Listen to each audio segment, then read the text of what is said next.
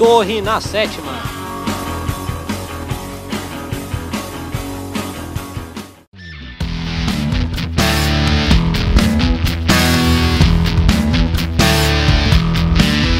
Estamos chegando, atacando e colocando a torre na sétima. O meu, o seu, o nosso podcast preferido sobre xadrez.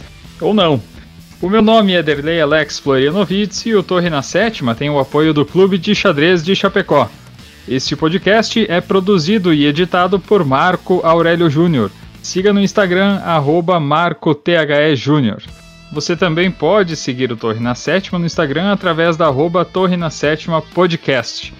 Lembrando que você encontra o nosso podcast nas seguintes plataformas: no Anchor, no Breaker, no Pocket Casts, no Radio Public, Google e Apple Podcasts e Spotify.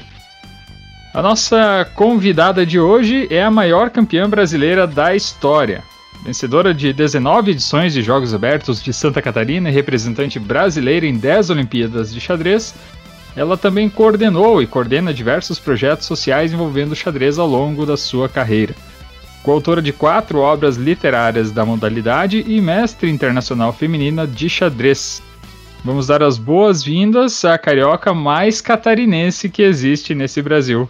Nascida no Rio de Janeiro em 19 de dezembro de 61, seja bem-vinda, Regina Ribeiro.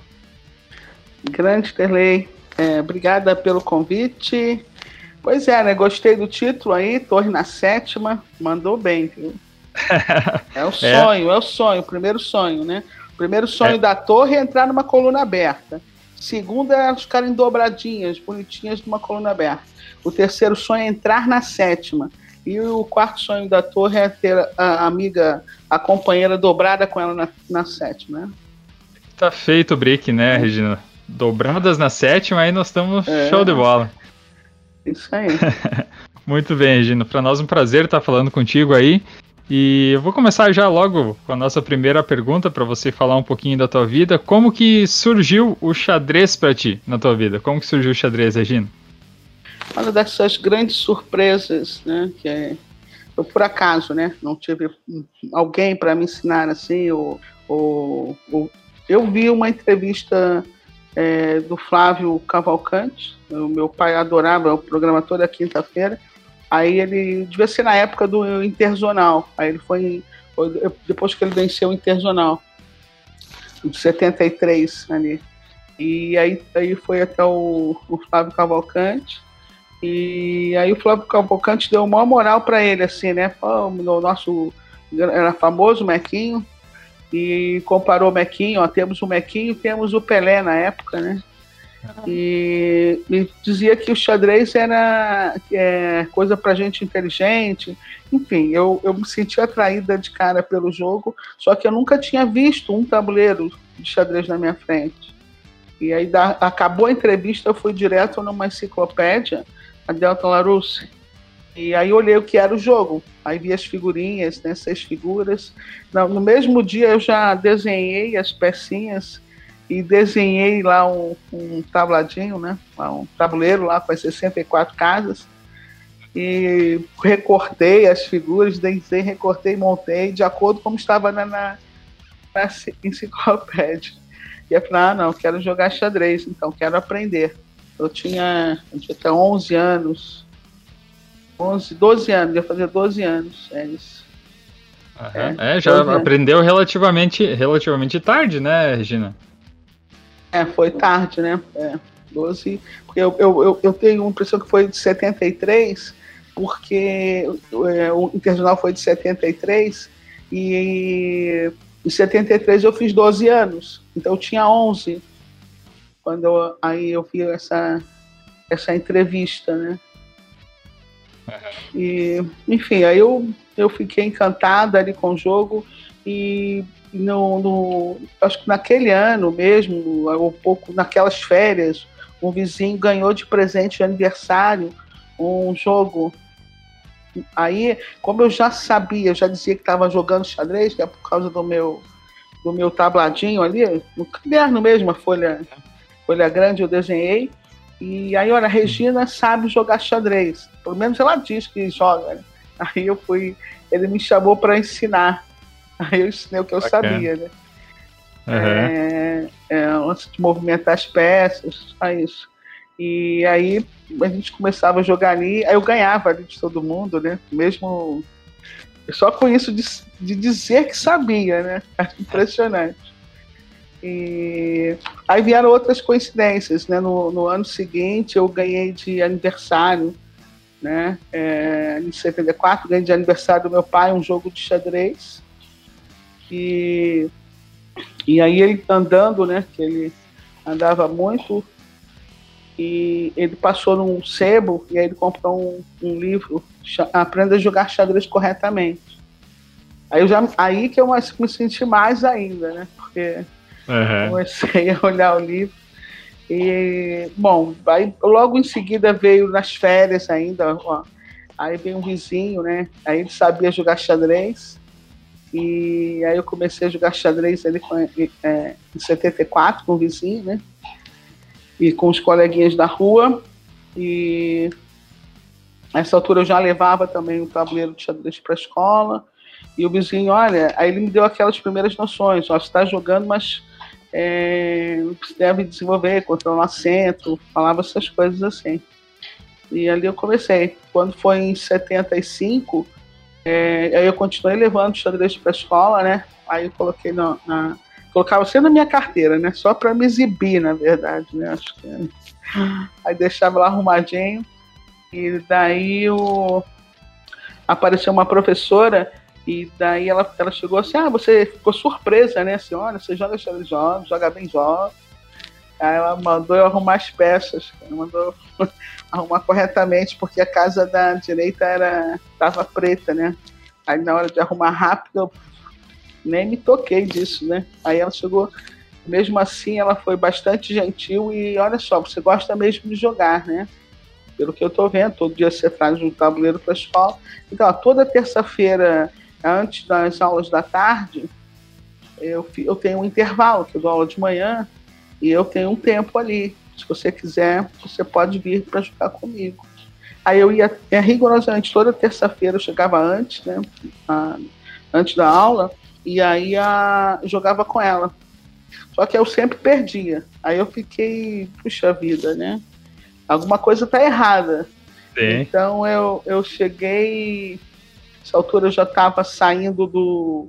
Eu ia para um. Pro, pro centro do bairro, né? Que eu fazia um curso de inglês. E num desses, desses dias que eu fui pro curso, eu vi. É, passei por uma papelaria e aí tinha tinha é, um, um, tabuleiro, 50 por 50, tabuleiro de madeira. Aí eu entrei na papelaria, opa, é esse aí que eu quero. Perguntei o preço, só que eu não tinha condições de comprar aquele tabuleiro. E eu falei, o que, que eu vou fazer? Eu vou juntar dinheiro para comprar aquele tabuleiro. Aí eu fiquei né, juntando dinheiro, juntando dinheiro. Uma outra vez que eu passei na papelaria, aí apareceu nessa mesma papelaria um, um, um, um livro que chamava Xadrez Básico.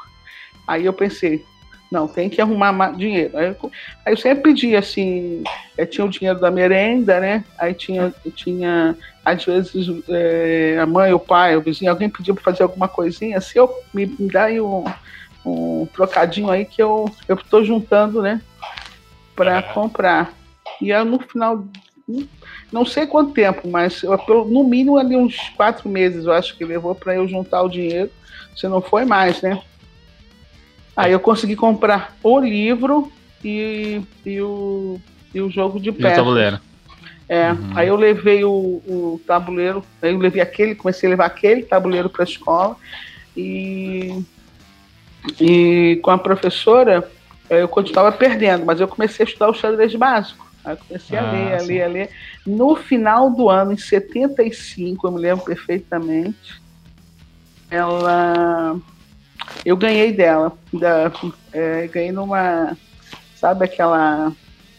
É, o mate do. Entrega dama lá, o mate do. Como é que chama lá? Logo na abertura, né? Das três peças. Joga um cavalo também 5 e leva o bispo de 1. Um. Isso, já tô aqui.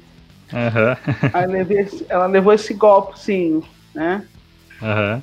É, e aí eu, eu da, naquele momento Agora, por incrível que pareça, aí na semana seguinte eu já comecei a ganhar. A partir do momento que ela caiu na, naquela ciladinha, que aí o estudar fez sentido para mim, sabe? Na, na rodada, uhum. na, na, na, terça seguinte já comecei a ganhar, ganhar, estava me sentindo já poderosa, né? Acabou o ano e acabou o ano e eu, aí o, o, no ano seguinte é, foi 76, isso, é, apareceu um, um, um, torneio na escola, é, uma, uma, uma nota dizendo que ia ter os Jogos da Primavera. E aí, como eu estava sempre levando o tabuleiro para a escola, aí a diretora chegou e falou: Olha, tem uma menina aí que está sempre com o tabuleiro embaixo do braço. Eu tinha até o apelido de Mequinha. Todo dia, rigorosamente, estava eu lá com o meu tabuleirão, aí dessa, agora tabuleirão, né? uhum. embaixo do braço, e ó, coloca essa menina aí nesse torneio. E aí me uhum. colocaram e eu participei da fase regional, me classifiquei. Aí fui me classificando até chegar na final da, dos Jogos é, é, Estudantis da Primavera do Rio de Janeiro. E aí foi incrível, né? Porque na a final eu só perdi para um jogador lá, um federado, né? Eu perdi para um jogador federado, do Fluminense. E aí ganhei minha medalha, aí a secretária de educação eu não, é, entregou, sabe? Era uma cerimônia muito bonita no Maracanãzinho. Né? Olha que bacana. Olha, uma, muita, muita, muito, porque todo cerimonial de encerramento dos jogos, é, eu acho que até hoje eles fazem assim, né? Sempre no mesmo local, né? Faz um grande evento. Então eu me lembro, foi incrível, assim, né? E aí, só que nesse, Enquanto eu fui participando dessas etapas, mesmo lá nessa final, eu conheci, fui conhecendo pessoas, né? Aí eu já fiz amizades. Né? Nessa, você vê, quem, quem organizou, quem era o árbitro desse, desse evento, Jogos da Primavera, era o Silvio Rezende. Então ele, ele, ele ficou com aquele, com aquele nome, né, assim, e me chamou para participar de outras coisas, inclusive uma seletiva para os jogos brasileiros, jogos estudantes GEBs na época, né? E eu participei dessa seletiva para ir. Só que é, é, eu acabei não, não podendo participar porque na época eu não tinha carteira de identidade. Aí eu fiz, fui correndo é, é para fazer, né? Aí eu só que Sim. não aceitaram o protocolo. Uhum. E e aí eu não fui. Né? Mas eu teria, eu teria feito parte da equipe que era. Silvio falou na época que era mas o Hermes Amilker, era o Darcy, se eu não me engano. Era, aí tinha um outro. Tinha um outro jogador famoso também. A do Rio e eu. Então, sentida própria, né? O, o jogador que classificou em primeiro, né? Também, esse. É, é, tinha mais um, né? E, enfim, aí, só que aí não deu certo, né? Não foi. Mas com isso eu, eu é, fui chamada também nessa época para participar de um Interclubes, porque é, tudo isso aconteceu assim entre ali, é, 14 e 15 anos. Né? Com 13, a professora. É, foi aquele ano que a professora jogou comigo, né? Com 12, 11 para 12 foi o ano que eu aprendi. E aí quando foi ali com 15, foi esse ano que foi um ano bastante marcante. E porque no mês, eu faço em dezembro, aniversário, né? E nesse mês teve um torneio, um torneio manchete, é, que foi em Copacabana, no um clube olímpico. E, e, eu participei desse torneio porque eu vi uma, uma nota no, no, na revista Manchete de vez em quando meu pai comprava também. E aí tinha uma, uma, uma coluna do Valério Andrade. Aí quando eu li, eu oh, vou jogar, né? Quero jogar. Só que não sei como eu consegui me inscrever. Eu sei que eu liguei, ou eu tive que mandar algum, algum telegrama, alguma carta, porque não tinha as facilidades de hoje, né? Mas eu, e eu fiz tudo isso assim meio que escondido, né? Porque uhum. tudo assim, eu tinha que juntar o dinheiro para poder fazer as coisas, né? Sim. Então, é, eu sei que eu fui para esse torneio escondido. Agora, se imagina que eu tive que sair de Campo Grande, onde eu morava, que era nem Campo Grande, era um sub-bairro ainda, né? Eu pegava é, é, um ônibus, ia até Campo Grande, bairro principal, né? E depois tinha que ir até a Central do Brasil, e no centro, na Central do Brasil, que é no centro, né? Aí tem o, teria que pegar um ônibus para a Zona Sul. Eu sei que eu, eu consegui chegar em Copacabana para jogar a primeira rodada. Peguei um frescão, né? Que na época tinha um frescão de Campo Grande e ia contornando, contornando a orla do Rio de Janeiro. E cheguei lá em Copacabana, de algum jeito, mas cheguei. E só que o seguinte, era a primeira vez que eu estava saindo é, do bairro para ir tão longe, no lugar, o lugar mais longe que eu fui, assim, sabe? Sozinha. Joguei a rodada, não sei, não me lembro bem o que aconteceu, se ganhei ou se perdi, mas eu sei que chegou 11 horas da noite e eu não sabia mais como voltar. Essa que é. Eu não sabia mais como voltar. E agora? Não sabia como. Até então não sabia é, como chegar na Central do Brasil ou como onde.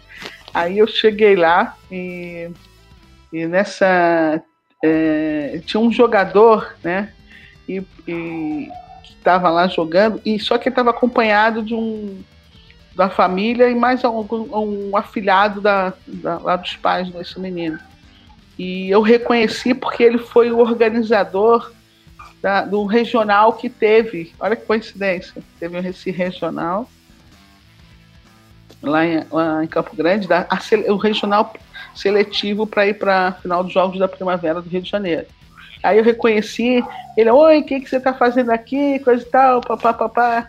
Enfim, no final eu contei a história que eu estava ali sem saber como voltar para Campo Grande. E eu pedi ajuda dele, porque ele morava também lá, sabe? Sim. Aí ele falou que não ia voltar, porque ele estava na casa da madrinha dele. Aí ele não podia me ajudar. E aí ele deu, ele deu um jeito, ele me levou até a madrinha dele e contou a minha história. E aí eu, eu fiquei na casa da, da madrinha lá junto com ele. Essa foi... assim? Não, foi uma loucura. Loucura. Eu dormi fora de casa, você imagina o que veio depois, né? Primeira vez. Ah, certa, certamente os pais não ficaram muito felizes, né? É, foi, nossa, foi. Enfim, aí no dia seguinte eu joguei, né? Teve a rodada da manhã. Uhum. É, eu joguei, depois voltei para casa, né? Aí contei pro meu pai, né? Coisa e tal. Também não me lembro se eu avisei, tá? Essa aqui é a história ali, ó. Que eu não lembro. Não tinha telefone, né? Sim. Então, é, foi, foi realmente um espanto da minha parte, né? Uhum. É, imagina a preocupação, né? Meu Deus. Aí, é, mas aí no dia seguinte, claro, eles não queriam me deixar voltar para jogar o torneio. E Aí eu bati o pé, eu dizia para ele assim, o argumento maior. O senhor me deu um jogo de xadrez, o senhor me deu me deu um livro de xadrez. A culpa é sua. É, e outra coisa, quem joga xadrez é muito responsável. Sabe o que está fazendo da vida. Nossa, olha. Enfim, eu, eu, eu sei que eu consegui convencê-lo a me deixar voltar pro torneio. Uhum. Aí eu voltei pro torneio. Uhum. Eu voltei pro torneio, joguei, tá? Eu me lembro é que na última rodada o, o, o José Carlos Almeida, né? Uhum. Ele chegou, que era o, o diretor do torneio, ele chegou e colocou uma faixa assim: Regina Ribeiro disputa. Não botou Regina Ribeiro, colocou Regina disputa a 19 posição na última rodada. Olha só. E daí eu perdi a última rodada, fiquei, se não me engano, 36 e eram uhum. 95 participantes. Você imagina. Nossa. 95 participantes e, e detalhe que só tinha eu de mulher, né? Nossa. Não, e menina ainda, né? Tava ali, né? Ó. Sim. Eu acho que essa altura o pessoal todo já sabia ali, né? Ó, a menina lá do subúrbio do Rio de Janeiro, papapá. Enfim, eu sei que aí meu pai ficou feliz da vida, é, porque a cerimônia de encerramento seria no edifício Manchete, numa data depois do torneio, sabe? Era uma data, foi marcada. Aí ia ter um coquetel. Aí o meu pai foi comigo para receber uma medalha, não sei que medalha que era, não sei. É, que aí ele me deu um livro de xadrez, era um, um livro é, de finais, né? Bispo, de final de Bispo Cavalo. Ganhei esse presente e meu pai ficou feliz porque ele, o, o Almeida, ele, ele me homenageou, né? E aí eu fiquei como referência esse grande torneio, sabe? É, aí dali ele me convidou para participar do Interclubes lá pelo Olímpico. As coisas foram acontecendo assim, né? Joguei aquela seletiva lá para ir para os Jebs, mas depois me chamaram para jogar um campeonato juvenil no Rio. É, ali me chamaram para jogar um juvenil, devia ser nas férias ali de 77, acho que foi em 77. E eu fui jogar esse juvenil mas aí lá eu reencontrei o pessoal que eu, que eu é, com quem eu joguei a seletiva, sabe? É, e aí eu fiquei sabendo lá que o, o, o, jogador que foi, ele foi com, com protocolo. Aí aquilo me incomodou bastante, sabe? Na, é, por um tempo me incomodou bastante. E neste mesmo torneio já aconteceu um, um fato durante a minha partida que me deixou fora de prumo, né? Porque é peça tocada, é peça jogada. Sim.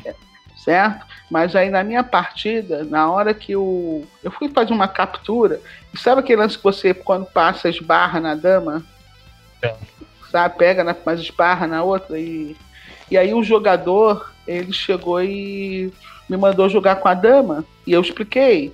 Olha, eu tô com a mão na outra peça. Eu esbarrei na dama. Não, mas você toca em duas, eu posso escolher qual é a peça que você vai, vai jogar. O cara deu um migué ali.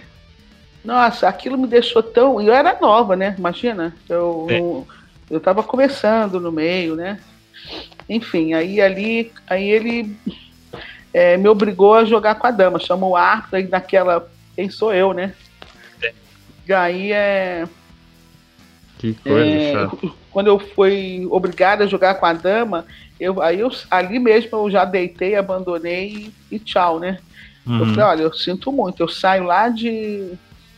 Eu saio de campo do interior lá ainda, né? Então eu viajo uhum. muito para chegar aqui, então não, não tem sentido, sabe? Então nós uhum. dois sabemos da verdade. Aí, enfim, aí eu não quis mais jogar lembro realmente se eu cheguei a. se era a penúltima, se era ou não, última rodada. E aí juntou isso e eu não quis mais jogar xadrez, sabe? Aí eu, é, essa altura eu tava na banda da escola já, né? Eu tava. Eu, tava, eu tocava trompete.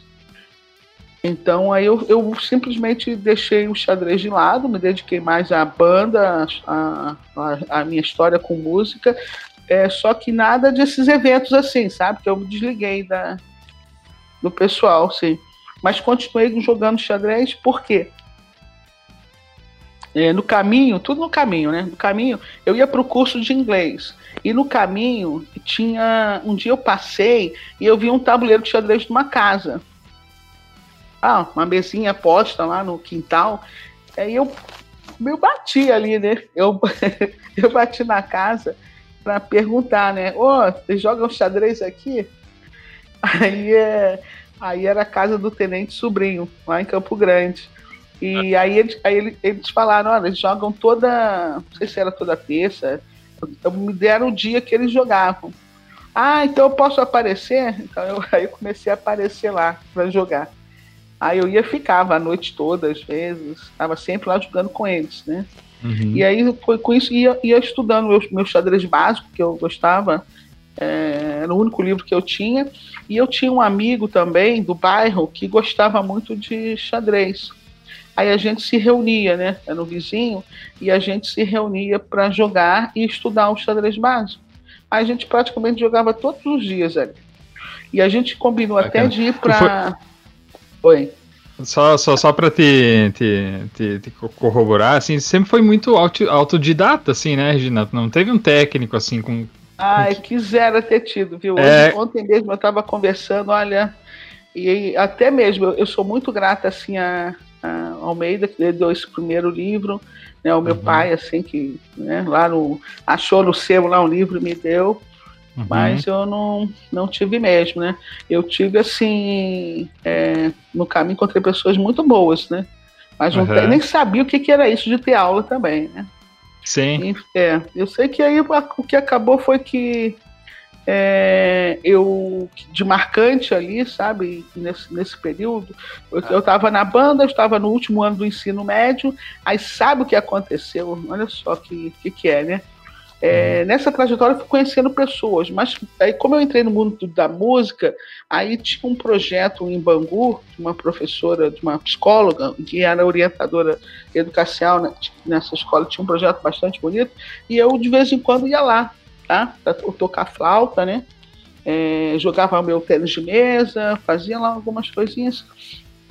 E quando foi nesse meu terceiro ano do ensino médio, é, apareceu um convite, né? Ó, ligaram para minha escola, né? E claro, ela deve ter dado o telefone da escola lá para o Silvio Rezende, é, que ia, dizendo que ia ter um um, um torneio que era para escolares, era do, do Amanso de Carvalho, Cuca Legal. Uhum. Era um, um torneio Cuca Legal, porque tinha esse projeto de é, iniciação esportiva, né? E no, num primeiro momento, eu não quis. Eu falei, não quero nem saber de, de, sabe, de jogar. Eu gosto de jogar xadrez, mas não quero, sabe, competição, coisa e tal. E eu sei que aí essa, essa orientadora da escola, ela acabou é, falando com o diretor, é, enfim, eu sei que não vai Regina, vai Regina, vai Regina, aí eu só vou com uma condição, né? Eu não vou, não tô afim de ir, mas aí eu chamei o meu amigo lá, uhum. meu parceiro lá de todos os dias, lá, olha, se eu for, nós vamos jogar e eu vou ficar na sua frente. Aí a gente fez, a gente fez uma aposta. Aí ele topou, você vai comigo, vai ser bom, coisa e tal. E a gente fez uma aposta. Aí tá, topei ir. Quando eu cheguei lá, era um torneio que era, era separado, era um festival que era separado, tinha masculino e feminino. Então, este do. Então pode ser considerado meu torneio, primeiro torneio feminino. Só que eu tive resistência no primeiro momento, porque se eu jogasse o feminino, eu não poderia jogar com ele. Aí eu não quis. Nossa, foi. Aí vieram me convencer, eu me lembro é, quem estava lá no Rio era o Reinaldo Veloso, né, andando comigo também, conversou comigo um pouquinho, veio a professora, é, é, essa orientadora, conversar comigo. Não, você já está aqui, joga, não sabe? É, enfim, eu acabei jogando. E o que aconteceu foi que é, eu ganhei, quer dizer, não ganhei todas as partidas. Na última partida, a última rodada, aí ela veio conversar comigo: olha, você vai jogar agora com uma menina ela, ela não tem pontos, então você podia empatar, né? Você já está com nove pontos ou dez, não sabia quantos pontos. É, podia, né? Aí eu já fiquei meio assim, né? Sim. Aí eu, tá, tudo bem, vamos, tudo bem, vou fazer isso. Aí empatei e acabou o torneio, né? Uhum. Então praticamente ganhei todas as partidas, né? E só que o detalhe é o seguinte: é, o Amanso Carvalho estava organizando este evento. Agora, é, aí tinha a orientadora da, de uma escola, daquele primeiro torneio, estava lá com seus alunos. E quem estava lá arbitrando o torneio, olha que coincidência, era o Salomão, que tinha sido árbitro daquele primeiro torneio aberto que eu joguei no Olímpico. É, e, ele, e ele me reconheceu. Ó, oh, essa menina, é, uns dois anos atrás, jogou jogou um torneio no Olímpico e ficou lá com destaque, não sei o que, não sei o que. E aí ele falou: você podia convidá-la para o seu projeto. Aí falou com o Amâncio Carvalho. Aí o Amâncio Carvalho veio falar comigo: olha, você não gostaria de fazer parte do, do nosso é, programa de iniciação, iniciação esportiva da Fundação Roberto Marinho? A gente tem um polo aqui na São Cristóvão, no Colégio Pedro II e a gente está precisando de instrutores para o programa. E você poderia ser instrutora do programa, ou seja, dar aula para os alunos da escola ou para a comunidade, quem aparecesse lá, e você também jogaria, né? É, você jogaria é, pelo clube, pela fundação, nos eventos. O que, que você acha? Aí ele chegou e falou: Você vai ganhar? Você vai ganhar um salário? Eu, opa, como é que é? Vocês vão, me pagar, vocês vão me pagar para eu, pra eu fazer isso, né? Aí, uhum. eu, olha, eu, eu, logo aceitei, tá? Eu não vou dizer. Aí fui, ficou, foi meu primeiro ano, 1980, meu primeiro ano na Fundação Roberto Marinho. Foi então, em 79 foi o torneio, em 80 eu já estava lá é, dando aula naquele lugar maravilhoso, que era uma sala, eu fiquei assim impressionada, tá? Era uma sala com 50 mesas de xadrez. Caramba! 50 mesas, mesas. Sabe? Não, era o sab... não, a não mesa era inteira, mesa. né? A mesa inteira. Mesa E era mesa de xadrez, não era mesa 50 por 50, a mesa devia ter 80. 80 centímetros. Sabe? Uhum. Largura assim, 80 centímetros. 50. E, ele, e eu nunca tinha visto tanto livro de xadrez. Uhum. Né? Nossa, aí eu fiquei aqui mesmo, né? E aí eu conheci ali, e eram outros, tinham outros instrutores também. Aí tinha, eu acho que tinha o, tinha o Mascarenhas, tinha o Ricardo Teixeira, sabe? Depois, um tempo depois entrou o Gilvan, não, tinha um, o João César, Castro Rocha. Aí eram uhum. vários Tô... instrutores. Eu, eu fiquei ali. Aí eu fiquei 80 o ano todo, né? 81 o ano todo e 82 no meu terceiro ano. Só que naquele 81 que eu já estava lá, eles me colocaram para jogar o campeonato brasileiro, o campeonato brasileiro não, antes do brasileiro, imediatamente lá de 79 para 80, 79 foi o ano até do Interzonal, tá? lá no Rio. E aí eles me colocaram para jogar o campeonato carioca e o campeonato carioca classificava para o campeonato estadual. Em seguida, é, e que classificava também para o brasileiro. Eu sei que eu classifiquei pro, do Carioca, fiquei em quinto, aí no estadual fiquei em quinto de novo, e eu me classifiquei para ir para o Campeonato Brasileiro, que foi esse primeiro Campeonato Brasileiro que eu joguei de 1980. E eu fiquei em oitavo no Brasileiro. O detalhe bom, assim, uma coisa legal, que foi, foi o primeiro ano, assim, meu primeiro brasileiro, e é, foi a primeira vez que eu andei de avião também, né? Saí do Rio de Janeiro para ir para um outro estado. Né? Então foi assim, é. bem legal. E foi em Santa Catarina, né? Foi na cidade de Laguna. Então foi assim, é, foi em Laguna. Eu lembro do Dalsaço, aí tinha a filha dele que jogava também, Paula, Ana Paula, Ana Paula Dalsaço. Aí eu vim, foi isso, jogo brasileiro. Aí depois eu voltei para o Rio. Aí quando eu voltei para o Rio, é, é, eu joguei o Carioca, né? Aquele ano eu joguei em 80, ganhei o Carioca. Aí eu já ganhei o campeonato estadual. Aí já me classifiquei de novo para o Campeonato Brasileiro. E aí nesse Campeonato Brasileiro foi em 81 e novamente foi em Laguna. É, eu fiquei em terceiro, né? Em terceiro lugar. Então foi. E, e esse campeonato até valia vaga pro, pro Sul-Americano, se eu não me engano. Valia vaga pro Sul-Americano. Eu fiquei assim, puxa vida, por pouco, né? Sim. Por pouco. Aí eu me lembro que no último dia eu. eu, eu a Lígia né, Carvalho foi campeã, ela me convidou para para almoçar. Aí ela falou que eu estava indo muito bem e que é, logo, logo eu poderia ser campeã brasileira, que eu que eu levava jeito, enfim. Eu voltei para o Rio, vou estudar mais, vou estudar mais. Uhum. E aí voltei, né? É, pro Rio, né? Aí estudei mais, aí joguei de novo o Campeonato Carioca, fiz aquele, né? Aí Todo ciclo, né? Outro ciclo, aí classifiquei para 82, né? E o, brasileiro foi em Mogi Guaçu. E aí nesse brasileiro fiquei empatada em primeiro com a Jussara Chaves, que naquela época o, o as jogadoras ficavam empatadas em primeiro, jogavam match. Jogavam match. E naquele ano de 82, aí não teve o um match, né? Não teve match, não, não deu. E daí em 83, e classificava para a Olimpíada, né? Também. Aí eu fui, meu, foi muito bom, porque eu fui para minha primeira Olimpíada. Primeira Olimpíada foi em Lucerna. O que, o que de, de, foram duas coisas marcantes também, ó. E eu tive que fazer escolhas lá em 80. É, 82, né? 82, no sentido de que eu estava fazendo inscrição para para aeronáutica, né? Eu queria eu queria ser militar, né? Tinha coincidência que a época do concurso ia ser junto com o Campeonato Brasileiro, né? Aí eu falei assim, ah, não vai dar. E a outra foi que eu fazia parte de uma de um grupo no Rio, de um grupo de um, um grupo musical, um grupo Entradas e Bandeiras, né? Eu entrei uhum. em 81 e a gente gravou um LP, a gente fazia shows, meu, uma época muito legal assim, né? Eu lá com a minha flauta doce tocando chorinho e, e forró, e a gente uhum. fazia shows, a gente fez Rolando Boldrin, né? a gente fez especial na TVE, então eu, eu, eu queria ser artista aí, né? Sim. Eu estava para ser.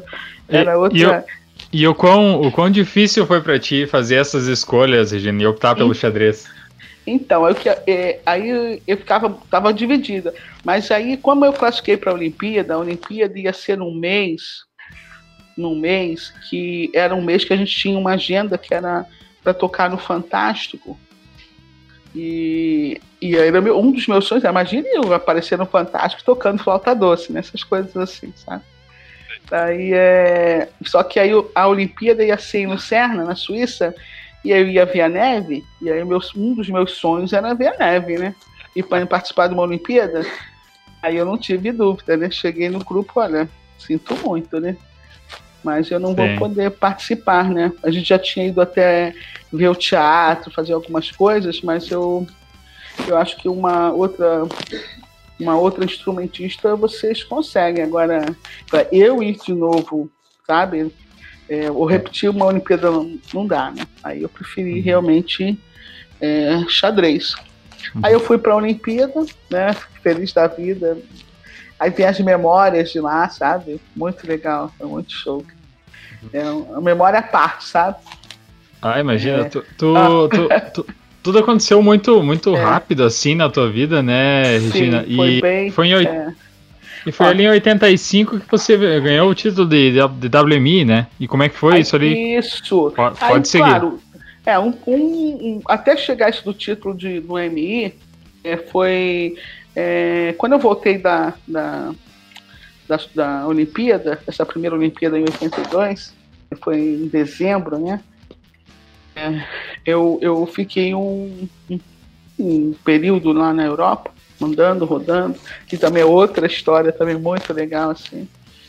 É, quando eu voltei, é, eu voltei, tinha um telegrama na minha casa, eu voltei, acho que numa terça, segunda, terça, eu sei que tinha um telegrama, ó, é, tem um, um, PTA lá no, no aeroporto para você visitar Blumenau, que era da minha amiga aqui de Blumenau, Heloísa.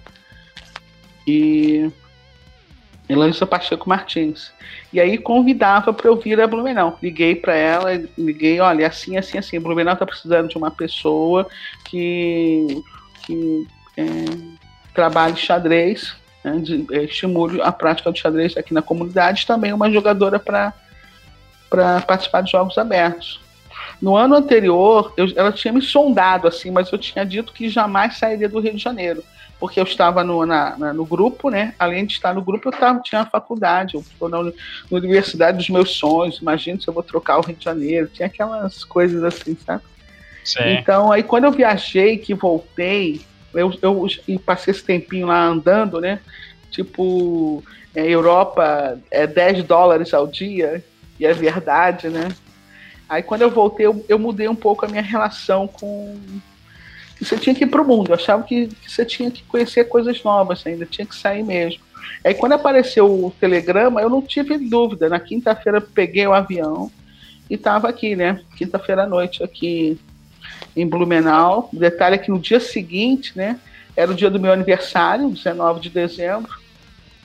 E foi o, eu completei 21 anos. Então, eu completei 20 anos, 21 anos aqui em Blumenau. Quando foi no sábado, é, fui para essa reunião com os dirigentes lá da, da, que era a Comissão Municipal de Esportes, né? Aí eles falaram, olha, e eles iam falando, eu disse o que eu fazia no Rio, né? Olha, eu estudo na UERJ, né? Então eu enchi a boca para falar UERJ, assim, né? Aquele prédio maravilhoso lá no Maracanã, Pato de Monte. Então, o que que eu é, eu vou, que eu vou fazer a faculdade aqui. Aí eles, não, tudo bem, você vai receber bolsa para fazer a faculdade aqui, não tem problema nenhum. Olha, lá eu moro assim, não, mas aqui você vai morar, você não vai ter despesa nenhuma com, com, com moradia. E a alimentação, não, a gente tem cozinha, você também não vai precisar, não. Aí foi casa, comida, estudo. Aí eu falei, eu estava a música. Não, mas nós temos aqui o teatro Carlos Gomes, nós temos professores ótimos. Você vai continuar estudando música. Ah, Sim, disse, mas tá lá eu feito. estava alemão, eu estava alemão lá no Rio. Sim, mas aqui tem o. Enfim, eles foram falando e no final eles falaram assim: e a gente vai te pagar. Acima te além, de, além de tudo isso. Você vai receber um salário. Sim, aí eu, por exemplo, eu recebi um salário só para jogar xadrez e fazer uma coisa que eu amo, que eu já ensino lá na, lá na fundação, né? Que eu estava ainda na fundação, né? Lá no projeto, no Cuca Legal. E aí tá, né? Não custa nada, né? Aí quando foi em 83, né? Em fevereiro de 83 eu estava aqui. é, eu, eu vim com a minha mesa de xadrez, a, a minha, as minhas flautas e, e a minha bicicleta. Então, ônibus mandou tudo eu vim, né? Então, Aham. e aí foi, começou, né? 83. Aí 83 né, não teve o Campeonato Brasileiro, né? O brasileiro feminino. E não teve o match, continuou não tendo aquele match de desempate de 82. E aqui no estado foi o ano do- da, da calamidade, foi o ano da enchente, lembra? Enchente de 83. E também foi o ano que não teve, não teve jogos abertos. Né? Então, é um ano, mas foi um ano que eu joguei bastante, joguei o campeonato estadual, o, o nosso catarinense, joguei, eu jogava uns torneios, né? Depois, joguei uns torneios. E aí, quando foi 84, quando eu fui jogar o brasileiro, aí eu ganhei. Foi no Paraná, Cabiru. Eu ganhei em 84. Em 85 eu ganhei o brasileiro também. Foi em Canela. E foi o ano que eu joguei o Zonal também. O Zonal, o Zonal Sul-Americano. E aí, naquela época, o jornal, quando você ficava empatado, eles davam um título de MI para primeiro, segundo, terceiro, assim, né? Só que é, foram três jogadoras empatadas, a segundo, terceiro e quarto. É, né? Isso. E aí eu ganhei, nessa que eu fiquei empatada, junto aí ganhamos o título, eu e a, e a Joara Chaves, desse mesmo sul-americano. Ela foi, ela foi Aí ali ela conseguiu o título também de WMI. Aí foi o ano, né? Foi um ano, um ano marcante, né? É, aí foi um ano também marcante também para mim, porque é, eu recebi convite para jogar por uma cidade de São Paulo. Eu já estava estabelecida em Blumenau, coisa e tal, mas foi um ano que apareceu esse convite. Como eu estava afeita a mudanças, coisa e tal, mas aí o pessoal daqui já não queria que eu saísse mais, aí a gente iniciou uma campanha para eu conseguir é, patrocínio, sabe? Eu me lembro que eu fui na, fui na, na, na TV, aí um jornal, matéria, eu ganhei o brasileiro, coisa e tal. Enfim, apareceu um, um patrocinador que me patrocinou durante 10 anos. Esse é um dado também muito, muito, até histórico, no sentido que a Kremer me patrocinou é, durante 10 anos. Então eu imagino que talvez seja um dos, do- dos patrocinadores com mais tempo, sabe? No xadrez. E o detalhe é que esse período que a Kremer me patrocinou, ela apoiou vários eventos, porque eu, eu comecei a trabalhar para a comunidade, né? Foi o motivo da minha vinda também, também para Blumenau. E eu comecei a organizar eventos. Então a gente fez o primeiro campeonato catarinense é, de menores, né? A- O primeiro a gente fez aqui em Blumenau. Eu fui fazendo coisas, né? É, levando xadrez pro shopping. Eu fui apoiando eventos também da federação. Então a Kremer teve um papel muito importante, né? Eu procuro, procurava sempre levar o, o meu patrocinador pessoal para outros, outros eventos. Em 85 começou. Aí du- durou 10 anos, né? Em Aham. 85, aí eu fui jogando. Eu joguei 86, foi um ano um ano incrível também. Foi um ano que é, eu fui também para a Olimpíada, mas foi um ano que eu fui eu fui jogar nos Estados Unidos pela primeira vez, 86. E foi histórico para mim, porque eu joguei o campeonato americano, o, o americano aberto, e eu joguei na categoria sub-2000 e eu ganhei o campeonato. Ganhei o torneio, né? É, foi muito legal, assim. E, e quem me entregou o troféu foi o, o Spask, que ganhou o torneio, sabe? foi muito legal, muito show. Assim. E assim foi muito, foi uma experiência assim maravilhosa, assim, né? Então eu, eu, eu mas eu eu em Blumenau eu só estudava xadrez, né? Fazia a faculdade e, e ensinava, né? Então, uhum. e, e, jogava todos os torneios que apareciam, assim. Onde tinha torneio, eu ia, né? Assim, uhum. quando o torneio que oferecia alojamento e tal. Aí eu ia, 86. Ba é, Bacana. 86. E esse, e esse patrocínio, então, né, foram 10 anos, né? Essa parceria ali.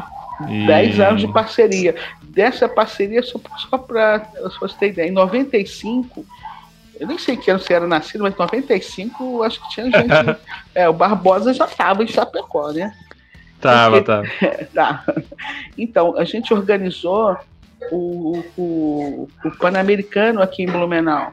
95. Foi um ano histórico também, né? Uhum. Então a gente procurava fazer tudo assim. É, teve um recorde de participantes, recorde de países, sabe? Foi um ano, uhum. foi um, um, evento muito, muito, muito show também. Aqueles, todos os tops do Brasil da, de categoria de base estavam aqui em Blumenau. Então foi o último ano assim que a Kramer patrocinou. E em 96, 96 é, já não tinha mais o patrocínio da Kremer. Aí eu comecei com quem patrocinava um projeto, que eu iniciei um projeto de, é, de xadrez é, de escola municipal. Eu fui numa reunião, numa reunião, e aí o pessoal, ah, você Regina, coisa tal, você dá aula. Eu já dava aula é, no colégio hoje Bom Jesus, né? Bom Jesus Santo Antônio. E e tinha uma diferença, o colégio dominava, as escolas particulares dominavam o xadrez. A gente saiu de um, um, um, um número, por exemplo, quando eu cheguei em Blumenau, que você contava quem, quem nos dedos, né? O número de participantes dos Jogos da Primavera, que a gente pulou para um número de passar de 200, 200 participantes, alguma coisa assim. E aí, só que aí quem dominava eram as escolas particulares né? Era a escola Barão, o, o, que era franciscano Santo Antônio na época, e Sagrada Família. E daí eu lancei um desafio, né? Na época, olha, eu tenho certeza que se uma escola municipal tiver as mesmas condições que a escola particular tem, a gente vai ter um resultado igual aí, né? Um desempenho, né? E eu falei isso lá, comentando, e aí uma, uma amiga chegou e levou isso pro para casa, né? E eu sei que acabou chegando na Ceval. E daí o presidente da Ceval, que a casa, na verdade, onde eu tinha, teve a reunião, uma feijoada, era a casa dele, aí ele topou apoiar o, um projeto. Aí eu, Regina, você tem como fazer um projeto assim, assim, assado? Aí eu fiz, e esse primeiro projeto que eu fiz para uma empresa, eu me lembro bem que eu, quando eu estive no Rio de Janeiro, eu pedi para o Silvio Rezende, ó Silvio, é assim, assim, assado. Aí eu montei o projeto é, que ele me. É, usei o projeto que ele me deu, né? E eu coloquei algumas outras ações assim que a gente poderia fazer. Aí o projeto foi aprovado e aí em 96 nós iniciamos um, um projeto, projeto Ceval nas escolas. Né? Uhum. Aí, aí foi, aí a gente foi para uma escola, né? Uma primeira escola e onde eu, da, eu dava xadrez, ia lá duas vezes por semana. E aí eles tinham, eram mesmo, os mesmos jogos que eu usava no colégio particular, eu, e os livros eram os mesmos, né? Que é o material que eu usava. E não, não teve. Aí aconteceu, né? Também, né? É, que eles mandaram muito bem naquele ano lá. Acho que o Kaique, né? O William Sherman. É, os guris meninos se destacaram, o projeto foi um sucesso, e aí eles renovaram o, o, o apoio né, a esse projeto, e que durou cinco anos, esse projeto.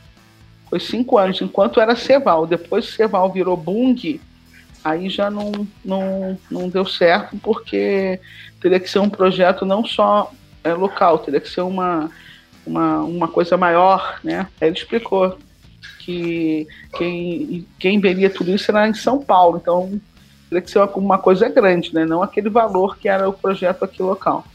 Aí, Sim. mas foi, deu bastante fruto, sabe? Porque a gente Bacana. saiu daquela marca lá de 200 participantes 200, 300 no ano, do Jorge da Primavera, para a marca de mais de mil, mil. A gente chegou a ter 1.200. Esse uhum. período, sabe, que do projeto Aceval, porque é, eu, primeiro que é o apoio, né? A gente começou a fazer é, os campeonatos estaduais aqui em Blumenau, a gente começou a fazer circuito, porque tinha um circuito, o circuito escolar, né? E a gente ia para shopping, pegava apoio também. Eu lembro que os torneios é, a gente dava camiseta, dava camiseta para todo mundo, camiseta, boné, sorteava coisas, né? Eu lembro e disso. Dava medalha bonita. Era um, né? Desse projeto, aí formamos os monitores, alguns monitores, o Alreide foi monitor do, do Ceval, a Silmara foi monitora, o Moacir Zimmermann, o Guilherme Deola foi monitor do projeto, o Bozano foi monitor. A gente teve vários, sabe? é, vários jogadores que foram antes monitores lá. Deram uma força assim. A gente ia, tinha uma proposta de levar o xadrez de uma forma simplificada para a escola. Aí a gente tinha. A gente tinha é, um, um, uma ação do projeto que era é, semana Ceval de xadrez na escola. A gente ficava uma semana inteira, manhã e tarde, é, na escola com monitores na parte da manhã e na parte da tarde.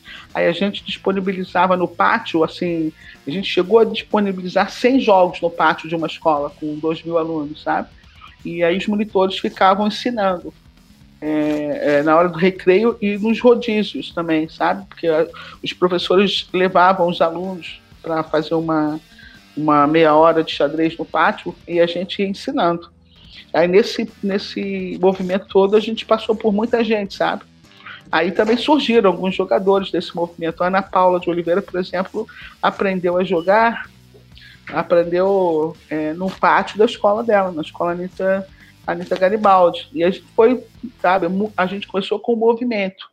Muita gente saiu desse movimento, assim, do circuito do Ceval, do, do circuito dessa semana Ceval tirando nas escolas. A gente fez oficinas para professores também.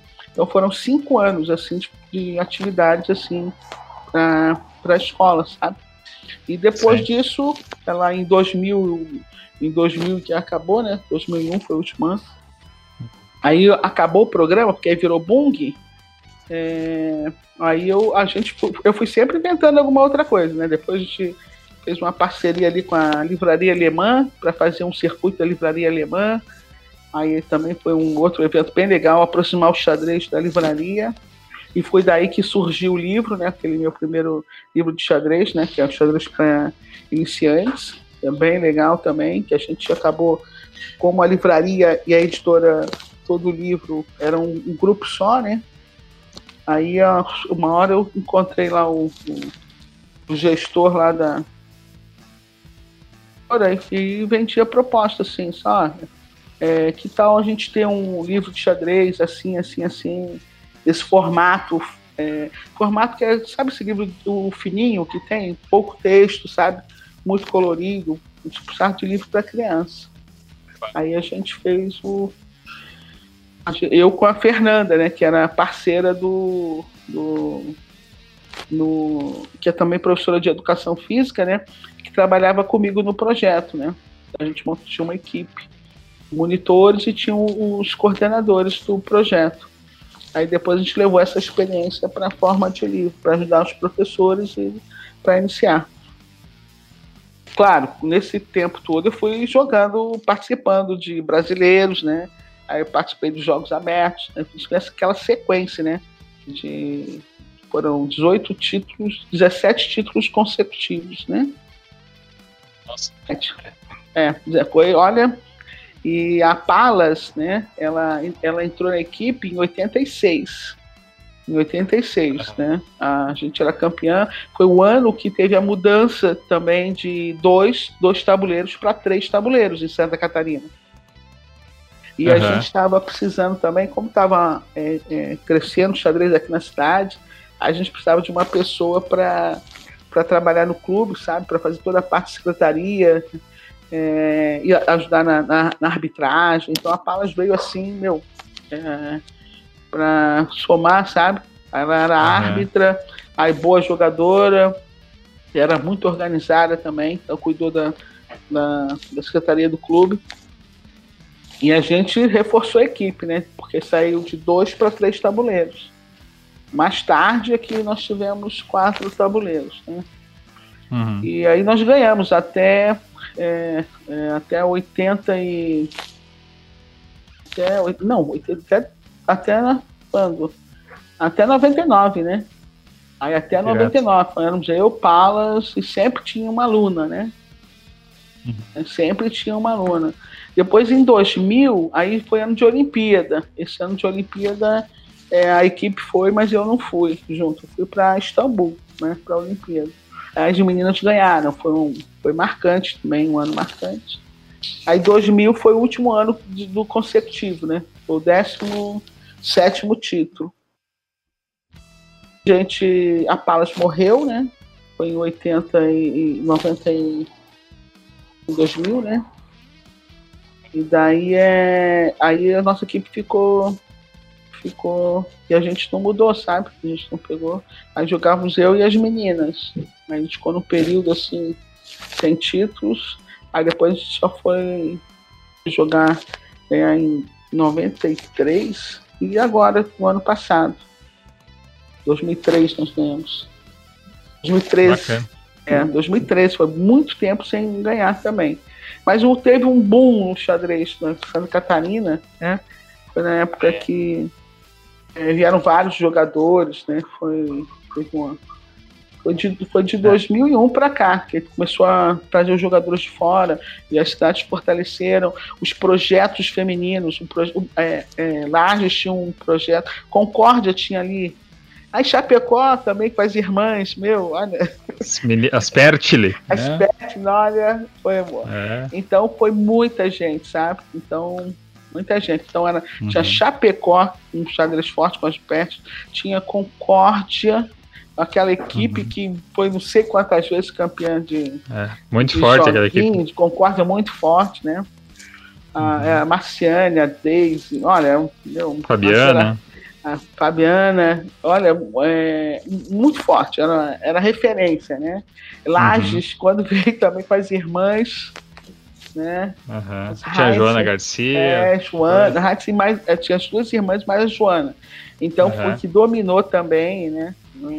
Foi, é, foi fantástico, assim. Então, é. E aí depois disso, como de tudo, eu falei, nossa, tem que fazer alguma coisa, né?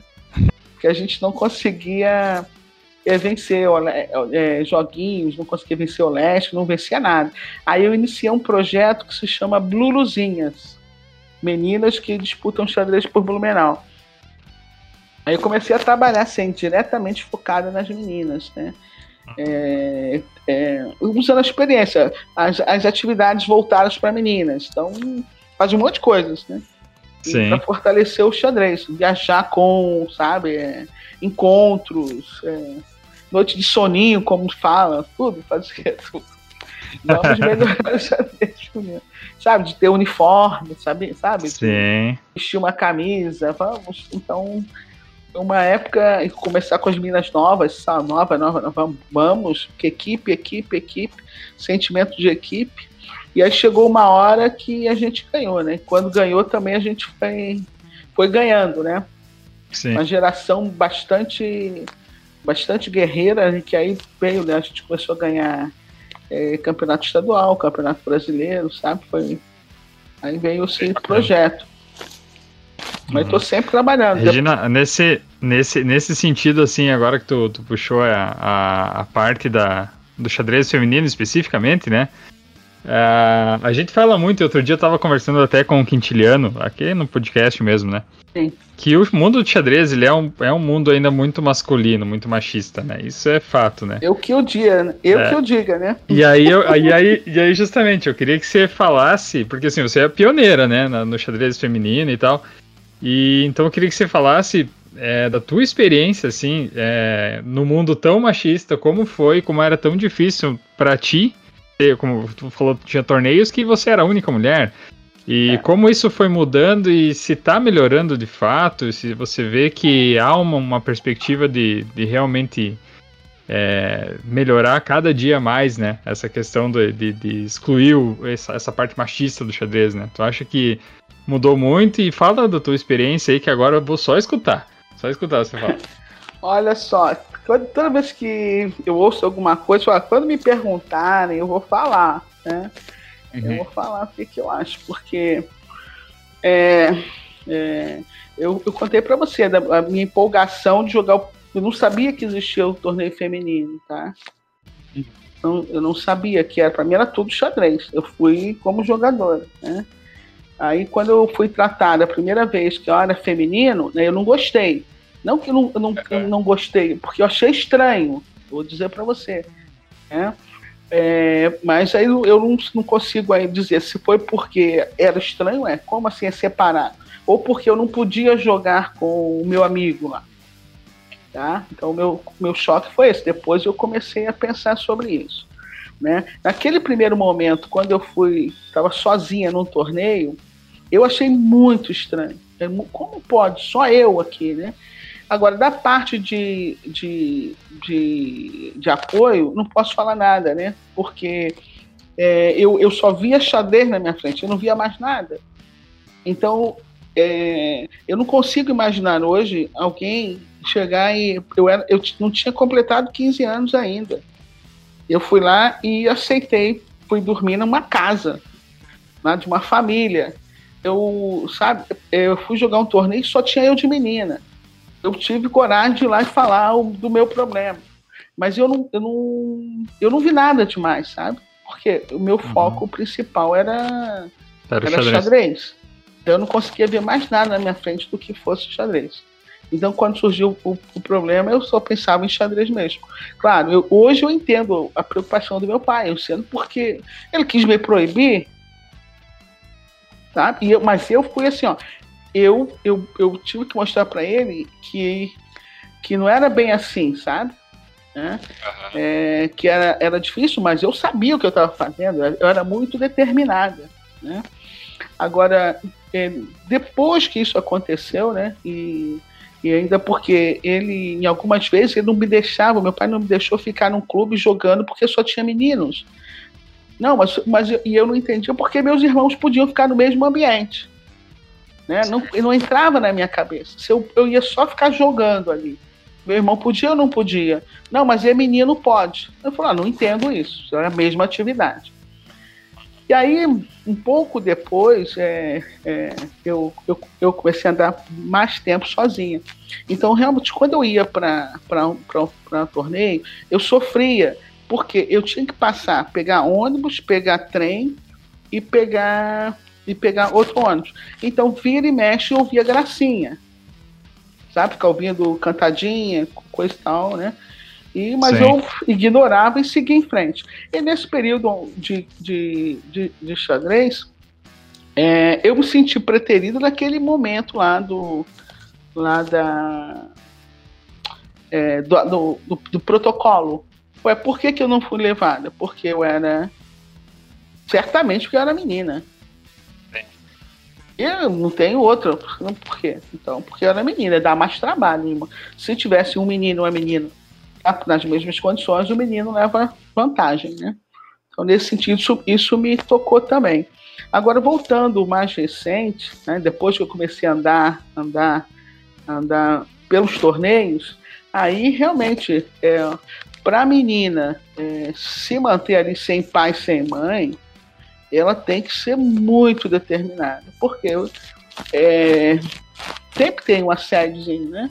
As cantadinhas, ou então a bonitinha. Eu falei na né, entrevista, falei mesmo, ó, é, aquelas é, as bonitinhas né? Tem uma atençãozinha, sabe, um cuidado, um zelo, uma, ó, oh, minha mozinha, ah, ela é bonitinha, joga bem, joga direitinho, vamos dar atenção. Eu sempre pensei, ó, eu não vou ter isso porque não era a, a bela do pedaço, né? né? Então, não, não, realmente não, não tive tanto, né? Tanto assédio, né? Quanto eu vejo que as meninas têm. E eu tiro isso porque eu fui. Eu coordeno um grupo feminino. Então, eu, eu, uma época eu era muito dura, assim, sabe? Ó, não pode, não pode, não pode, não pode. Porque é, ouvem cantadas, e aí você, as meninas, se não se estiverem sozinhas, puxa, legal, estão na flor da idade, tem mais que, e não sei o quê, mas se não tiver, é, é, não tiver, ouve mesmo, sabe? E eu, eu, eu sou bem sincero para dizer que eu ouvi muita coisa. Eu, eu não era a bela do pedaço, mas eu ouvia o que falavam para mim. Aí não tinha ouvidos para respeitar que eu era, eu era uma mulher, né? Sim. Eu ouvi muita coisa assim, olha, não é você, mas falam das outras. Eu cheguei a ouvir, eu cheguei a ouvir que a gente tinha que mudar a cara da equipe brasileira feminina, né? Entendeu? Que a nossa equipe não era a equipe de, de musas. Então Tinha foi. Isso. É. Infelizmente, é. né? Eu não, é, eu não era a musa e a equipe era, não era das musas, né? Então a gente tinha uhum. que queriam dar uma cara nova para a equipe, né? Então é, foi um pouco duro, assim, sabe? Então a gente tinha que só podia estar tá lá por uma coisa mesmo que tinha que brigar muito é no, no tabuleiro, né? Então agora é, eu vou dizer para você que quando eu comecei a trabalhar com xadrez na escola, desde que eu trabalho xadrez na escola, dando aula para crianças, né, é, dessa faixa de 6 até 17, é, eu, eu, eu trabalho e, e, eu separo, sim, meninas e meninos. Eu faço trabalhos é, com grupo misto e faço também trabalhos com grupo.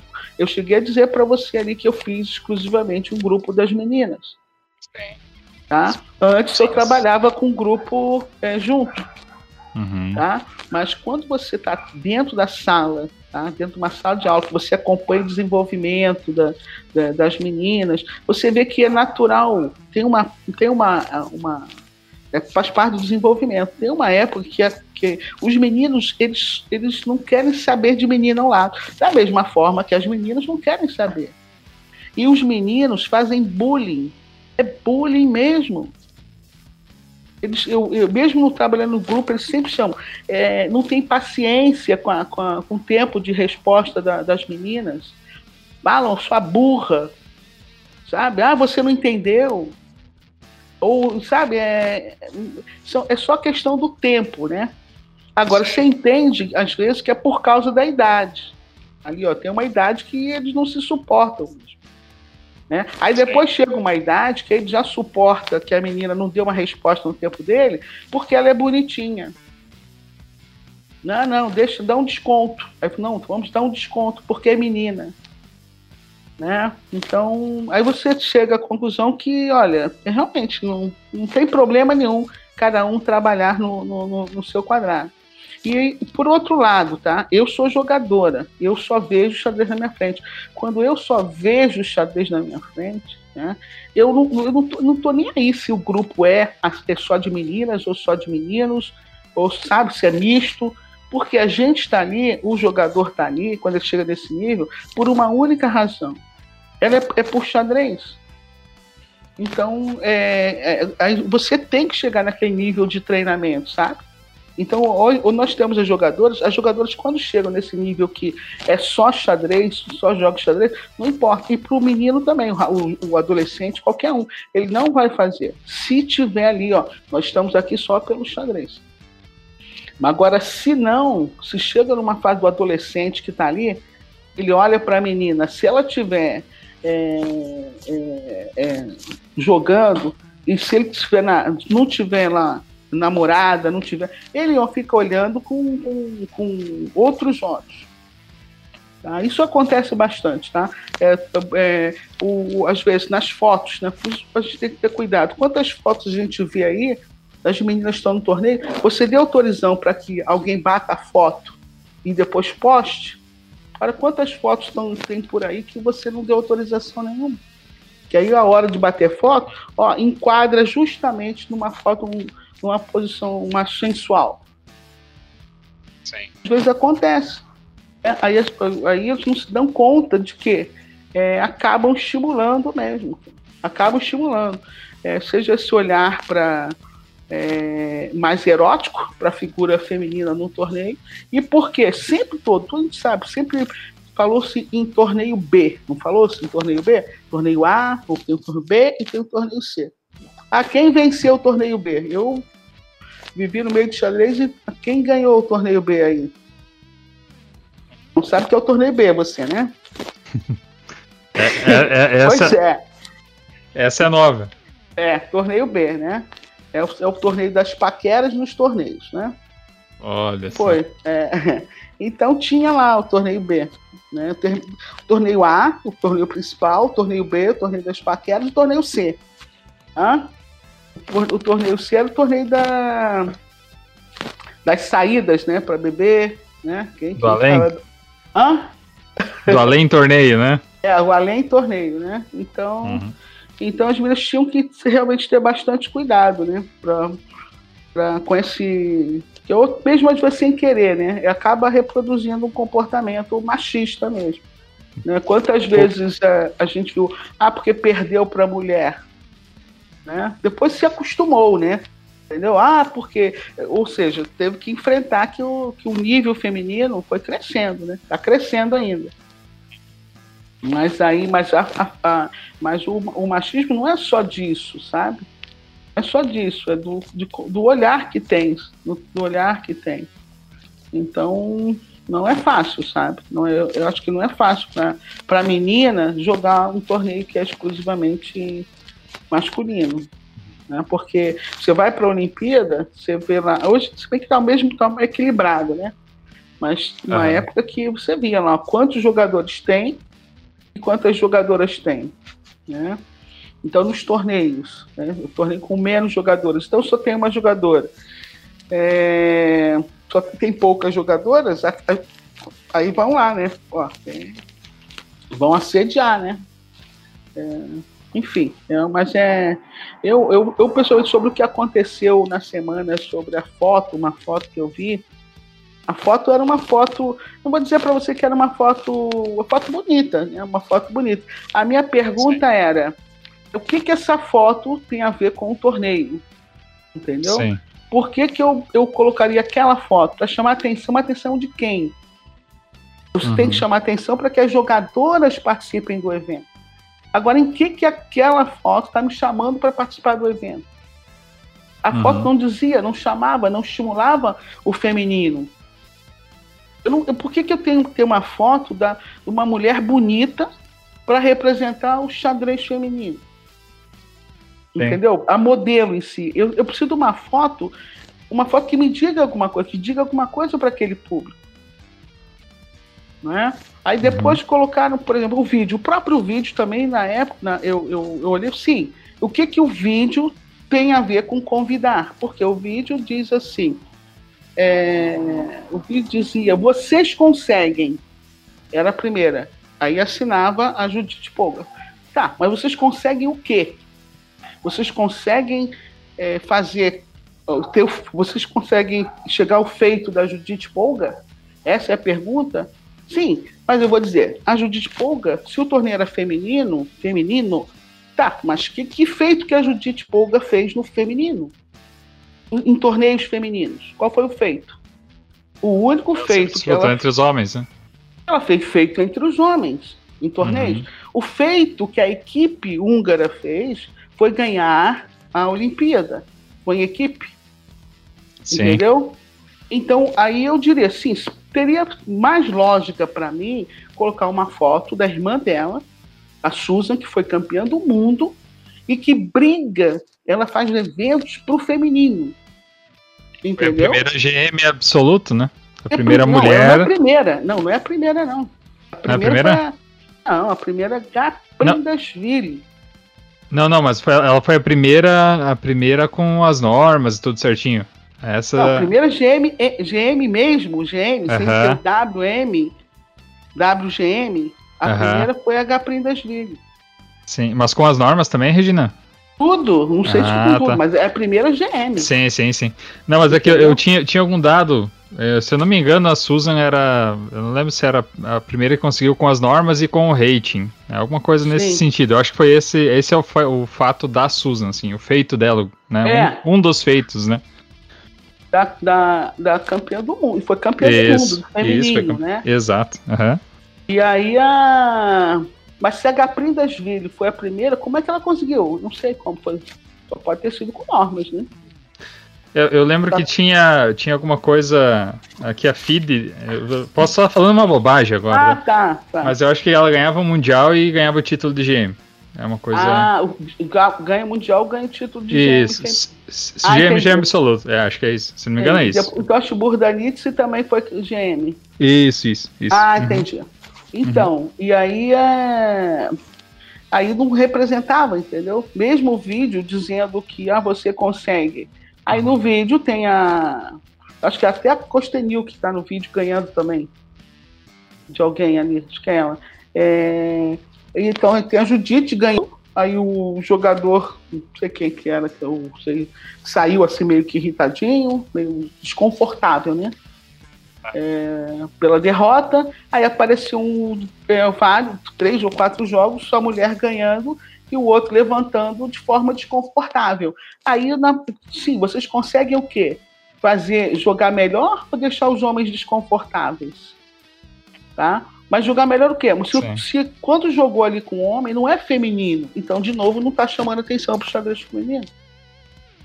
Entendeu? Então, eu, eu, eu entendo que um, uma forma de chamar atenção para o xadrez feminino, para que o xadrez feminino melhor, primeiro, ele tem que respeitar o xadrez feminino, assim, o torneio feminino. Assim como você tem que respeitar os torneios de qualquer outra coisa. Por exemplo, torneio masculino. Eu gosto, por exemplo, que tenha o torneio só masculino. Eu gosto de ter um torneio só do sub-8, um torneio só da categoria, o torneio, sabe? Cada um no seu segmento. Não tem problema nenhum. Eu gosto disso. Tá? É, e, e também gosto dos torneios que são mistos. Meu, xadrez. E cada Sim. um no seu, cada um no seu, não tem que comparar, não tem que comparar. Claro, aí vem a questão de ah, o nível técnico. Não, eu não preciso comparar. Eu vou justificar um nível técnico hoje. Ah, tá, nós temos, sei lá, quantos milhões de jogadores e não chegamos a 10% de jogadoras. Então, como, como, é que eu vou comparar? Não tem como comparar. Uhum. Sabe? Não dá, não dá. Não dá. Então, o que, o que se tem é uma exceção. Ah, vou tratar da Judite? Judite é exceção. Por quê? Ela recebeu um tipo de treinamento que, se a gente não quiser tratar como uma exceção, a gente tem que ver as mesmas condições. Lembra daquele projeto lá do Ceval que eu falei lá no início? Lá? Projeto do Ceval com a escola particular? A gente tem que pegar é, e fazer isso. Ah, dar o treinamento nas mesmas condições. Aí eu vou dizer para você, é, lá, em, lá em 1900 e antigamente, tá? Eu comecei a jogar xadrez. Eu não tive acesso a nenhuma forma de treinamento. Mas eu imagino que com a minha força de vontade, o que eu fiz, se eu tivesse um treinamento, tivesse orientação, eu e jogadores daquela época teriam tido um outro nível. Então, o que a gente tem que buscar é o quê? É que as pessoas, os jogadores, jogadoras, eles tenham condições de acesso sabe? Mesmo de acesso. É. Hoje a gente está melhorando. Igualdade isso. de condições, né? Entendeu? Para acessar. É isso que tem. Uhum. Aí na hora, porque aí, aí mesmo assim pode não ter, tá? Pode não ter o mesmo nível, o mesmo nível técnico, mas por quê? De, de, é, a gente vai ver que não, não tem o mesmo número de participantes, tem outros fatores que estão influ, influenciando. Da mesma forma que, ó, quantas meninas não conseguem passar, é, continuar no xadrez, porque elas entram naquele período. Isso eu estou dizendo para você porque eu vi, olha, dezenas e dezenas e dezenas de meninas muito talentosas que passaram tá, pelo xadrez e que desistiram. Porque aí entra depois de faculdade, ou casa, tem filhos e nunca mais. Tá? E por quê? Para você continuar em alguma coisa, você precisa de estímulo não tem ponto caminho. Então, às é. vezes, ou seja, elas já são pouco estimuladas lá na base. Né? Depois vem os seus afazeres, vem as outras, os seus outros compromissos, e não tem estímulo. Então, na hora que a gente conseguir estimular, tudo bem. Aí a gente poder, vai poder fazer o, os comparativos. Agora, a questão de prêmios, por exemplo, que se fala, né? Mesmo assim, ó. Ah, você pode ter a premiação igual, tá? Então, eu faço um torneio com 40 jogadoras no torneio, tá? E dou a mesma premiação que no mesmo torneio tem 40 jogadores e dou a mesma premiação para o feminino. Por quê? Foram 40 pagantes mulheres, foram 40 pagantes homens. Ah, eu posso distribuir. Não tem problema nenhum. Sabe? Então dá é. para dá fazer também. É uma forma de você o que ó, ir aproximando as coisas. O torneio pode ser um torneio misto. É tanto que hoje já tá, se você ganhou no geral, você não ganha o feminino. Né? Então, enfim, é, é, dá para você ir trabalhando Sim. as coisas, tá? Mas é, foi uma semana que o bom é ter a discussão, sabe? Porque Sim. às vezes o outro ele, ele tem um comportamento assim, mas ele não se ah, não tem nada, é mimimi.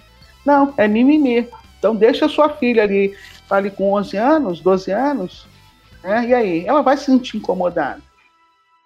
Por Sim. quê? A, a, a, as meninas também querem usar roupa, sabe? Aí não, não, não podem usar roupa. Eu já cheguei para a aluna minha e falar, com essa roupa você não vai de jeito nenhum. Hum, eu vou cerceando então, o direito que é dela de usar a mesma roupa, porque, não, meu amor, você não vai com essa roupa. Existe assédio. Entendeu? Por quê? Primeiro uhum. que evita um monte de coisas.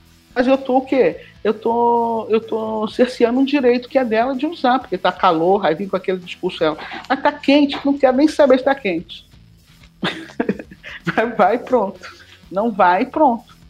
Tá? É, em treino, é. a mesma, em treino, quando eu dava treino, eu falava assim, ah, mas por que veio usando batom? Por que você está no treino de xadrez usando batom? Pra quê? Você quer ir passear no shopping? Oh, vai ficar linda, maravilhosa, de batom, de sombra, de não sei o quê.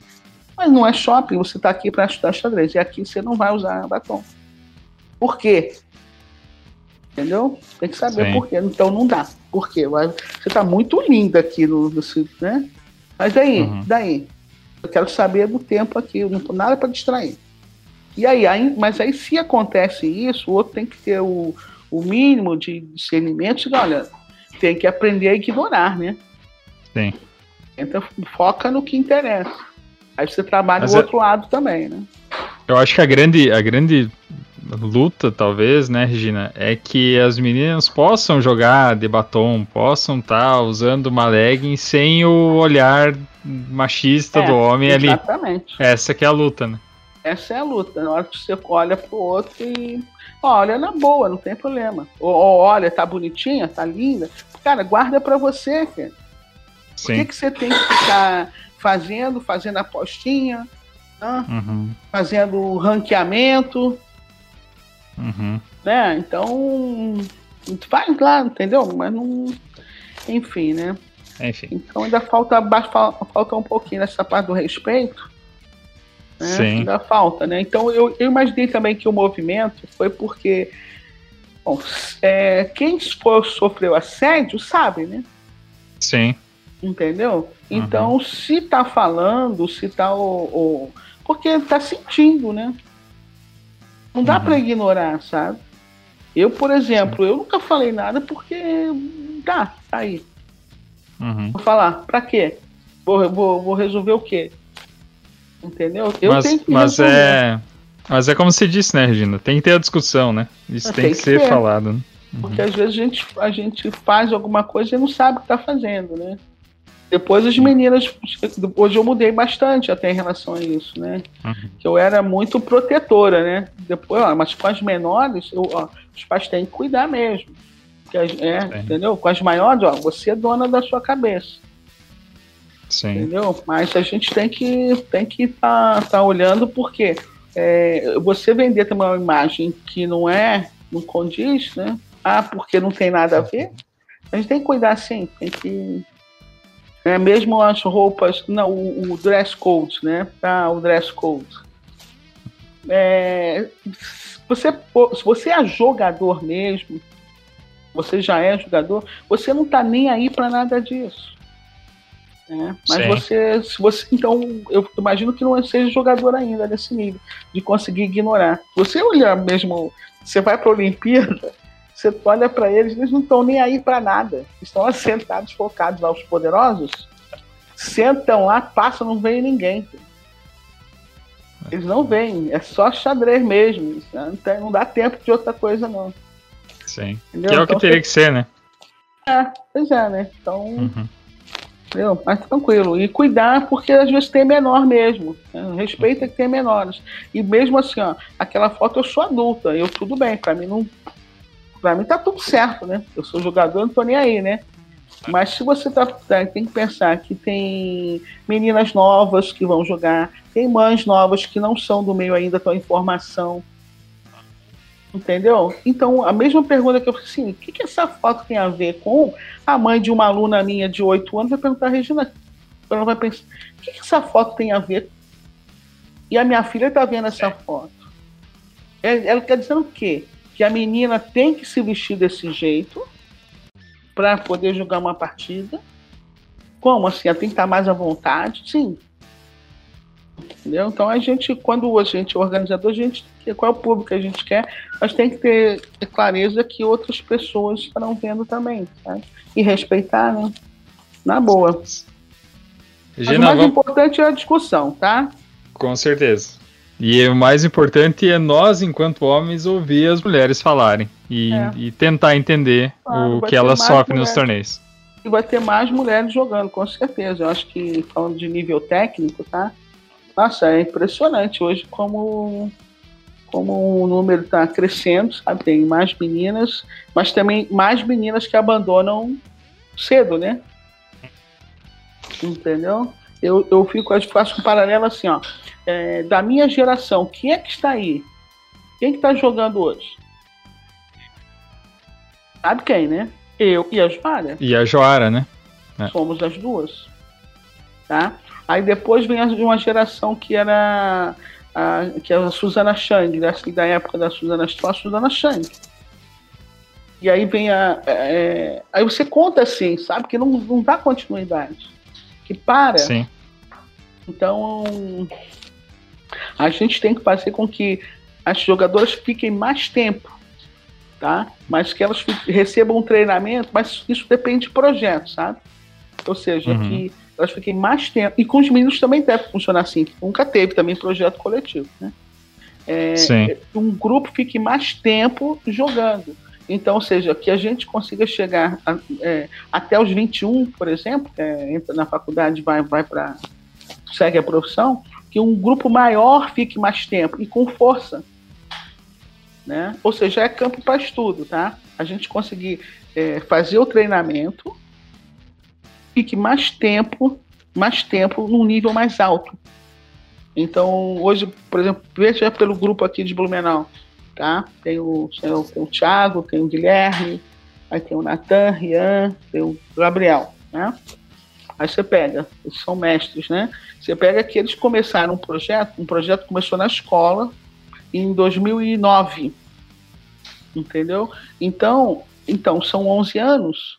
Mas quanto tempo mais eles vão continuar? Então teria que ter, sei lá, quatro, cinco vezes mais um treinamento para eles chegar nesse nível hoje. Para que daqui para frente, pelo menos esses 20, 30, ele fica em três, quatro mais que continuem. E com o feminino é a mesma coisa, né? Hoje, se a gente for fazer um, um, paralelo lá com mesmo com os jogadores, tem uma lacuna muito grande ainda no Brasil. Pode ter mais jogadores. Mas quantos jogadores com, com o nível 2,300 para 2,400 tem? Você olhou lá? Não são muitos, né? Você está entendendo o que eu quero dizer? Quantos uhum. jogadores tem no nível 2,400 para 2,500? Então, uhum. nós temos hoje um número bastante grande no até 2000. Ou seja, mas os projetos eles têm que avançar para a gente manter, para a gente fazer com que mais jogadores ultrapassem a barreira dos 2000. Então a gente está tá longe ainda, viu? Então, se, de repente, se a gente for fazer um paralelo com 20 anos atrás, acho que tinha mais, viu? É, eram, eram mais jogadores na faixa de 2 a 2,200 do que nós temos hoje. Então tem que fazer esse estudo ainda, né? teria que você pegar por faixa e. A gente não tinha tantos grandes mestres, mas na faixa ali de 2,400 a gente tinha mais do que tem hoje. entendeu? É, mas tem que trabalhar. Mas então, por quê? É, por mais que tenha, tenha, tenha técnicos, treinadores trabalhando projetos, mas a gente tem que aumentar a força a força do, de 2000, de 1800 para 2000. Passar esse povo todo para subir rápido. Mas é, acho que agora não vai demorar muito, viu? Pra... Esperamos. É, eu acho que não vai demorar muito porque é muito material que tem disponibilizado hoje aí, é, tá, tem muito mais técnicos trabalhando, né? Agora, uhum. e precisa dos eventos, né? Tem que ter é. mais eventos. Agora, você sabia que é, quando, falando de xadrez feminino, tá? É, eu falei que era o, a equipe olímpica, ela saía dos torneios dos campeonatos brasileiros. E eu, fui, eu sempre fui defensora de que a equipe saísse do campeonato brasileiro. Porque na época que eu joguei o meu primeiro brasileiro, eram 30 quantas jogadoras. Eu fiquei em oitavo, mas não, tem que olhar o Brasil Base lá para saber quantas jogadoras. Mas é só a gente olhar pelos dados, tá? É, eu fiquei em oitavo, eram 28, 28 participantes. No ano seguinte, é só contar quantas jogadoras tinham no, no ciclo olímpico, tá? Então, dois anos depois, ó, o número de jogadoras que saíam as quatro primeiras. Então, era uma briga danada. E todo mundo queria ir para o Campeonato Brasileiro. Porque valia vaga ir para o Sul-Americano. Porque tinha que jogar o Campeonato Brasileiro. Aí, quando foi lá em 89, 80, um ano, Tá? Aí a CBX mudou, por exemplo. Não, não é mais pelo ciclo, pelo Campeonato Brasileiro. Nós vamos fazer é, rating performance, soma com mais o rating da pessoa, soma mais pelo é, bônus lá do Campeonato Brasileiro e soma mais não sei o quê. Aí faz uma média e leva e, e monta a equipe. Na época, nossa, eu fiz carta até para a CBX, eu fui pessoalmente lá na Assembleia e falei assim: olha esse sistema pode esse sistema pode ser bom para o masculino, para a equipe, quer dizer, masculina não, equipe absoluta. É, mas para o feminino, nós vamos, sabe o que, que vai acontecer? As mesmas jogadoras, as mesmas jogadoras vão, vão para a Olimpíada, tá? E foi um período que íamos eu, se olhar lá, eram eu que era patrocinada, né? A Joara e a Jussara, tá? Uhum. E a Palas, que estava em Blumenau. Eram as uhum. mesmas jogadoras. Não tinha renovação. Porque lá no brasileiro, é, é, a gente podia nem ficar em primeiro. Né? Mas como eu era patrocinado, eu podia jogar os torneios, eu ia para os torneios para fazer o rating, o performance. Sim. Entendeu? Como eu jogava mais torneios, o meu rating era, subia. Então, eram critérios que favorecia quem tinha condições de jogar torneios. Ao passo que eu só fui para a Olimpíada. Por que, que eu fui para a Olimpíada? Eu vi assim, porque eu, eu, eu estudei um monte, eu vi uma oportunidade de jogar no, de conseguir a vaga no brasileiro, e tinha muita menina nova, muita gente que já poderia ter ido para a Olimpíada e ficar motivada na Olimpíada. A Palas, quando foi para a primeira Olimpíada, eu, quando eu fui para a minha primeira, a gente só queria uma coisa quando voltou da Olimpíada. Sabe qual era? É. Estar na equipe de novo. Então, e para a é, próxima. E para a próxima, e é isso que acontece. Uhum. Só que o, o jeito que era, o sistema que era, favorecia. Aí, aí eu, eu cheguei a falar assim: ó, com esse sistema aí, mas pode ter certeza que a gente vai levar 10 anos para que renovar essa equipe aí, mais umas 5 Olimpíadas. Não deu outra. Uhum. Não deu outra. Só depois de muito tempo a gente, a gente teve renovação, né? E isso com, com também com as categorias menores, que as meninas começaram a participar do, dos Pan-Americanos, os mundiais, sabe? É, de categoria. Aí deu uma, uma subida, mas levou muito tempo e meninas talentosas poderiam ter ido antes. Sabe? A gente dá oportunidade, sabe, dessa. De dar aquele. Né? Mas estamos, nós estamos caminhando aí para. Agora tem tanta menina, são tantas equipes é. fortes, né? Então acredito que que vai ficar mais duro, né? É, agora tá, é, embora tenha esteja mais forte, tenha mais meninas, mas a gente vê que que o título é difícil, né? um título de MI é mais difícil conseguir. Mas por que, que é mais difícil? Não, às vezes não é nem por força, é porque nós atrasamos no desenvolvimento. Então, quando eu às vezes eu fico falando, como eu dou aula em escola e estou acompanhando as bases, eu fico vendo. Nós somos, eu sou de um tempo que a gente era o número um da, aqui da América do Sul, em base. Mas aí de repente veio o Peru, que nossa, é um, um arraso, né? Aí Atropelou todo mundo, né? Veio Venezuela, veio o Equador, ou seja, a gente. Eles, eles deram um salto, inclusive em projetos né, de xadrez, é, projeto nacional de xadrez, que nós não tivemos. Então a gente ficou para trás. Então agora a gente está correndo para chegar naquela época lá do bem, o Rodrigo Fontana, a geração aí que ganhou o Pan-Americano, que jogou, sabe? É, a gente tem que correr para chegar na, naquele tempo. Então a gente está atrasado ainda. Tem um projeto Argentina com tudo aí. Porque esses países já estão com projeto nacional e a gente não tem projeto nacional. A gente agora está começando com um projeto nacional de treinamento de equipe. Eu nem sei a quantas andam, né? Mas sabe ter o um projeto nacional de equipe? Nós temos uma equipe nacional para representar o Brasil e a gente tem que dar suporte, tá? Tem que dar suporte. Eu, uma época, teve um presidente, acho que foi o Sérgio Freitas, acho, que ele tinha uma proposta bem legal, que os grandes mestres visitariam os estados, as cidades, sabe? Eles seriam o um, espelho.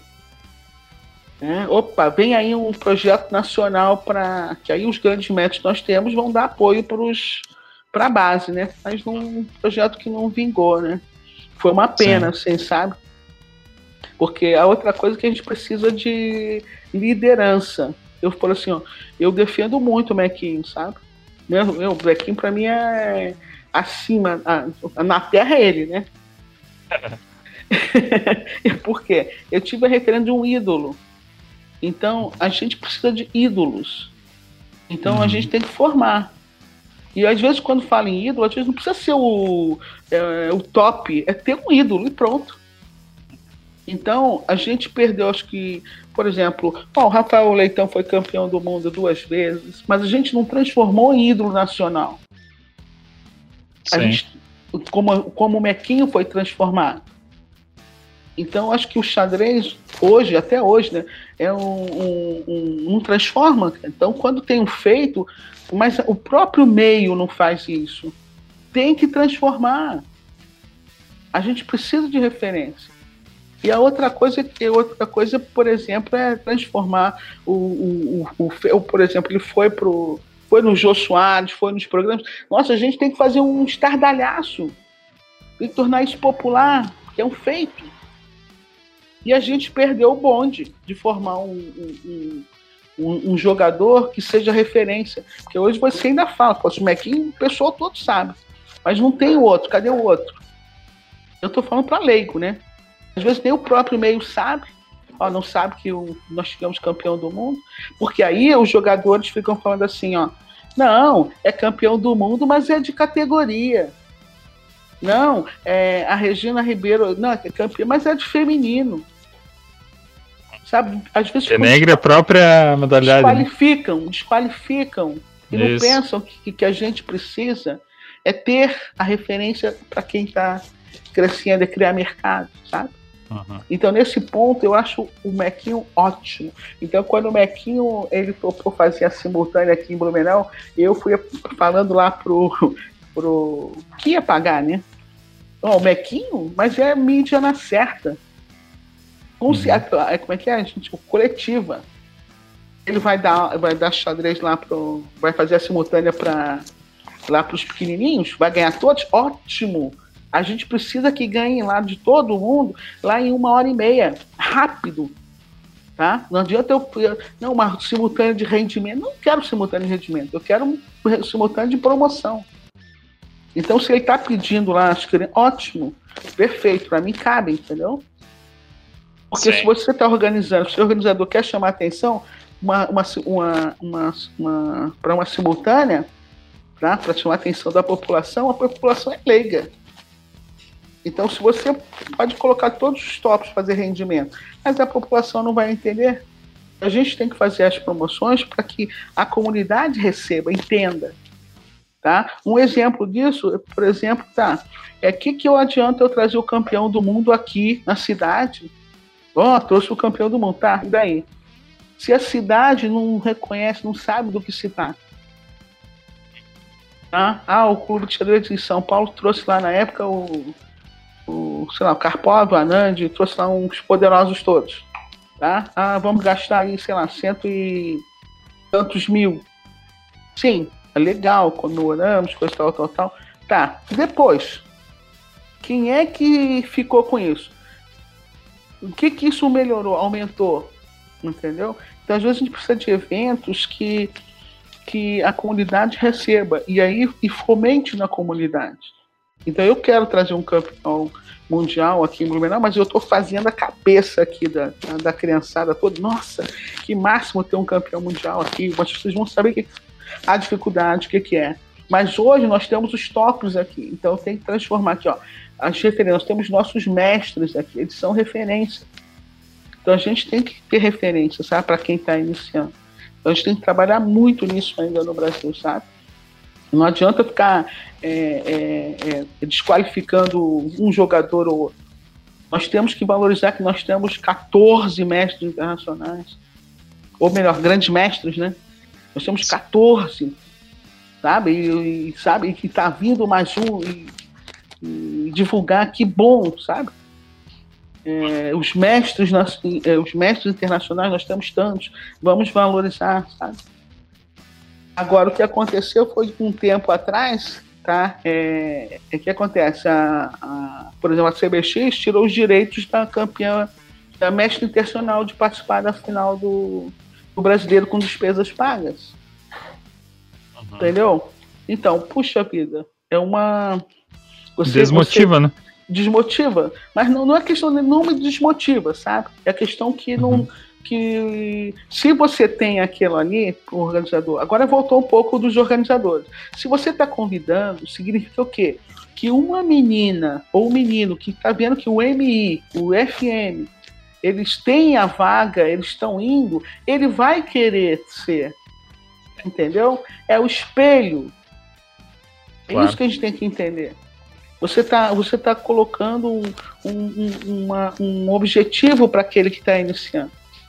Ah, agora teve um, uma crítica aí, por exemplo, aos títulos nacionais. É, porque tá, soltou muito. Oh, tá, tudo bem, pode ter soltado muito. Mas você tem que entender que aquela criança, aquele que ganhou, que conseguiu lá o título de mestre nacional, lá no jogando um torneio que é de repente, ah, mas era só Sabe, se você está desqualificando, não, não, é o contrário. Ele é mestre nacional. Você imagina que representa para aquela comunidade onde ele está inserido. O pessoal às vezes fica pensando pequeno ali. Deixa lá a CBX dar o título de mestre nacional, porque aquele título vai significar muito na comunidade daquele que recebeu. Porque aquele que recebeu, ele teve que trabalhar para conseguir aquilo ali. Lá, eu estava no Rio e fazer cinco pontos dava o título, por exemplo. Nossa, eles estavam lutando para chegar a cinco. Não teve uma luta.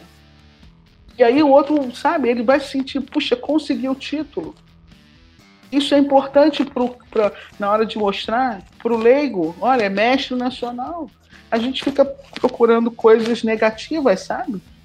Coisas para desqualificar. Não, é, tinha que ser o contrário. Procura coisas para qualificar lá o, o, o, o título, não para desqualificar o título, sabe? Então é. Essa questão do título do, de, de mestre nacional, eu vejo. É, tem, tem os prós e os contras, né, Gina? Sim. Mas a, a questão, assim, é óbvio que tem alguns critérios que são questionáveis, né? Mas ah, você imagina, por exemplo, um cara que mora no interior e aí ele vem, ganha esse título, enfim, né? O cara que mora numa cidade grande, enfim, talvez que tem bastante xadrez, não, não faça muita diferença. Sim, exatamente. Mas como você disse, aquele que é. mora lá na cidadezinha, pô, o cara lá conhecido, filho do seu João lá, é mestre Sim. nacional de xadrez. O quanto isso motiva as claro. outras crianças da cidade a buscar e ele mesmo a buscar coisas Exato. maiores. Né? Mas é isso, é, é nesse ponto que eu tô vendo, você procurar coisas uhum. que, que ajudem, não ficar procurando coisas. Agora, se o outro deu lá porque não, se é para aumentar o número de inscritos, isso aí é outro tipo de problema. Sim. Entendeu? Mas não desqualifica o, o, o, o guri que ganhou. Agora fez a crítica, mas faça lá direto, mudando estruturas, né? Entendeu? Ó, Sim. Tá? Enfim, mas não desqualifica. Eu fico doida quando. É, ah, não vou jogar o torneio tal porque é um torneio fraco. Ah, porque não vai ter ninguém. Ah, porque não sei o quê. Depois, anos mais tarde, a pessoa fica. Ah, tá vendo? Olha lá. Tá vendo? Faz diferença na hora de montar um currículo. Ah, no ano passado eu tive uma conversa assim com um jogador daqui. Aí ah, não vou jogar o Campeonato Brasileiro Escolar porque, sabe, não vale nada. Eu quero ver você ser campeão do campeonato, campeão do, do, do, escolar, do brasileiro escolar, quando, e você colocar isso no currículo, quando você tiver que apresentar um currículo para uma universidade.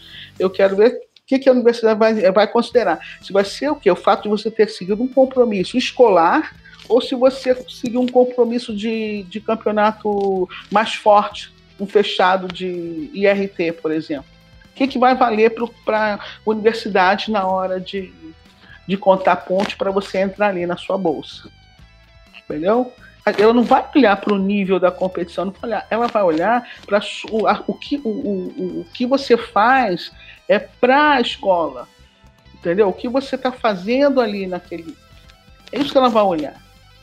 Sabe? Se você é comprometido, se você foi lá porque você é espelho para quem está na escola ou na universidade. Entendeu? Então cuida para não falar, se não desqualificar né, coisa. Entendeu? Então, é isso. O lance de vestir a camisa também, sabe? Você tem um apoiador, vista a camisa do seu apoiador. Vista a camisa da sua Sim. cidade. Vista a camisa do seu clube. Ah, ah, não quero bater foto. Mas a foto é importante, a foto é importante para divulgação, para divulgar a sua modalidade. Uhum. Para depois não ficar reclamando que não tem patrocínio, que ninguém. Sabe? É. A gente tem que dar visibilidade para uma pra nossa modalidade. Imaginem a gente tem que falar mais sim, falar para pessoas, né? Tá? Muitas uhum. pessoas são leigas, eles não conhecem o, as, todas as qualidades do nosso jogo, sabe? A gente tem que uhum. falar. É, então, ai, xadrez é fantástico, eu sou apaixonada, meu Deus do céu. Queria eu ter tido oportunidades todas que, que as minhas alunas têm aí de às vezes eu falo, vocês, assim, uma cidade como Blumenau de ter contratado, sabe? Tem, são vários técnicos, não é só de uma modalidade, não é só porque é xadrez.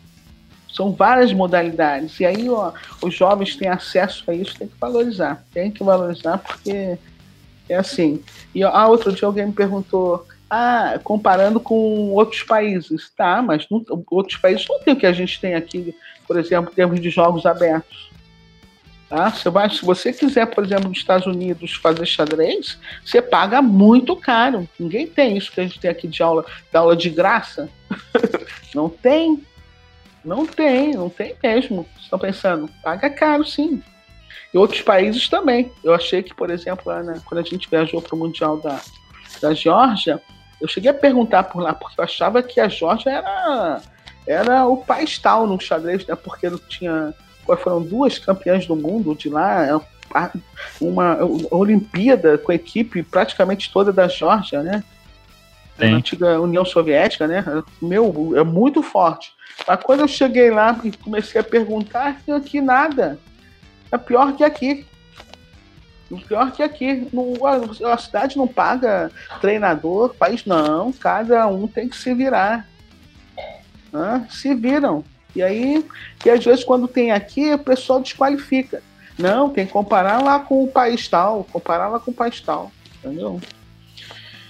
Enfim, a gente tem que é, valorizar o que a gente tem e buscando tá? mais conquistas. Precisamos de mais livros, mais material, sabe? Precisamos de mais profissionais é, é, junto ao xadrez, mais professores na base, professores. Né? Por isso que eu sou defensora também do, de que tenha é, xadrez na escola, né? Num primeiro momento que seja aula extra, mas lá no segundo momento, né? Está chegando já, né? Quando tiver os professores formados na universidade, estiverem na, na graduação, aí a gente vai a gente vai ampliando, sabe? E a outra Sim. coisa é cada um no seu quadrado também, né? Por exemplo, eu estou agora dando um curso para professores do estado, né?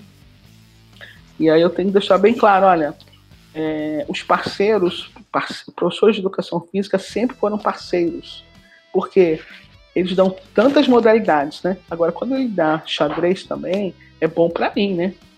Porque já vem um jogador, já vem lá um xadrez que já está apaixonado por xadrez, já quer fazer xadrez. Então, quanto mais pessoas dentro da escola, né?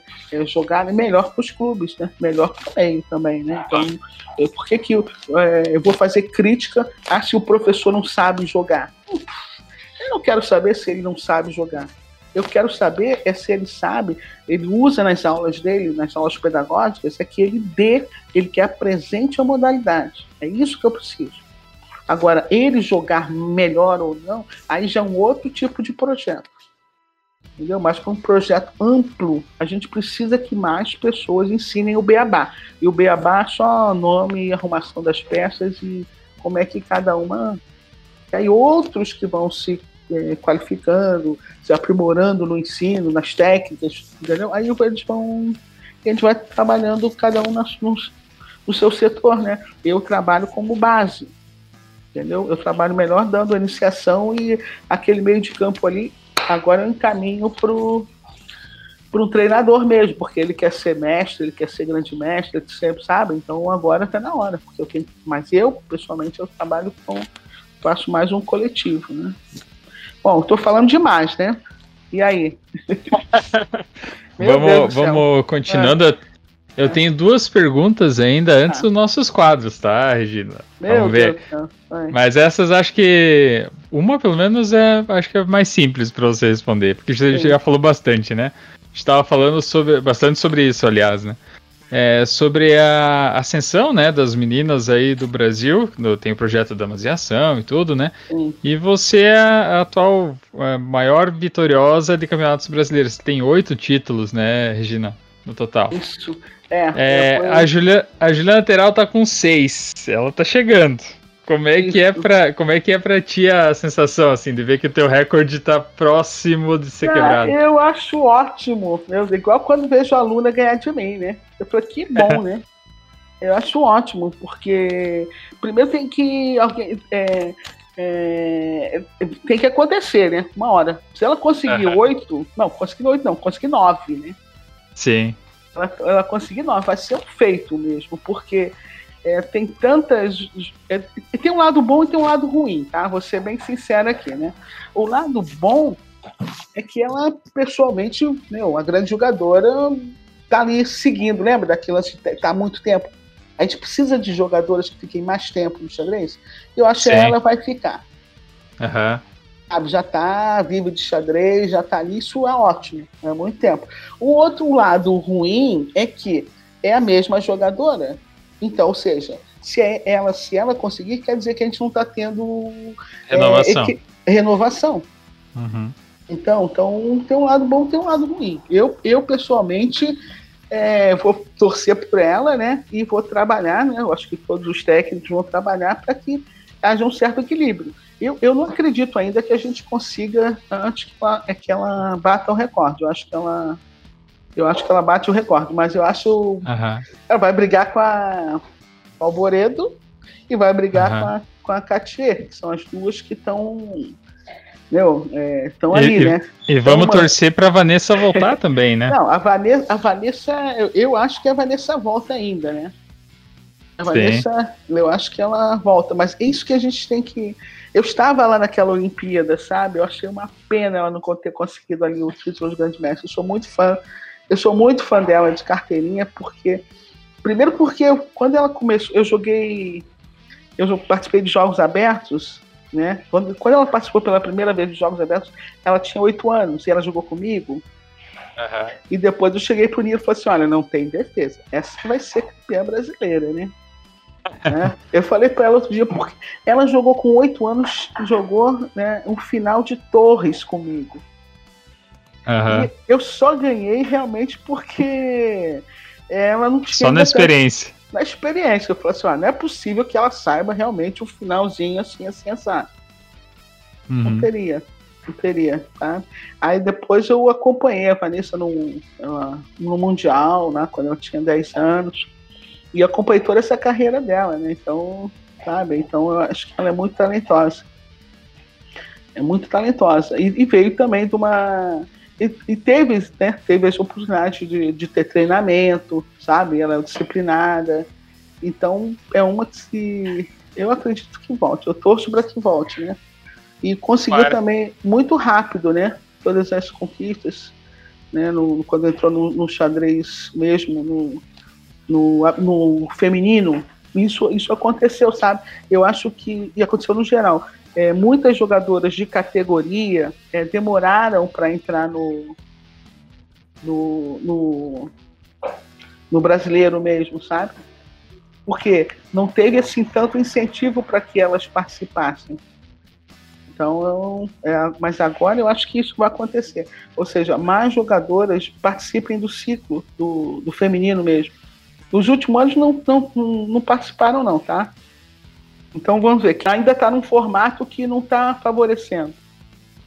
Uhum. Ainda não está. Então a gente viu agora esse formato, esse formato eliminatório, né? Que é um formato uhum. que é uhum. interessante. Eu, eu, eu gostei muito de jogar, tá? É, porque é um evento que é muito animado, é muito tenso. E, e a gente precisa, vou dizer para você, Derlei, eu, porque eu joguei vários torneios, eu joguei um monte de torneios pelo mundo também, né? É, eu me lembro muito, toda vez que eu falo sobre isso, eu me lembro do Brasil perdendo para a Itália. Perdendo para a Itália no vôlei. Ah, né? Lá um anos, anos atrás. Eu não tinha ser nem nascido, né? E aí. não sou tão novo também, né, Gino? Olha só, eu vi o seguinte: é, por que, que o Brasil perdeu para a Itália aquela final? O Brasil ele treinava, eu imagino o seguinte: ele treina tanto ou mais que aquela seleção, tá? E os jogadores são talentosos. O quê? É uma coisa muito simples. É perdeu, sabe por quê, né? O Brasil não está acostumado a receber pressão, a jogar como o favorito sabe? Uhum. É só dar um apertozinho que ele, ai meu Deus, né? Porque não está acostumado. Sabe, jogar tenso. E eu vejo isso com. Eu falo assim, ó, você tem que jogar como os russos jogam, como os cubanos jogam, os chineses jogam. Eles são muito duros. É isso, são duros porque não é fácil, eles sabem que não é fácil chegar ali. E que você vai sofrer pressão para manter. Então, agora é, é a mesma coisa. Ó. Tá, é muito fácil você ganhar um brasileiro. Pode acontecer um resultado, uma coisa, sabe? Um, um te favorecer. Mas eu quero ver você manter um título. Às vezes o pessoal fica, ah, porque o, participou dos Jogos Abertos foi fácil, 17 ganhando. Ah, mas não é fácil manter, não. É pressão, é pressão. E às vezes não é pressão só do, do de ter um adversário com nível técnico para te derrubar a pressão mesmo, pressão de que você é favorito. Você tem que jogar o melhor. Tá? Então, às Sim. vezes, você, entendeu? É manter isso. Isso não é fácil, tem que ter um, um controle muito bom, tá? Muito bem psicologicamente. Então, aí, o que, que acontece? No Brasil, nós temos torneios, nós temos poucos torneios onde é, você perde e continua, vai continuar perdendo se você não melhorar. Tá? Por quê? Você joga um aberto, um aberto Brasil, por exemplo. Você joga um aberto Brasil, tá? Você, de sete rodadas, ou de seis, que a maioria é com seis, quantas rodadas você de fato joga com um jogador é, forte? Hã? E aí, quantas? É, em, em sete rodadas? É. Vai jogar umas. Você tá entendendo? É. Você uhum. joga pouco. Você tem que, a gente tem que chegar num nível onde a gente, a gente vai jogar sete rodadas, mas são sete rodadas duríssimas. Mas sabe, sabe que acho que isso até melhorou bastante nos últimos tempos, Entendeu? sabe? Porque. É, porque antigamente, tu pega um Floripa Open, por exemplo, hoje. É um torneio que, se você vai jogar, é, é claro, você vai pegar, vai olhar o rating, o cara tem 1.700, 1.800, é, mas é, é é então, duro? Tá, mas hoje tá porque o rating, você tá vendo isso porque o rating está inflacionado. Sim. Você não você tá jogando hoje com um grid de 1800, mas você sabe que ele não tem 1800. Mas tem que chegar uma hora que você jogue, jogue. Olha, como a gente viu que eu falei para ele quando estava lá no Mundial, a gente vai para o Mundial. Olha, no Mundial você joga 11 rodadas. Se você não tiver primeiro controle psicológico para suportar um torneio, você vai sair com vai sair zerado, porque você perde uma, perde duas, perde três, você vai continuar jogando, sendo pressionado, que é partidas duras. Então a gente tem que ter mais torneios, tá? Para endurecer o povo. Esse, essa é que é. Sim. Entendeu? Mais torneios. E aí tão, são poucos torneios assim que tem. Então, se você está falando Floripa mas quantos mais tem? Nesse nível, né? Entendeu? Então a gente tem que entender isso. Eu acho que é o primeiro ponto para a gente uhum. avançar, sabe? Entender isso. Daí uhum. a questão de você, ah, não, onde é tem que você joga, tá? Às vezes você tem que, tem que sair para a Europa jogar ou tem que ir para outro país jogar torneios para poder ter essa experiência. Então a gente tem que transformar aqui, tem que ter mais torneios. Ou seja, a gente tem que valorizar os torneios que a gente tem. Os menores, sabe? Então, mas aí quando aparece torneio assim, o pessoal que é mais forte não quer, não vou jogar porque eu, sabe, eu posso perder, não quero ficar aquela, sabe, aquela coisa do hate. Ah, não posso jogar com, tenho 2000 e tanto, não vou jogar com 1800, um torneio que tem 1800, por quê? Porque eu posso perder e vou perder muito. Então a gente tem que, tem que chegar. Eu gosto agora desse formato que é por blocos, sabe? Esse, é, tem o brasileiro, né, o, o, sub, sub 2000, sub 2200, coisa que os americanos é, fizeram, né? Com sucesso, uhum. né? Eles, eles começaram a fazer torneios assim. E eu ia lá jogar, no Rio ganhei 2000, eu joguei um Las Vegas Open também, sabe? Eu ganhei, uhum. sabia? Olha! Meu, foi muito legal, meu Deus do céu. E lá na. Foi, lá, foi direto pro cassino daí. Não, de, isso mesmo, tava lá. Foi uma experiência assim fantástica. Meu, muito Vai, legal. Eu fiz jogar. Teve uma. Na última rodada eu caí numa posição de diagrama lá com o mestre. Hum. Daí é. Meu, não acreditei. Ai, não acreditei. fiquei em 19. Eram 35 titulados. Né? Uhum. Eu fiquei lá em 19. Faturei meu, meu prêmiozinho. Oh, que beleza! Ah, maravilha! maravilha, maravilha. Mas é isso. Eu acho que, falando, voltando ali o xadrez feminino, a gente tem que ter mais torneios. E eu, eu, eu sinceramente, eu tenho a minha opinião sobre. que diverge aí da, da opinião da, das poderosas do mundo aí, né? Algumas poderosas ficam a favor de que ah, para melhorar o xadrez feminino, você tem que acabar com torneios femininos e as, as meninas têm que jogar torneios com, com os homens, né? E tem que, tem que acabar, né? Então eu discordo, né? Eu, eu acho que tem que ter, ao contrário, tem que ter mais torneios femininos, né? mais ainda, mais do que tem. Antigamente tinha até um torneio da França lá, tinha um aberto feminino da França que Hoje não tem mais. Eu acho que tem que voltar a ter mais torneios. Né? Já eram poucos, hoje, né? né? Mais torneios estritamente femininos. E o que a gente tem que, tem que ter é, é treinamento. Então, é, eu acredito muito nisso, né? É pegar a base. Nós temos um bom número hoje, sub 8, sub 10, sub 12, ou seja, por exemplo, vou pegar campeã, as campeãs do sub-8, sub-10, vou fazendo por grupo e colocando lá para um treinador trabalhar, entendeu? E a outra coisa é trabalhar com conquista. Ó, se você é sub-8, sub-10, o formulo está treinando, você atingir a meta tal, tal, você vai passar para o grupo de treinamento lá do, do 14 e 16, sabe? Você vai fazer seletivas. A gente precisa de mais coisas assim, sabe? E você a, a conseguir, nossa, que maravilha. Eu acredito nisso. Né? Em vez de falar tem que acabar, eu tem que acabar. E a outra coisa é que é quando o pessoal fala que é, de treinamento é que treinando junto vai melhorar. Eu não, não, sei, né? Porque quantas jogadoras treinaram junto e melhoraram, né? Então, não, às vezes não passa por aí. Porque cada caso, né? Cada, e, e, cada caso é um caso, né? De, depende muito de motivação, né? Eu acredito em número, de estatística. Nós temos que ter 100 jogadoras no nível aí das poderosas, das três poderosas aí, a lateral, a, a Juliana e a, e a Katia. Né? Nós temos que ter 100 jogadoras. 100 jogadores estão tendo a mesma oportunidade que algumas tiveram aí de é, como é que é participar do projeto lá com da, da FID lá. É, é, sabe, participar. Ah, Mas sim, eu, sim. o que eu acredito, sabe o que, eu acredito? É que tem que ter seletiva para atingir essas vagas, para chegar nesse coisa.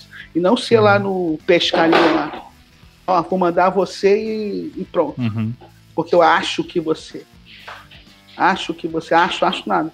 Eu Sim. tenho que eu montar uma estrutura, tá? sabendo que existe esse projeto lá da, da- da- de maestria da FID, eu desde baixo aqui, desde a categoria menor, e trabalhando, ó, sabe? Pegando por categoria. Eu Sim. achei muito legal agora na Olimpíada, tá? Teve a Olimpíada Online, que aí tinha aquele critério que era é sub-18, Sub-20. aham. sub-20, né? E aí a gente, Uhum. ou, ou seja, muita gente nem conhecia, ainda fez críticas né, da- da- na, na- na equipe, mas não conhecia o regulamento. Mas é que apresentou a jogadora. As meninas muito talentosas. Ou seja, são jogadoras campeãs brasileiras de base, de, de categoria. Tá? Então a gente tem que, ao contrário, tem que. O Lucas, Lucas estava, o Cardoso estava na equipe, mais o outro lá de Brasília, né? Entendeu? A gente tem que, que mostrar, trazer esse pessoal para junto dos poderosos, dos grandes mestres. Sabe? Tem que, tem que aproximar, fazer todas essas aproximações. Agora, sobre o, o, o projeto, né? Eu tenho Damas em Ação, acho legal ter quanto mais quanto mais iniciativas a gente tiver para valorizar, né? É, eu gosto do, do projeto. Eu sigo um projeto também que tem lá em, no feminino, lá de Parauapebas, lá, né? Também tem um projeto. É feminino, muito legal também. Eu gosto do projeto aqui das Blusinhas. E a gente tem que ter mais, né? Tem que, tem que, que buscar é, é, mecanismos para a gente estimular ainda mais o xadrez feminino. Que, que passa só por isso de ter que, não tem que nada, tem que jogar torneios, amar xadrez e, e estudar, entendeu? Agora, é importante ter os femininos sim, sabe? Eu não estou dizendo isso porque eu tenho essa idade, tal, mas eu sei o quanto foi importante, que foi muito legal participar dos torneios femininos, tá? Mesmo em termos de amizade, de construção, construção mesmo, olha, quantas amigas tem do meio, sabe? De, de, de valorização, sabe? Então, é, porque não é fácil ser mulher só, mas quando a gente fala, é, é, mesmo naquelas questões de, de machismo, não só na área do xadrez, né? Tem várias áreas, né? né? Tem várias áreas, né? Enfim. Agora imagine eu, uhum. né? Que eu, eu, deixa eu te contar uma que eu, uhum. o que, que eu vi nos Estados Unidos. Puxa vida, você brasileira, mulher e negra ganhar um torneio aqui, olha que feito, hein? Que feito, né? Olha, imagina, tu... né? Nossa, encheu a boca para falar. Tu não eu sabia se ficava feliz falei, olha, ou, ou, ou furiosa, né? Eu fiquei realmente, eu, olha, eu um espanto, né? Sim. Um espanto, né? Assim, para ver. Enfim, esse tipo de coisa, sabe? Que. Mas a gente ouve, né? Mas tudo bem, Sim. né? Que você tem que entender aí é o seguinte: o, o outro tá te falando como se ele estivesse dando um elogio. O que a gente Exato. tem que fazer é, é o quê? É transformar isso, né? Para não precisar ouvir isso. Sim. Entendeu? E isso é com o tempo, né? Não tem jeito, né? Tem que ir lá e ganhar de novo. Não, não é porque eu sou brasileiro, é porque eu, eu amo xadrez, eu gosto de xadrez, porque eu estudo xadrez. Mas como eu, tem tantos mais. Claro. Entendeu? Então, coisas uhum. assim, que, que. Mas enfim, eu já ouvi tanta coisa que eu só.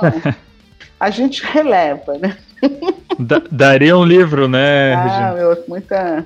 É, muita. Somando, né? Sim. Mais somando, mais somando, mais somando.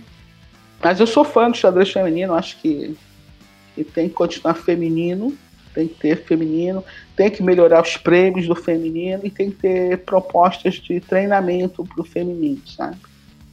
Bacana. Pode, e as jogadoras tops podem treinar tanto com, com o feminino, tanto com, sabe, cada um, porque a, a gente a gente vai se adaptando, sabe? Eu amo, é. eu adoro treinar com os guris ali, ver, sabe, amigo, ver as partidas dos grandes mestres, ver. Por quê? Eu só vejo o xadrez, sabe? Claro. Então, é, mas eu também adoro trabalhar com o meu grupo das meninas. Por quê? Eu entendo ali aquela necessidade. Né? Eu, eu só entendo. E você, a gente vai transformando. Isso é legal. Regina, me diga em algumas palavras aí o que, que significa o xadrez para ti.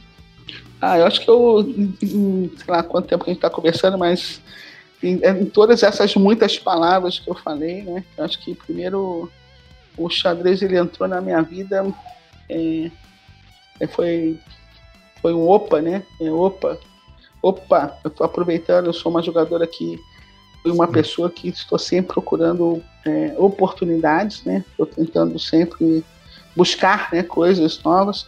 Ah, o xadrez ele, ele, ele foi muito importante assim Uh, acho que em todas as fases, todas as minhas fases, né? Mas ele entrou numa hora certa na minha vida ali com, com 11 anos, mas ele foi. Ele entrou numa hora. Você imagine. Você, mas eu vou dizer para você o que, que, que, que significa o xadrez. Você imagine que. É, mesmo com todas essas coisas de machismo, de não sei o que, não sei o que, mas imagine que na rua ali quando eu aprendi na rua, eu não conseguia brincar.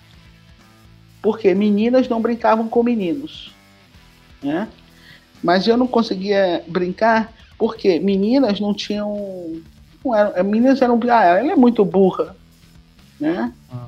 Então, o xadrez, a partir do momento que você joga xadrez, quando aquela coisa de que, nossa, joga xadrez, a pessoa já fica assim, ó, né? Opa, xadrez, ela joga xadrez, nossa, então ela ela ela está acostumada a resolver problemas, já está lida com problemas, vai buscar soluções, é uma pessoa inteligente, é ponderada, sabe? Então ele abriu abriu portas assim, sabe? Abriu muitas portas na questão da escola, né? De, do olhar do outro, né?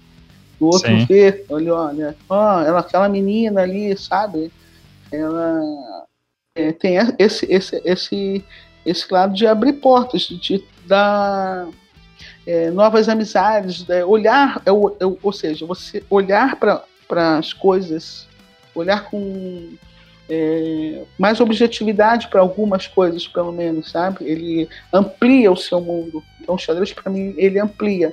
E isso eu vejo é, ainda hoje quando a gente ensina xadrez e como é que o xadrez entra na vida daquela criança ou daquela pessoa, né, que amplia amplia o horizonte. Ela pensa, às vezes ela não pensa em sair do bairro e de repente ela já está saindo do bairro, ela está saindo do, do, da cidade, ela está saindo do estado, está saindo do país. Então ela acaba é, ampliando essa visão sobre muitas coisas, né? Até mesmo lá no início, né, quando eu vejo que eu vou sair do Rio de Janeiro para outra cidade, Rio de Janeiro é o máximo. Não, você veja que você, o fato de eu ir para a Olimpíada, como ampliou a minha visão. Não, cidade grande é o máximo para mulher. Não, eu moro numa cidade hoje que não é, é, é uhum. né, em relação ao Rio. Então ele te dá uma, uma outra visão sobre muitas coisas, sabe? Então, acho que acho que xadrez é para mim, na, mesmo naquela, naquela na adolescência, sabe, quando você tem todas aquelas questões filosóficas, né? ai meu Deus, quem sou eu? O que, que eu estou fazendo aqui? Você, sabe, o xadrez, quando você está com o xadrez, você está tá no meio, você está, pelo menos, você tem um terreno seguro, né? Porque o xadrez é, tem tudo isso, mas é um, é um, é um jogo e um, um meio que, que acolhe. Ele acolhe. Acolhe todo mundo, sabe?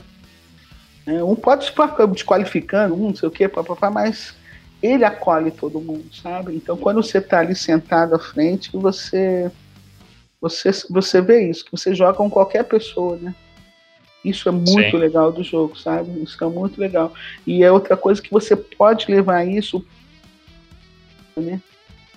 Sabe? Eu, eu fico imaginando o seguinte: eu nunca vou ficar sozinha na minha vida. Enquanto tiver. Não tem como, porque eu posso ficar sozinha em casa, eu posso ficar sozinha. Eu tô vendo um livro, tô jogando a partida, eu não tô sozinha nunca, certo? Então ele é um excelente companheiro né? Uhum.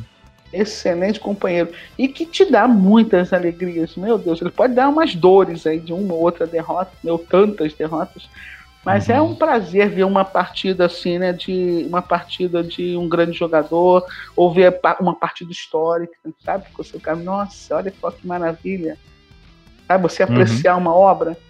Né? E é. assim, é. e, e, e é, olha só, não é fácil você hoje, por exemplo, pegar uma obra de arte, aí vai no museu, oh, interpretar aquilo ali, mas que no xadrez é um, é um pouquinho mais rápido, sabe? Você aprende e quase que imediatamente, se você for levar um tempo de entender uma tela, sabe, com todas as técnicas, sabe, você, o xadrez é mais rápido. E é um prazer, por exemplo, eu gosto muito de futebol, tá? Eu gosto muito de esporte de uma maneira geral. E sabe, aquela torcida, aquela adrenalina que dá quando você está torcendo. Aí fala, e no xadrez? Como é que é? Aí, sabe, a adrenalina, mas é fantástica. Eu acho que é muito melhor, sabe? Porque ela é, é mais longa. Aquela, sabe aquela sensação do gol? Você vê, ah, você dá. Mas quando você vê a partida do, do campeão, você está acompanhando ali o ping, ou está acompanhando. Você fica naquela adrenalina, ele leva mais tempo, sabe? Aquela sensação que é a mesma para mim, mesma do gol. Sim. Sabe? Então ela é, é. Meu, então xadrez, só quem joga, não sei se. Não sei se você é, ama tanto xadrez assim, né? Mas eu imagino. Acho que, que temos, sim. temos um sentimento parecido. É, mas, mas eu, eu, eu, eu e, e, e, os apaixonados estão aí, cara. Por isso que eu respeito todo mundo que está no meio, sabe assim? Que está ali, tem esse sentimento, tem alguma coisa, sabe? Eu tenho uma cumplicidade também, sabe? Ele dá uma. com quem joga, sabe? Uma coisa assim. Ah, você ia me perguntar? Mas eu, eu, eu tive algumas. É, algumas aventuras assim nesse, nesse mundo, do tipo chegar numa cidade e não conhecer ninguém, sabe? Uhum. E de repente abre sésamo, porque a palavrinha mágica, você joga xadrez, né? Então, ah, então vem aqui, né? Meu, ó, tá que beleza, né? Você, né? Aí você, Sim. entendeu? De você ficar hospedado numa casa, você ficar, sabe? Tem isso do outro ser parceiro. É uma então, grande ele, família, como diz o. É, o, o lema, né? Eu gosto do é, lema. Eu sempre gostei do lema da, da Federação Internacional de Xadrez. Uhum. Então é, é isso aí, um, um abrir, um, um abrir horizontes, né? Uhum. É, isso acontece muito, eu vejo muito porque eu trabalho em grupo, trabalho com famílias, né? Quanto que o xadrez ele uhum. transforma um pouco. Você imagine a criança que ela. Agora mesmo, eu, tô, eu sou do MESH, né? É Movimento Educacional. Estou uhum. coordenando esse projeto, tá bem legal, é Movimento Educacional de Xadrez Escolar. Então a gente viaja com famílias.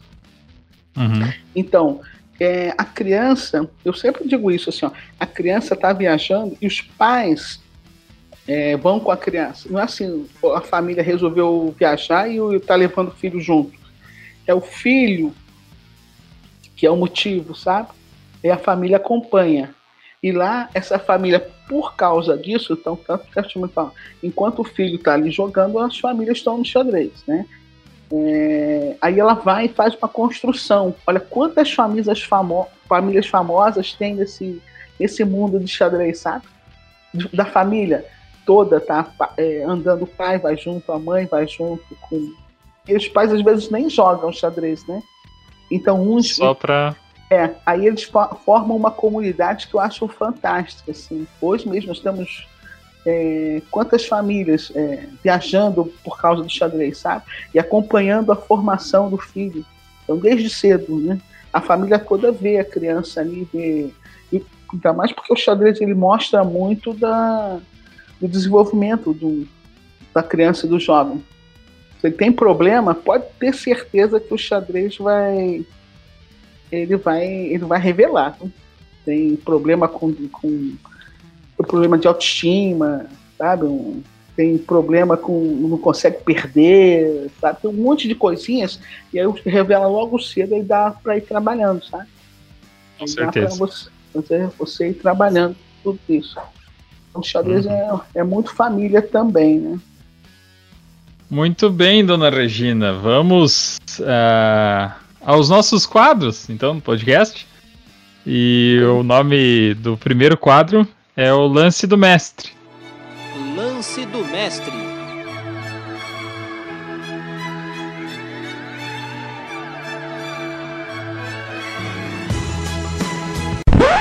No quadro Lance do Mestre, então, Regina, fala para nós aquela partida, qual foi aquela partida inesquecível, aquele torneio inesquecível que você jogou, que tá na tua memória e não vai sair nunca? Olha, eu joguei alguns torneios, agora mesmo, eu já falei de alguns aqui, né? Uhum. Lá o, o, aberto do, do, do US Open, é, uhum. o, o, Las Vegas Open, é, ver um jogador mundial entregando o torneio para mim. Esse torneio é bastante marcante, tá? Esse do primeiro grande torneio, na verdade, que eu, que eu venci, né? É, eu ir lá, sair daqui, ouvir aquilo ali que você eu falei, né? Negra, mulher brasileira, né? Uhum. Lá é, e é um torneio, é um torneio de, por rating, né? Categoria de rating. Então, ir lá e, e, e, vencer o torneio não, né? não era 2.200, não era outra categoria, mas eram tantos, 200, sei lá quantos jogadores disputando aquela, aquele título ali e eu tava lá, né? Então marcou muito porque porque foi o campeão do mundo, ex-campeão do mundo Spasco me entregando o troféu, né? Então muito legal. Momento, né? Foi um momento assim inesquecível, né? Um outro momento uhum. eu acho que é inesquecível assim, um torneio é o torneio que veio tal na minha primeira Olimpíada. Nunca vou esquecer, né? Uhum. De ter visto, sabe, um campeão do mundo ali, né? Claro, ah, todas as outras. Uhum. É, sabe aquela você. Foi a minha primeira Olimpíada. E eu, eu tá do lado dele, assim, sabe? Uhum. Então foi, foi muito, muito legal, assim. Foi... Então não. Todas as outras Olimpíadas foram muito importantes, né? Mas uhum. é, claro, a gente vai lá, viu todos os campeões, outros campeões do mundo, Vianand, Karpov, Kasparov, né, o Carlsen, ou ver o Carlsen pequenininho na Olimpíada, no, no café da manhã, essa coisa assim, né? Uhum. Mas aquela que o outro te dá a mão, né? Essa a gente não vai esquecer nunca, né? e depois uhum. indo lá e dar um couro lá no. no, no dar um couro lá nos americanos também é legal, né? ah, é bem bacana também. é bem legal, mas tem bons amigos lá também, né? A turma, a uhum. turma tem muito, muitas coisas que eles fazem lá que eu gosto, assim, sabe? De, é, tem um torneio que eu, eu, eu até pedi uma parte para dizer que eles têm uns torneios lá que, que são. Tem uns quadrangulares, eu gosto também, mas tem assim. É, eles organizam um torneio, torneio é de nove rodadas. Então eles fazem por parte. Você pode fazer o torneio em apenas quatro dias. Você pode fazer o torneio em, em, em sete dias, em, em, em cinco dias, em três dias, em quatro entendeu? Porque é, você pode jogar uma partida por dia, aí se você não conseguir, aí você vai no outro e você joga duas no mesmo dia, aí depois outro que você joga três no mesmo dia, eles reduzem o tempo, sabe? E você pode só entrar na, lá jogar em, em ritmo rápido e depois alcançar o resto das rodadas. Então você pode jogar três partidas, quatro partidas. O torneio tem sete rodadas, você pode jogar é, é, três partidas num ritmo rápido e depois jogar as outras quatro rodadas em dois dias, no ritmo normal. Essa parte eu acho isso bem legal, porque facilita muito assim a ida dos jogadores, sabe? Fazer por partes. Acho um uhum. formato assim bastante interessante. Muito bem, então, dona é. Regina. Vamos ao quadro Momento Capivara. Momento Capivara.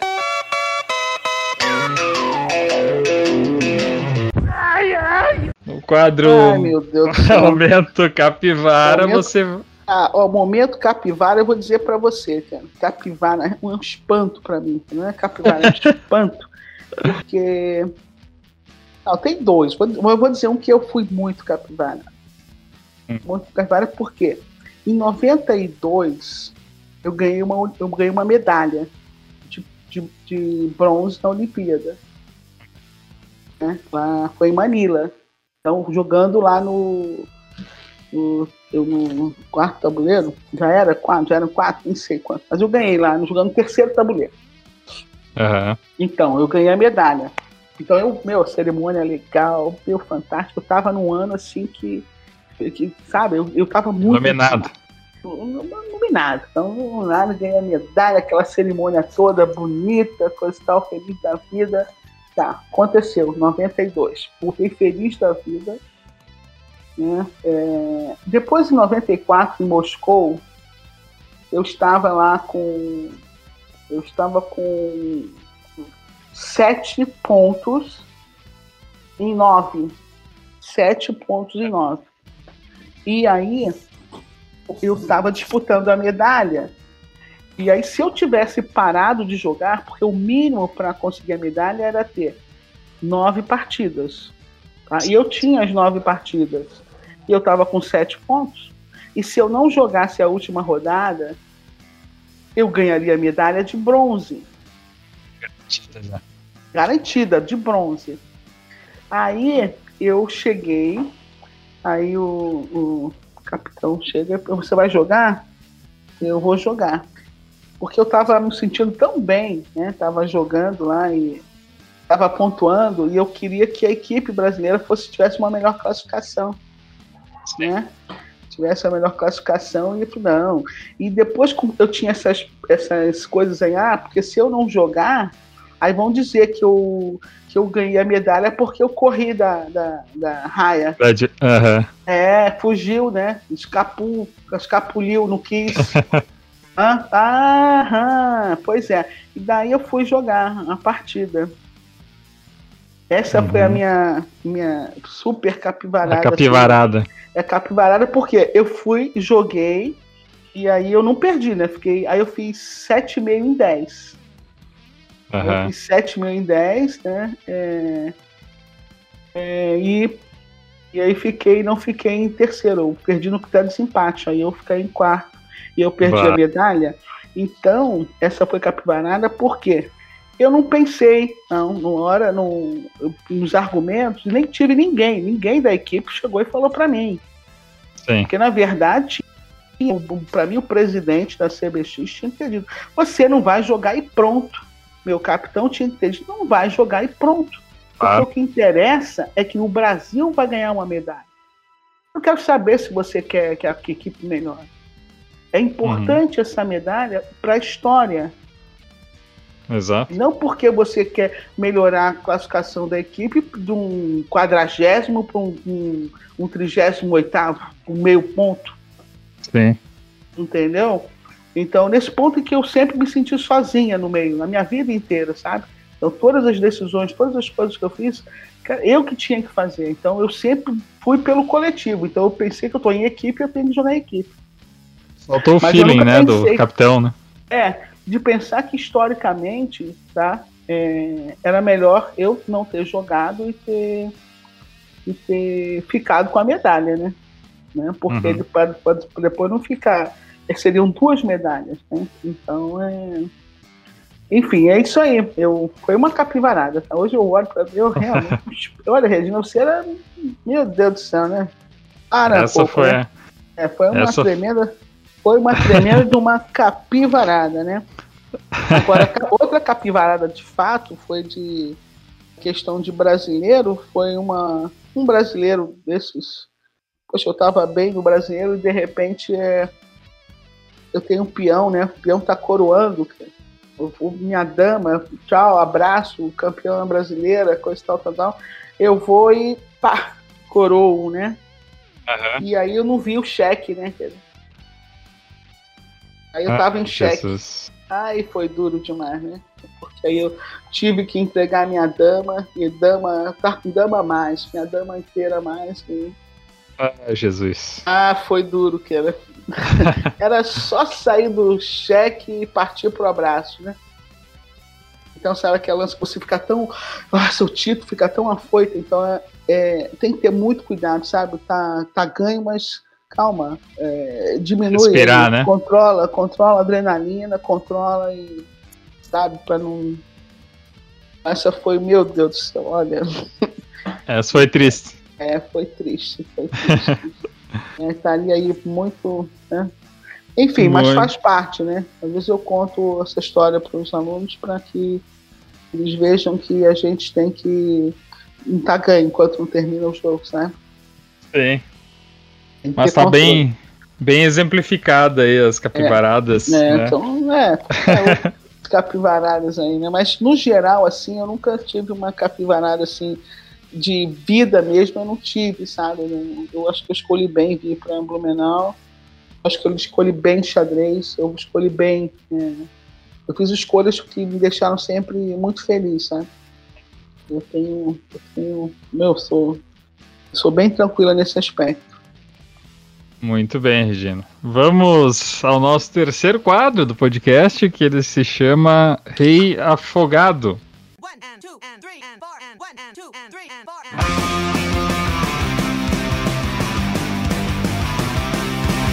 Rei Afogado. O, o Rei Afogado é aquela coisa engraçada, meio meio ruim às vezes, né? Quando a gente tá, tá dando mate, afoga, né? E, ah. e eu queria que você contasse então uma história para nós, uma história curiosa, engraçada, divertida ou, ou não tão divertida assim, que aconteceu em bastidor ou em viagem, hotel, enfim. Uma história engraçada e diferente que tenha acontecido contigo, Regina. Olha, das histórias diferentes, assim. É, acho que é uma história é, é, vou dizer que nem engraçado, nem, mas eu acho que eu chegar na, numa cidade sem falar a língua corretamente e ter que achar um lugar para ficar, né? eu acho que uh, eu cheguei numa cidade alemã, eu tinha lá o meu basicão de alemão, coisa e tal, mas eu resolvi jogar um torneio no, no mundo, né? Da Alemanha, né? Uma cidadezinha do interior, cheguei na, lá na cidade é, tarde, depois das 10 da noite, e aí o, o, o Tourist Information fechado, né, lá, né, tudo fechado, tudo fechado, e eu falei, o que, que eu vou fazer da minha vida? 11 horas da noite, e aí, aí o que que, que que me ocorreu, né, como é que eu resolvi? É, eu tinha o um endereço do, só do clube, onde ia ter o torneio. Aí eu cheguei, fui até uma, uma cabine telefônica, e lá eles deixam a Aí tem lista telefônica, igual filme a gente vê, né? Chega lá e tem uma lista telefônica. Aí eu abri a lista telefônica e comecei a procurar pension.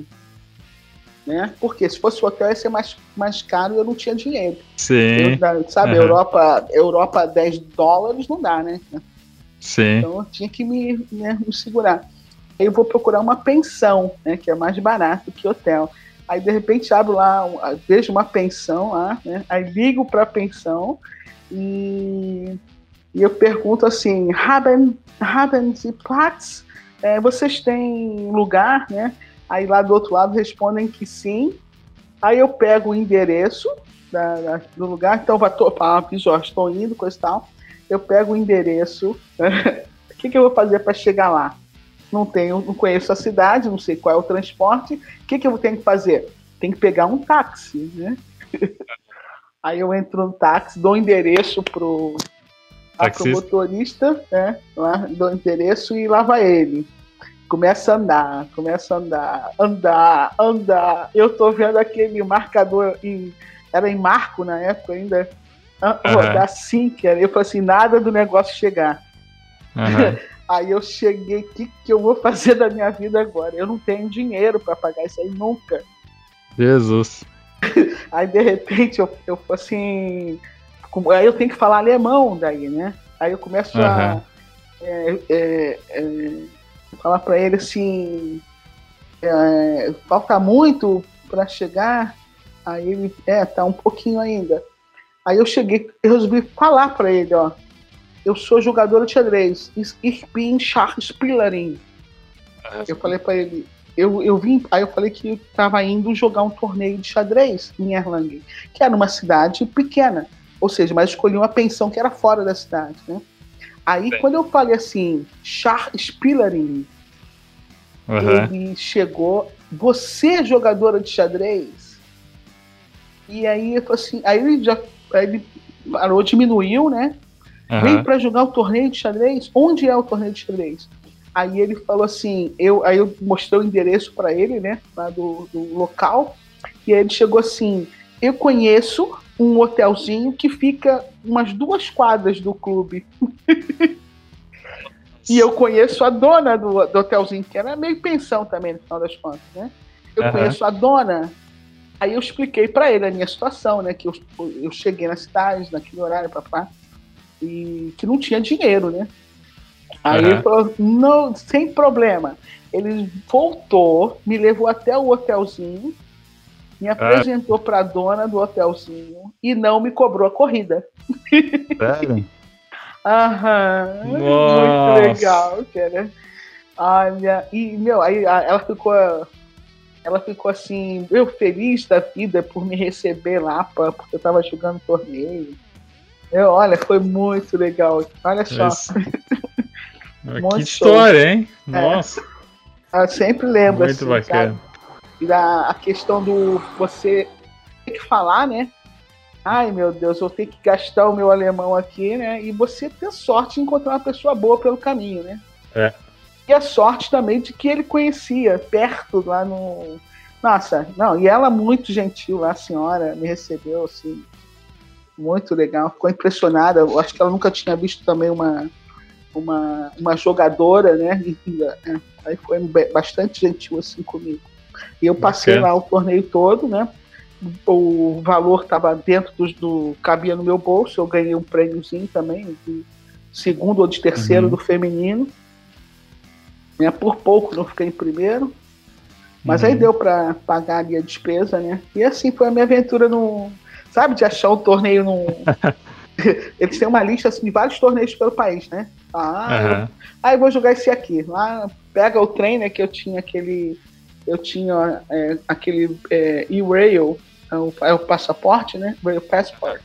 E aí você pode viajar de trem à vontade pela Europa, assim, né? Bacana. E aí eu, aí eu ia, né? Sim, então bem, bem legal essa. Eu gosto dessa história, sabe? Ah, tem outras também, mas essa, essa é bem legal, assim. Essa se destaca. É. Uhum. Muito bem, então, Regina, vamos ao nosso quarto quadro do podcast que chama-se Promovendo o Peão.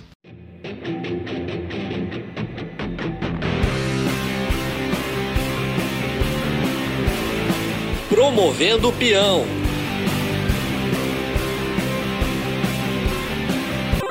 E nesse quadro, então, Regina, você vai nos contar é, dos teus alunos, das, não necessariamente teus alunos, mas dos jovens talentos brasileiros, quais que você vê com um grande potencial assim de se tornar é, mestre, o grande mestre, o mestre internacional, que você vê assim que tem um, um brilho diferenciado assim. Ah, eu sou fã, sempre fui fã do, dos menores, né? Eu vi o. Eu tive a oportunidade de ver o. O, o, o Giovanni e o, uhum. e o Rafael. Os dois tinham. Ter, um ter sete, o outro oito, ou seis e sete. Sete e oito, eu acho. Os primeiro, primeiro campeonato brasileiro deles, assim, sabe? Ganhou o Giovanni. E eu fui levar aluno meu. Né? E eu fiquei assim, fico feliz de ter visto, né, essa, essa, essa ascensão deles todos e depois um dia ter ido para uma Olimpíada onde os dois estivessem, sabe? Então eu, eu, eu tive muita sorte assim de ter visto isso do xadrez de categoria e depois lá no, no top no top GM, né? Agora dos jogadores, meu, eu, eu joguei um brasileiro, joguei não, levei para um brasileiro também em 96, o Fier jogou o primeiro campeonato brasileiro também, grande mestre. E era, tinha seis anos de idade, acho. Seis ou sete, alguma coisa assim também. E que era, nossa, esse aí é poderoso, né? Vai ser muito forte. Vai ser muito forte, né? E o, quem jogou naquela época, você sabe quem estava junto ali? O, o, o Deola, né? O Guilherme Deola Borges estava na nossa equipe aqui de Blumenau, que era uma aposta já nesse projeto que a gente tinha do colégio todo, tinha a escolinha de xadrez que tem 31 anos, né? Então era o Guilherme, é, que é, foi que, de jogador de categoria, que hoje né, é, tá aí é, dando a sua contribuição para o xadrez, né? Foi também nosso presidente da, da federação.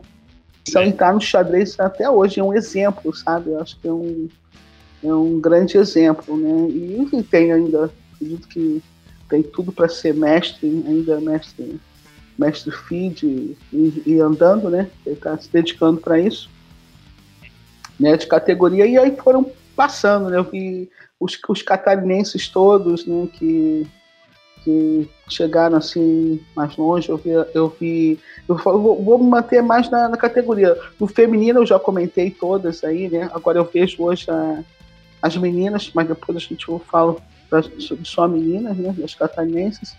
E de categoria hoje, que eu vejo, eu gosto muito da, claro, essa geração, porque é, começou comigo, né? Acho que ali com todos novos, né? Todos esses que são agora é, mestre feed, então espero que logo, logo eles consigam o título de mestre internacional. Acredito que, que eles vão conseguir. O Guilherme está trabalhando para isso, o Natan está trabalhando para isso, o, o Rian está trabalhando. Então acredito que logo, logo a gente vai ter aí, né? O mais o mestre filho, o Gabriel, que é muito talentoso também, né? O Thiago, que é bicampeão universitário, né? Se continuar também, acho que estão se dedicando, acho que acredito que daqui é, é vai sair, daqui de Blumenau vai sair um mestre internacional, eu não tenho dúvida. Do Estado, eu sempre é, é, eu gostei do acompanhar. Lamento é que lá o Fontana, que era muito fã dele, tocar piano, né? né? E não, não continuou na carreira. De hoje, do Estado, tem esses os, os novos, né? Eu gosto daquele aquele, é que é o campeão brasileiro sub-12, sub né, o, é o Caleb, né? Eu acho que tem. Eu acho que, Isso, Caleb. É, eu acho que ele, ele vai, né? Acho que vai longe. E tem a turma que. É que tem a turma que, que começou jovem, campeão de categoria, mas que chega agora no período de universidade, acaba indo se voltando muito bem para a universidade e e não, e não continua, né? Mas que, que é muito forte, né? Acho que lá de Floripa eu gosto muito do Davi, né? Eu, eu gosto muito do Davi. Ele, eu, eu tinha um do, do Brasil, de uma maneira geral. Ah, tem um que eu gosto muito do Brasil, que é o, do, o, do Paraná. O Matheus, né? Eu, Mateus, eu gosto muito. Uh -huh. É, ele com o seu a sua, o seu capzinho lá. O... é, Matheus Salvadego, né? É. Eu gosto muito, acho que ele é muito talentoso. Eu, eu tô falando que eu joguei também, né? Ele é muito dedicado, muito apaixonado. Uhum. Do, eu gosto muito do. Eu viajei com ele, o, o Igor, né? A Jack. O Igor, é, o, o Igor também, é, eu acho que ele vai ser mestre internacional. Também tem tudo para ser mestre internacional. É, o Lucas, eu acho que o Cardoso eu conheci agora, né? Recentemente, porque ele participou da seletiva para ir para Ginásíades. Ginásíades, aí ele participou da coisa, mas ele é muito dedicado. Eu acho que ele tem tudo para estar tá aí, né? Para ser profissional mesmo de xadrez. Né? Tá morando aqui no estado. Então a gente tem vários, né? Agora eu gosto muito do movimento, né? Todos que fazem parte é, desse movimento dos jovens, né? Eu gosto do, Jaraguá, também, o Pico ali, né? Eu, é, eu acho que ele é muito dedicado, né? Todo, né? todo sentado, todo focado, né? Uhum. Enfim, a gente tem aí, tem outros nomes aí, mas tem uns que vêm mais porque eles, eles eu vejo aqui, eu tô vendo, eu abro o meu computador e ele tá lá, sabe? Eu vejo ou tá jogando torneio, ou tá fazendo, estão fazendo essa atividade, sabe? Então uhum. é uma turma que eu vejo que não, que não faz só o xadrez por si. Eu gosto dos jogadores que eles fazem pelo outro também, sabe? Então, uhum. esse movimento do, dos jovens talentos brasileiros né, que estão fazendo, né, estão, e, estão se mostrando, sabe? Estão uhum. amadurecendo. Então, acho que isso é legal. Isso é... Mas eu, aqui eu, agora, no Brasil, a gente tem aí hoje uma geração e tanto. Né? Os irmãos lá de. Do, lá de. Não é Brasília, não. É Brasília? É os irmãos de Brasília? Os hum? Labussieri, né? É, os irmãos e os irmãos do Sul também, né? Os gêmeos, né? Ah, sim, é Tomielo, né? Então, ah, ou seja, sim, nós estamos com uma nós estamos com, com uma geração aí que acho que vai dar o que falar, assim, sabe? Tem outros também, esperamos. tem o, tem o um que tá ali no grupo que eu conheci agora só por nome, não conheço pessoalmente, que é, acho que é Damasceno, né? Matheus Damasceno, se não me engano. É, tem, mas tem mais um aí que também tá, que tá. É, tem, eu só vejo quando estão no, no, Enfim, tem. Uhum. Eu acho que o Brasil tá bem, né? Agora, a questão é reunir, depois é, reunir como projeto, sabe? Como projeto Sim. nacional, porque é, esse negócio de ter até de talento individual, eu já vi aí. Eu já vi. tô há décadas vendo, né? Sim. Tantos, tantos, tantos que. E aí não fica um solitário, né? Eu, ah, mestre. É, é, é mestre internacional, é, vai ser grande mestre, mas tá aí, né? 12 anos. E aí Sim. acontece porque Vou dizer para você, chega uma idade ele resolve, agora eu vou dedicar lá, quatro anos da minha vida para ser mestre internacional. Mas não acontece como um projeto nacional. Ó, existe uma instituição, ou existe um clube que eu vou fazer agora um projeto para que nós tenhamos tantos mestres internacionais. Um projeto para que nós tenhamos grandes mestres. Entendeu o que eu quero dizer? É sempre, às vezes, por iniciativa do, ou da família ou dele mesmo. Então eu, eu, eu, eu torço é para quê? Ó, nós temos aí, vamos contar pelo menos uns 10 com potencial para ser mestre internacional em quatro anos. Agora é o seguinte, né? Eu como dono de uma empresa ou dono do, ou, ou chefe da instituição tal, tal, tal, ó, vamos montar um projeto aqui que em 10 anos eu quero desses 10 ver três mestres internacionais. Sim. Algo assim que a gente precisa, sabe? Acho que trabalhar assim, por, por meta, né? Sim. Ah, mas tem mais, né? Eu falei tudo de menino, mas tem quer que fale das meninas?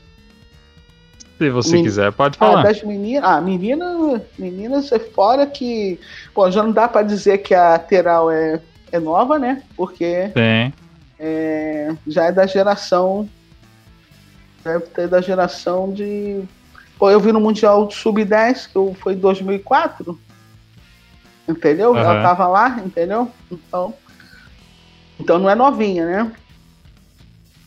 Uhum. Então, das novas, é, tem essa. Ah, ela foi para Isabela. Isabela, Maro... a Tamarose, que viajou. Tamarose, foi pra, uhum. Ela foi para Ginasias, eu, eu, foi uma surpresa muito boa, né? Vê-la no, nos dois campeonatos brasileiros, né? Os últimos que eu joguei, também é legal. Acho que essa Isabela, que é quântica campeã brasileira também, né?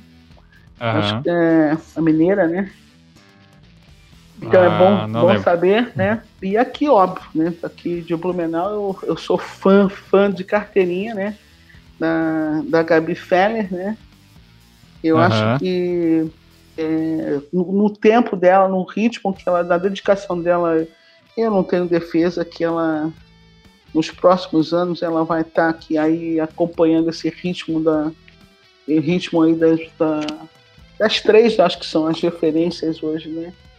De nível que está mais avançado, a Katia catarinense, que, que eu acho que é um exemplo mesmo, tá dando, ela, ela é, é um exemplo no sentido que eu tenha a, a primeira poderosa Vanessa, né?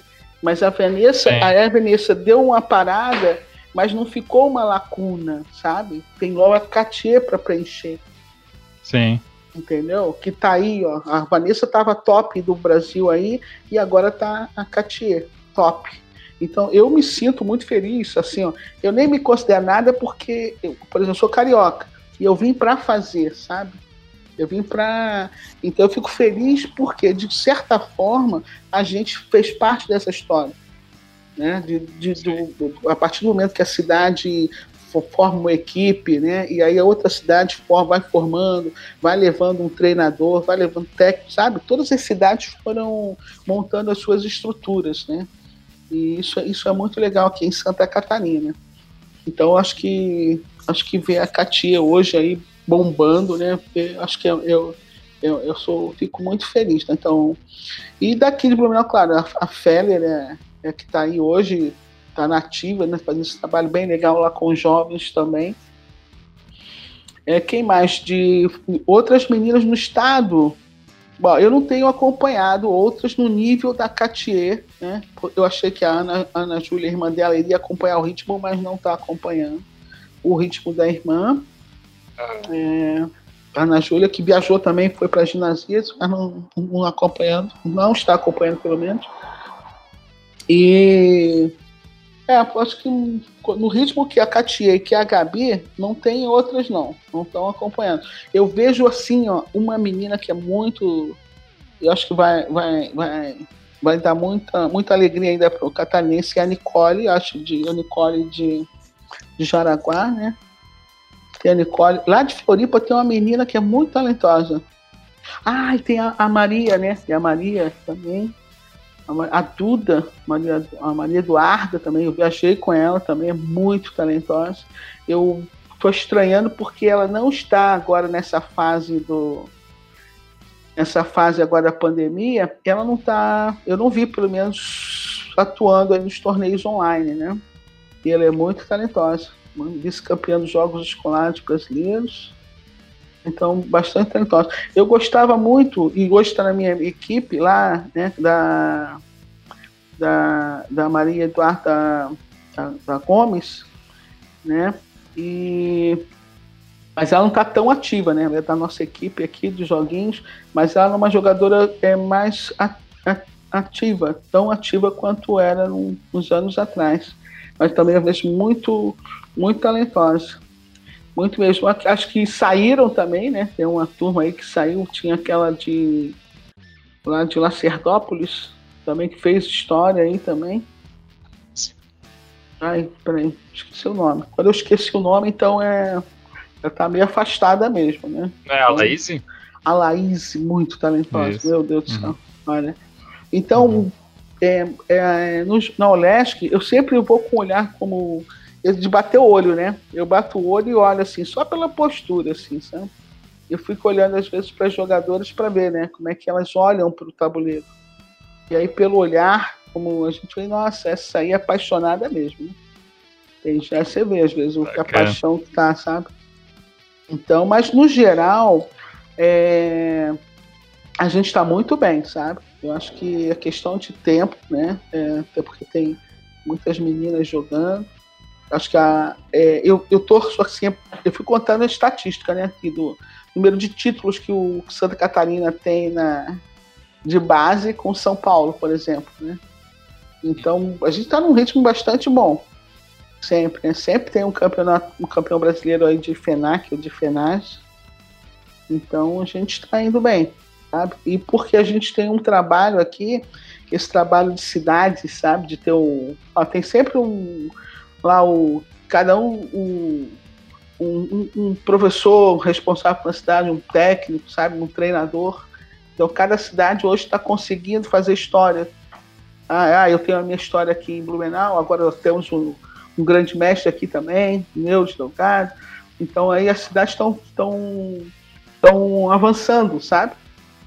Então, mais um grande mestre lá no, no oeste, vai, vai um grande mestre do sul, sabe? Então a gente. Aí o mestre internacional na outra cidade.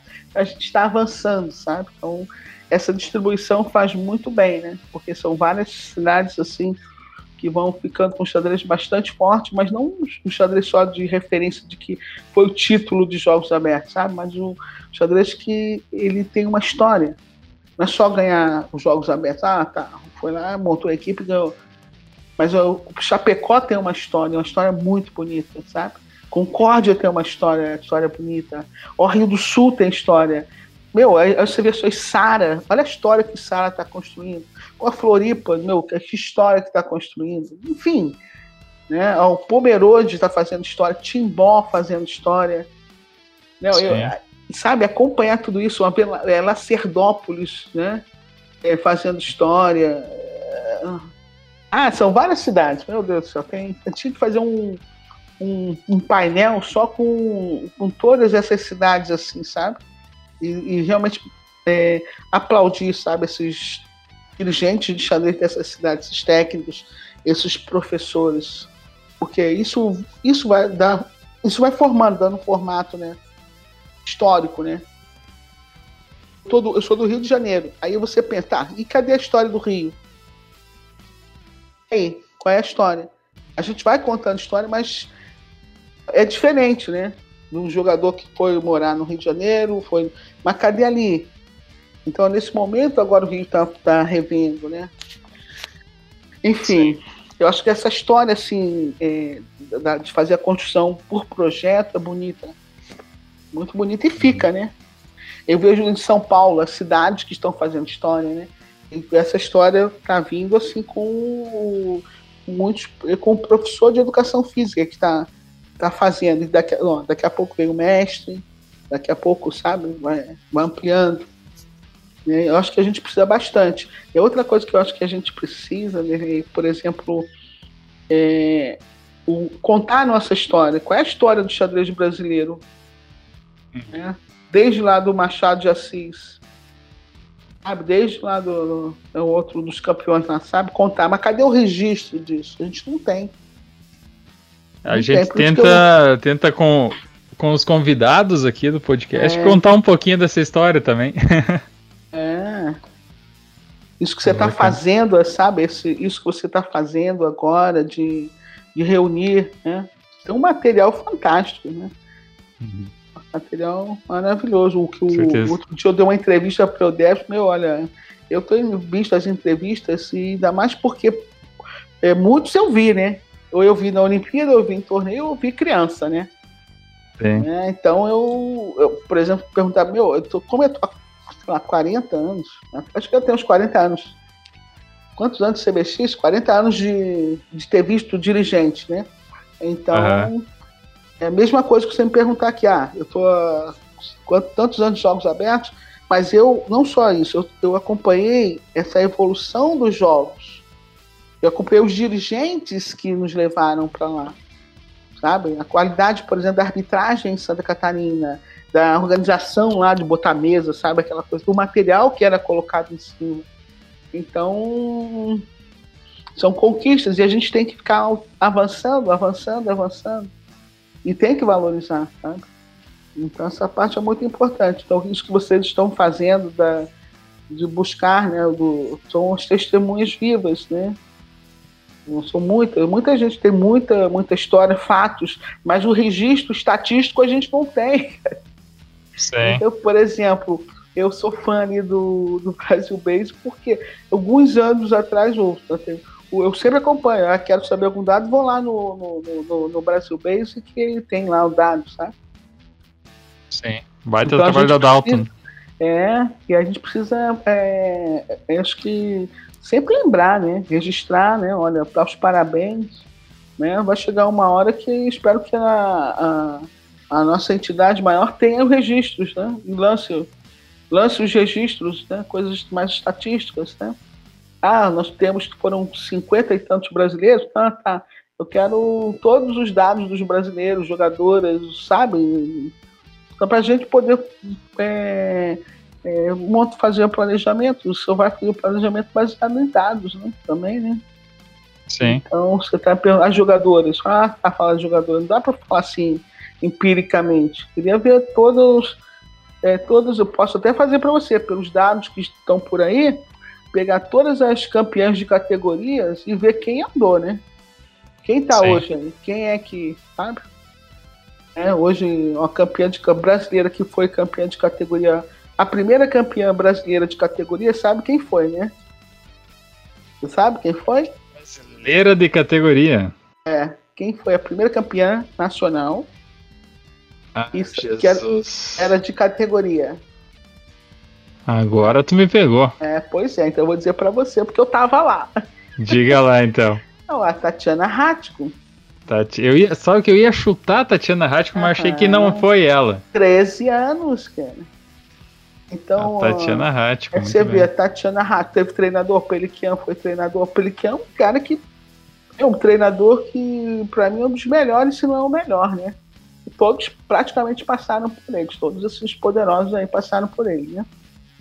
Então, e aí, e aí você vê a importância dele na formação de vários jogadores e, e jogadoras, né? Quantas jogadoras, né? Meninas passaram ali, passaram pelo Pelican, o James Mandes Toledo, né? Não tá atuando, é, mas é mestre, né? E aí Sim. foi treinador, né? Então, é muita gente aí, né? E hoje a gente vai ver, com, com certeza, com todos esses treinadores que tem aí, todo mundo se dedicando ao treinamento, não, não tem dúvida que logo, logo nós temos muito, muitos campeões aí de categoria, mas do Pan-Americano, né? Vamos, vamos trazer o Pan-Americano de volta, né? Chegar na época lá que daqui, todos aqueles títulos, é, acho que pelo menos 80% era brasileiro no pódio. Né? Hoje a gente fica contando no dedo, né? Hoje está contando no dedo. Tá? Vamos voltar aos, aos, bons tempos, né? É, porque a gente ficou atrasado, né? Não, não é que a uhum. gente tenha piorado, tá? É que uhum. a gente não piorou, mas eu acredito que a gente a gente é, eles partiram, eles partiram para um projeto que foi coletivo e a gente não, é só isso. É, tem que viajar em bando. Eu acho que tem que ir para o mundial em bando, como os, como os peruanos é, fizeram lá naqueles primeiros anos. Uhum. Tem um evento, bota ali 80 peruanos ali. Não tem jeito uma hora vai, vai, vai, dominar, né? No início eles não dominaram, mas com o tempo, né? E aí projeto. Sim. Eu, aí vai. Se ficar só no cada um, cada um, é mais difícil, né? Verdade. Então aí. Aí é isso. Hum, muito bem, Regina. Chegamos ao nosso último quadro do podcast. E esse é um quadro bem bacana, bem divertido. E o nome dele é Zugzwang.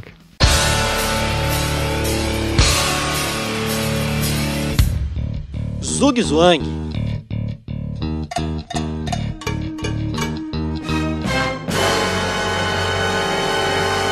No quadro Zugzwang você vai fazer as tuas, as tuas listas, Regina, dos top 5. Brasil e top 5 do mundo, tanto no feminino quanto no absoluto, historicamente falando. Pode ser jogadores que estão em atividade, jogadores ah. que já pararam. A mundo e Brasil, né? Mundo e Brasil. Eu gostaria Ai, que você começasse pelo, pelo Brasil e depois vamos pro mundo. O top 5 do mundo, eu vou deixar o feminino, porque o feminino é especial, né? O top 5 do mundo, do, do mundo. Fa faz, o, faz o Brasil primeiro aí, Regina. Ah, tá o Brasil? Vai lá. Bom, não, não tem dúvida que o meu top 1 do Brasil, todos já devem saber, né? Então, que é o Mequinho, né? Acho que o Mequinho é o meu. Acho que o Mequinho é o. É, ele é a referência. É uma, como já é lenda viva, acho que a gente tem que bater palmas para ele, sabe? Bater muita, muita, muita palma. Né? Por mais que seja mais difícil para uma pessoa é, mais velha, sabe? Acho que tem que respeitar, né? Ele é 51, acho que. Tem que respeitar. Eu acho Sim. que todo mundo que ter, ó, bate palma, pode querer lá o que ele quer lá, deixa, bate palma, cara. Não tem que ficar criticando se o jogo dele, que não sei o que, isso ou aquilo. Respeita. Olha a história dele. Então, acho que é, os jogadores mais novos têm que respeitar os mais velhos. Assim, é, eu noto que às vezes tem muito desrespeito, sabe? Então, desrespeitando, tudo bem, que ele pode, ele é o concurso, né? ele pode ter lá o ou às vezes comigo pode acontecer, tá? Eu sou. Eu esqueço uma ou outra coisa, eu posso ter um. Ah, não gostar ou falar uma besteira, coisa tal, olha. Puxa vida, não é fácil estar aqui, sabe? Então, eu acho que quando eu era novinha, eu tinha toda a paciência que eu tinha de, de jogar com as pessoas mais, mais velhas, sabe? Jogar com o maior dos respeitos, porque não é fácil.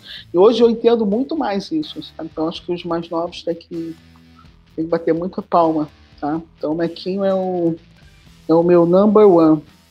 Eu acho que o número dois, eu acho que é quem meu número dois do Brasil.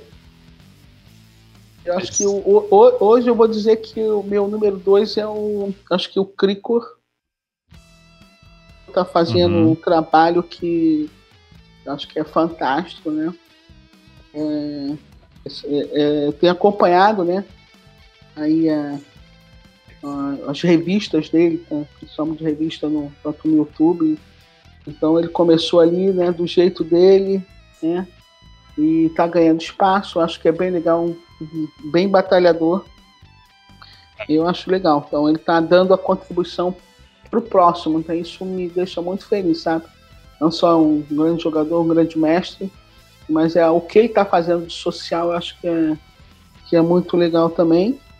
É, no caminho dele, eu gosto do que o, o, o Evandro Barbosa está fazendo. Tá?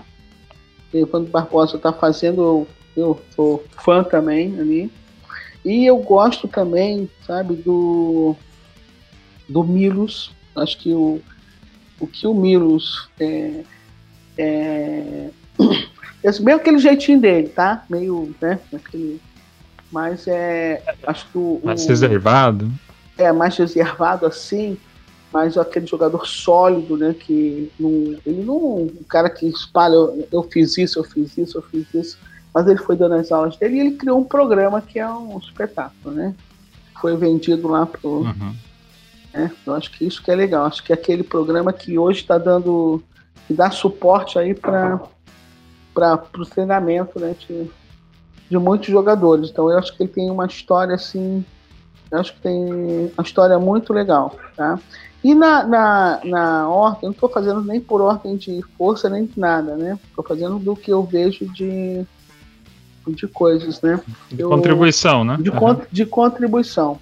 Eu vejo que o. É, é, eu vejo que. Ó, tem duas pessoas, né? Mas eu acho que o. Que por mais que falem mal, tá? É, por mais que tenha feito coisas, por mais que não seja uma pessoa está tanto tempo no poder, que falem isso, isso, isso, mas eu acho que o, o, o Darcy, o Darcy é, é, é um divisor de águas, eu acho, né? Eu acho que pode não ser o, a, o, o dirigente, que, porque ele, ele sofre muitas críticas, né? Mas eu vejo assim, eu vejo como um grande mestre que é bastante talentoso. A gente viu como depois que, é, que ele resolveu, né?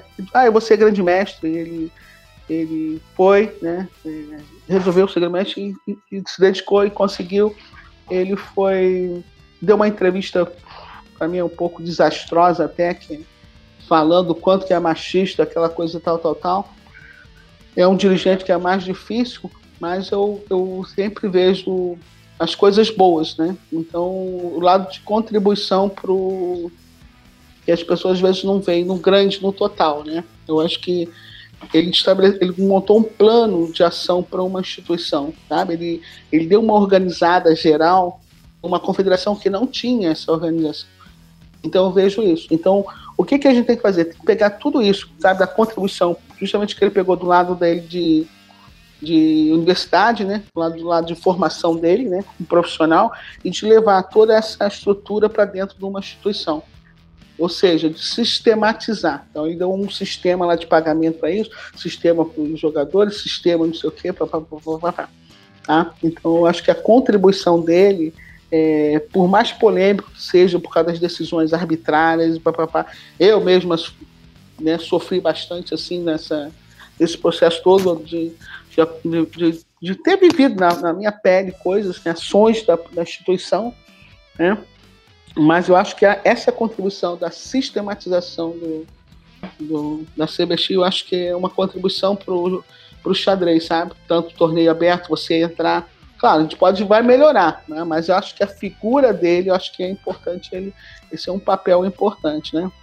Aí tem, claro, né? É, a partir do momento que entrou um grande mestre na, na, na que eu acho que também foi muito importante ali. Né? Mas eu acho que essas pessoas, pelo menos na sistematização e os outros jogadores com contribuição social, né, são isso aí. E do, do Brasil, do mundo, tá? Do mundo. Calma, calma, calma, Regina, calma. Absoluto Mekin, Cricor, Evandro, Milos e Darcy, certo? Certo. Tu quer fazer o top 5 feminino depois? O Brasil e mundo? Quer fazer o mundo agora, absoluto? Ah, o fazer o do. Já fazer o paralelo do mundo com. Perfeito, perfeito. É, do perfeito, mundo. Vai lá. Ah, uhum. ah do mundo. É... Eu acho que eu acho que o que o que o grande, né? Que eu acho que que ainda acompanha a geração ali com o Mequinho, né? eu vou acompanhar vai ser o, o, o os Fischer. O Fischer uhum. com a contribuição e óbvio que o, o Spassky na sequência, né? Porque é, esse match tem que ser estudado, foi um divisor de tudo, né? Acho que representar Verdade. os dois, eu, eu, eu, fico imaginando a pressão dos dois lados, sabe? Ele ser representante de de uma da, da, nação, mas de, de modelos, né? Para representar a Guerra Fria, que é necessário de modelos do mundo. Nós vamos para que lado? Quem que a gente vai seguir? Então, e os dois estarem ali como, como holofote, né? Do que do que poderia acontecer. Né? O que, que, que, teria a gente ficar pensando? O que teria acontecido se os Spassky tivesse vencido? Já parou para pensar? Como é, seria o mundo, sabe? Né? Agora, o que, que aconteceu com ele, com o Spassky? Né? O Spassky é um cara muito genial. Ele é um bom vivance, um cara que, que eu dá para ver que ele ama xadrez, né? Ele, ele saiu, foi pro mundo, né? Foi pro mundo, né? E o Fischer tem que respeitar com mais das possíveis doideiras, né? Assim, o fato de ter abandonado depois, ter desistido de xadrez, coisa e tal mas é o que é a figura que ele representou nesse divisor de águas, né? E eu acho que ele que deu, mas deu a sua contribuição lá. Acho que deu. Eu, né, com pouco tempo, mas a, a história dele é uma história para marcar para sempre, sabe? Aí depois do espaço que eu acho que eu, que vem aí os, os poderosos aí do o, acho que o, o Kasparov, né? Acho que o Claro, a gente teria que considerar Karpov, Kasparov, que foi também uma, um, um outro momento, né? Mas aí mais um Sim. momento para é, para xadrez e um momento, um momento mais é, interno também, né? Eu acho que é um momento interno de luta deles lá, né? Acho que. Sim. Sabe, o, o certinho e o rebelde, mais ou menos assim, sabe? Para que lado a gente vai, né? A gente parte de um xadrez estratégico, um posicional forte, a gente arrebenta logo, da, quer dar mate em todo mundo, sabe? Então, o agitadinho, sabe? O agitadão, né? E no final a gente sabe quem venceu, né? Sim. a Sim. gente tem que ter o um bom senso, né? É. E, e eu acho que eu, eu, e dos jogadores, claro, eu sou fã, todo mundo sabe que eu sou fã do Anderson, né? Acho que o Anderson uhum. é, tem o, o Anderson, eu acho que um, um, o sueco, né? É imigrante buff. Eu acho que na minha, no caso, uhum. no meu caso, porque eu participei, todas as Olimpíadas que eu participei, ele estava sempre lá. E, é, ou vira e mexe olhava uma partida minha. Então, um gênio acessível, né? Uma pessoa do bem. E era, eu tinha assim, uma referência que era o, eu acho que é o grande mestre que mais ama xadrez que eu conheço, né? Entendeu? O que ficou, eu vivia inteiramente voltado para para xadrez. Então acho que a paixão dele pelo jogo, o fato de eu tê-lo conhecido lá. Na, e ainda mais eu vou falar porque eu só conheci o tal porque ele estava lá. Tava lá, né? Ele conhecia quase todo mundo, né? E ele estava lá naquela é. primeira Olimpíada também. Deu uma, deu uma força. E o espaço também, amigos, né? Até me lembro de uma época que eu fui jogar um, um, um torneio na um torneio na França, em Lyon, né? E o, e o Spass que estava lá em Lyon, né, também. Eu cheguei atrasada no torneio, né? E só que na Olimpíada, quando eu na Olimpíada eu falei, o Spass estava junto, né? E o, o junto do Anderson, né? Porque eu estava só de de fã ali, né, dos dois, né? E daí o, o, o, o Anderson falou para os pais que eu ia jogar o torneio também, né? Uhum. Ia, jogar, ia estar tá lá, foi, mas depois esqueceu, né? Lógico, né? Ah, blá, blá, blá. E daí, mas quando eu cheguei em Lyon, que eu tive problemas, aí eu lá, porque eu cheguei atrasado, aí o organizador até nem ia permitir que eu jogasse, e aí o Spassky intercedeu. Aí, aí o organizador Olha me deixou só. jogar, né? É, então ele lembrou que eu era, era tava lá naquela Olimpíada e o Anderson tinha dito tá, que então é, eu, eu sou muito fã do Anderson e porque é um jogador que aquele jogador que é duro de vencer, né? Então ele é um daqueles que lutam, lutam, lutam para garantir assim que, ó, não, eu vou jogar o melhor. Né? Então, acho que o espaço que por último ali sou fã agora, não tem dúvida do do, do nosso do nosso campeão, né? Eu estou impressionado, assim, acompanho. É, o Calcio, eu acho que é o, é o jogador do momento, eu acho que ele faz. É, é, eu acho que, é, embora seja um antipático, né? É um, é um antipático assim, mas é, ele tá, tá dando uma outra forma também para xadrez, assim, sabe? E outra coisa, é. assim, ó, é porque ele é campeão do mundo, mas eu, aí, aí a pessoa fala assim, ó, é, ele estava na Olimpíada lá com 11 anos, 10 anos, ele estava na Olimpíada, gente. Ele o via ali do lado, lá, tomando café, sabe? Então ele é um daquele campeão que ele foi para de campo, campo de menor, sabe? Ele chegou lá. Porque aquele Sim. outro que foi o, o mais jovem lá, de grande mestre lá, o Cariaquim, né? Cariaquim. Uhum. O, Cariaquim também estava novinho lá, mas não foi campeão do mundo, né? Sim. Entendeu? O novinho, novinho foi campeão do mundo. Quem foi que novinho, novinho, novinho estava lá, sabe? De categoria que foi campeão do mundo? Entendeu? Magnus. E, Magnus. Então agora vamos ver se essa juventude novinha aí agora, que é campeã, é, às vezes sub-12, sub-18, até sub-18, quem é que vai ser campeão do mundo?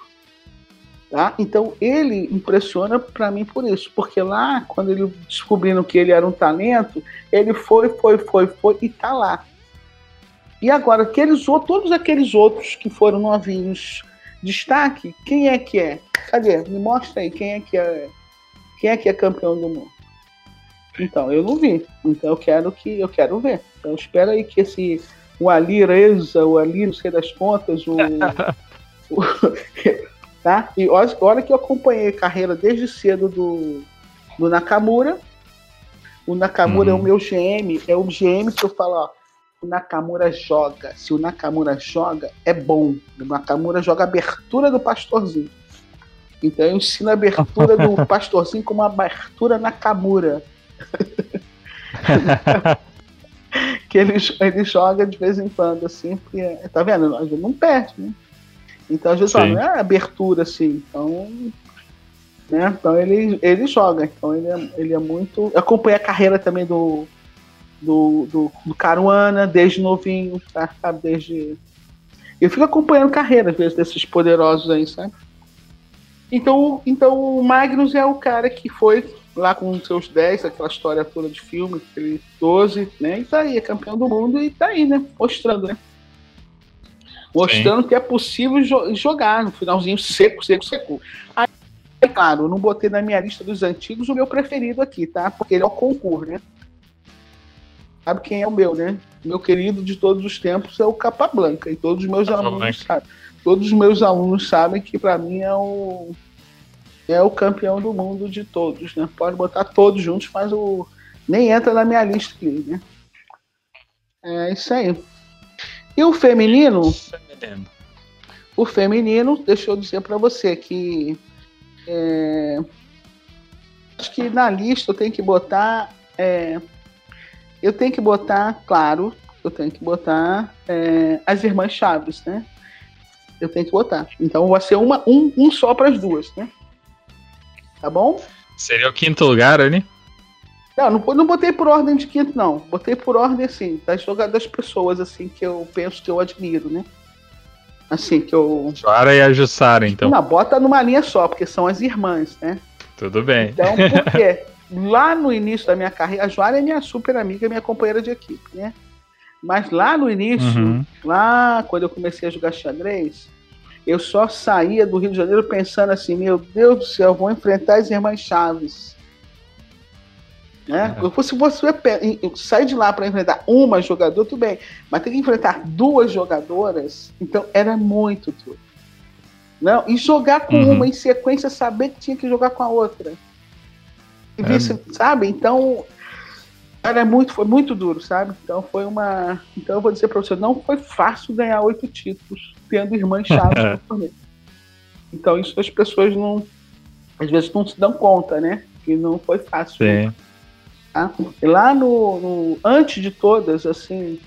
Eu vou deixar no concurso, tá? O concurso vou deixar a Lígia. Que a Lígia é a, uhum. jogadora brasileira. Porque eu não tive tantas oportunidades né, depois que eu ganhei o brasileiro, porque quando eu ganhei o brasileiro empatado com a Jussara, a Lígia já estava saindo. Mas uhum. mesmo nesses dois, três anos, né, que eu convivi com ela, cheguei a conviver, né? Porque o primeiro é o quem sou eu, né? No segundo era quem sou eu batendo ali, né? Que ela me convidou para almoçar. E ela, para mim, ela era a, a, jogadora lá, né? Lá, e no terceiro ela já estava de saída, né? Mas eu acho que o que ela uhum. deixou para mim ali, de, por exemplo, é, de estímulo, né? A Regina vai que você vai conseguir, isso é isso é para sempre, sabe? Isso não tem como. Eu, eu guardo isso comigo, assim? Foi muito legal da parte dela fazer isso, né? Ela era a jogadora de repente estava ali dando dando um estímulo para uma jogadora iniciante. Então lá das irmãs Chaves, né? A, a Jo e a Ju, Joana Jussara Chaves, ali eu depois eu é, das irmãs eu acho que a Tático a, Tático Rático, Rático. né? Tatiana Rático. É, uhum. a Tatiana acho que porque o primeiro brasileiro eu já vinha de um bons torneios vinha naquele meu do tipo quase não vejo ninguém na minha frente uhum. e de repente chega uma menina lá que acabou logo com a minha carreira assim no sentido de dali para frente não ganhei mais nada, né? Chegou Chegar. a Tati Ratko ali com 13 anos, arrebatou e tomou a dianteira e ninguém mais segurou, né? Então acho que a Tatiana Ratko ela... e ela ela vem também de uma coisa que estou citando também porque eu acreditava muito nisso, né? Que era é, jogadores de categoria tendo a oportunidade de fazer alguma coisa, né? Então eu acho que aquilo ela ganhar e ganhar ali, eu estava ali, né? Acho que eu, eu, ter vivenciado isso foi muito legal, sabe? Acho que a Tatiana Ratko é, é a jogadora, né? Depois, claro, por motivos profissionais, pessoais aí se dedicou à vida dela, né? Mas uma grande jogadora, né? É, a outra jogadora que veio depois foi a foi a, a, a Vanessa, que eu fiquei mais feliz ainda porque porque ela eu vi também novinha com oito anos, então a campeã de categoria, sabe?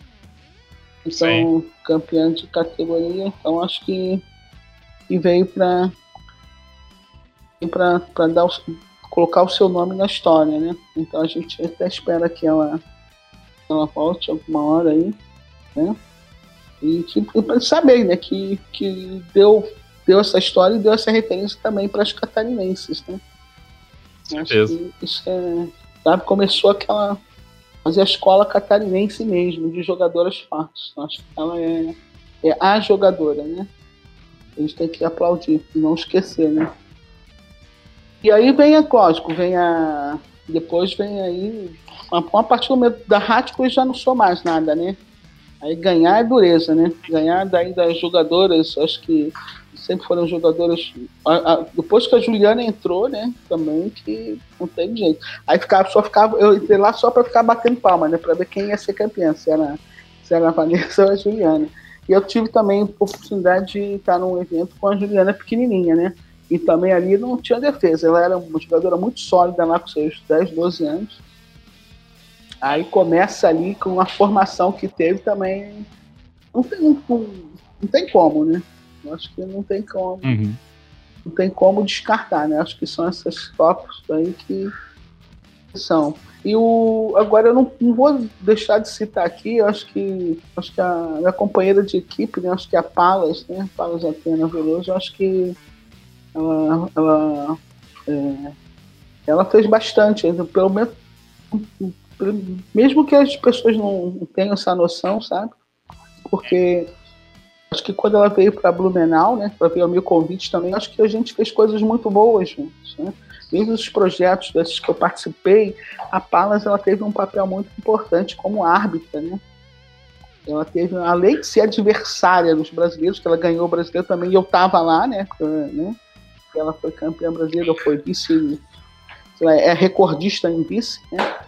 Então, mas essa contribuição dela para em termos de arbitragem, sabe, de organização, de ah, então eu acho que ela tem um papel bastante importante nessa história do nessa história do xadrez feminino, né? Agora, claro, bato palma para todas essas. Hoje eu sou fã da, sou fã mesmo, eu sou fã torço pela Katia, né? Eu espero que a Katia seja a primeira grande mestre né? Eu acho que no Brasil, eu acho que ela tem força e talento para conseguir esse, esse título para Santa Catarina. Você ficar bem feliz também, né? E Sim. não desmerecendo, óbvio, né? Que eu acho que a, a Juliana, no ritmo que tá, né? É, também. Uhum. Né? Acho que agora está mais dedicada ainda do que alguns anos atrás.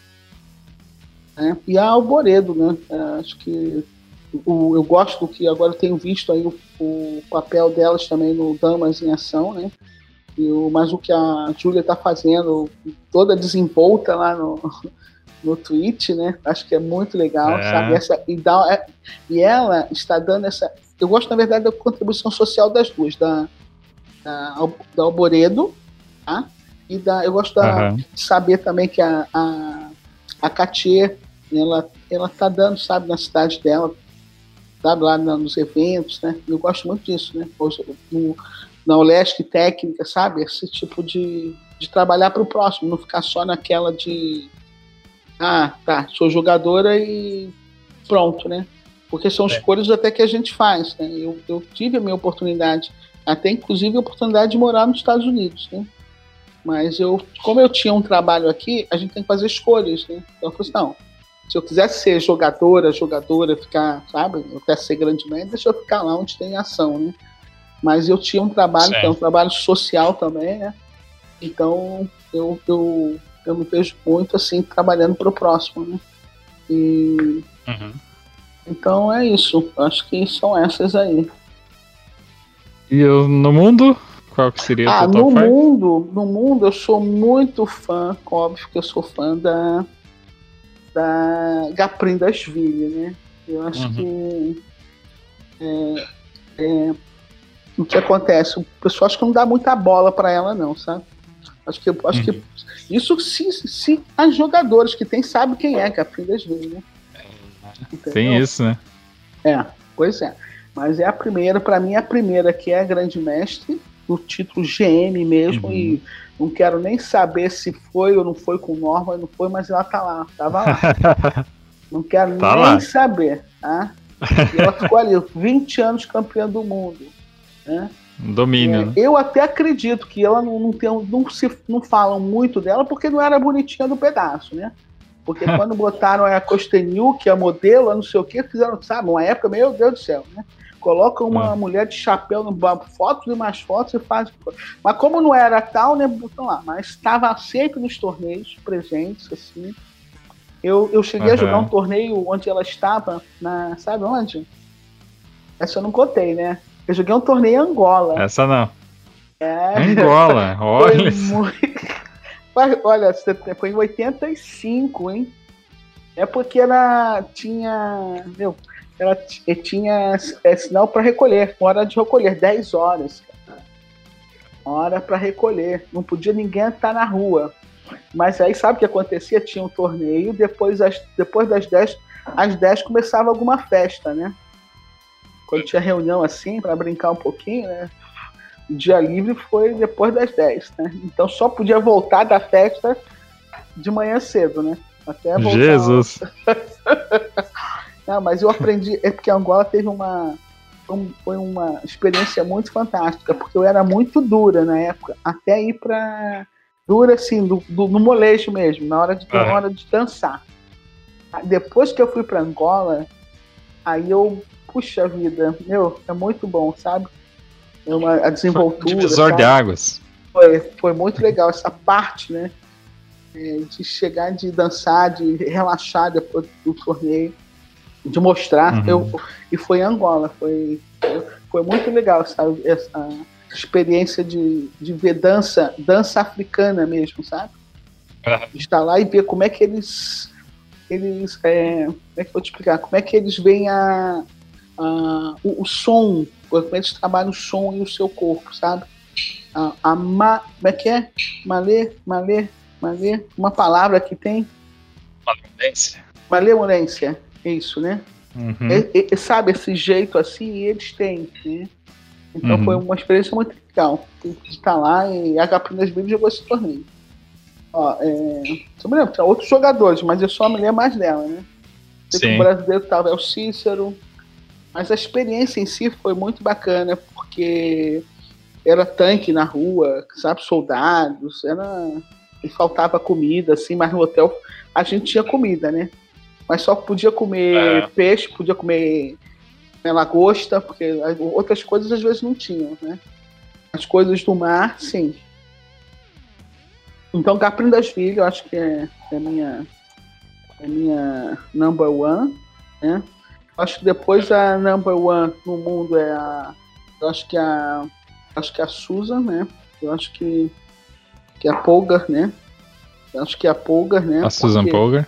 A Susan porque embora eu não seja assim, eu não sei uma partida que ela jogou, não sei, tá?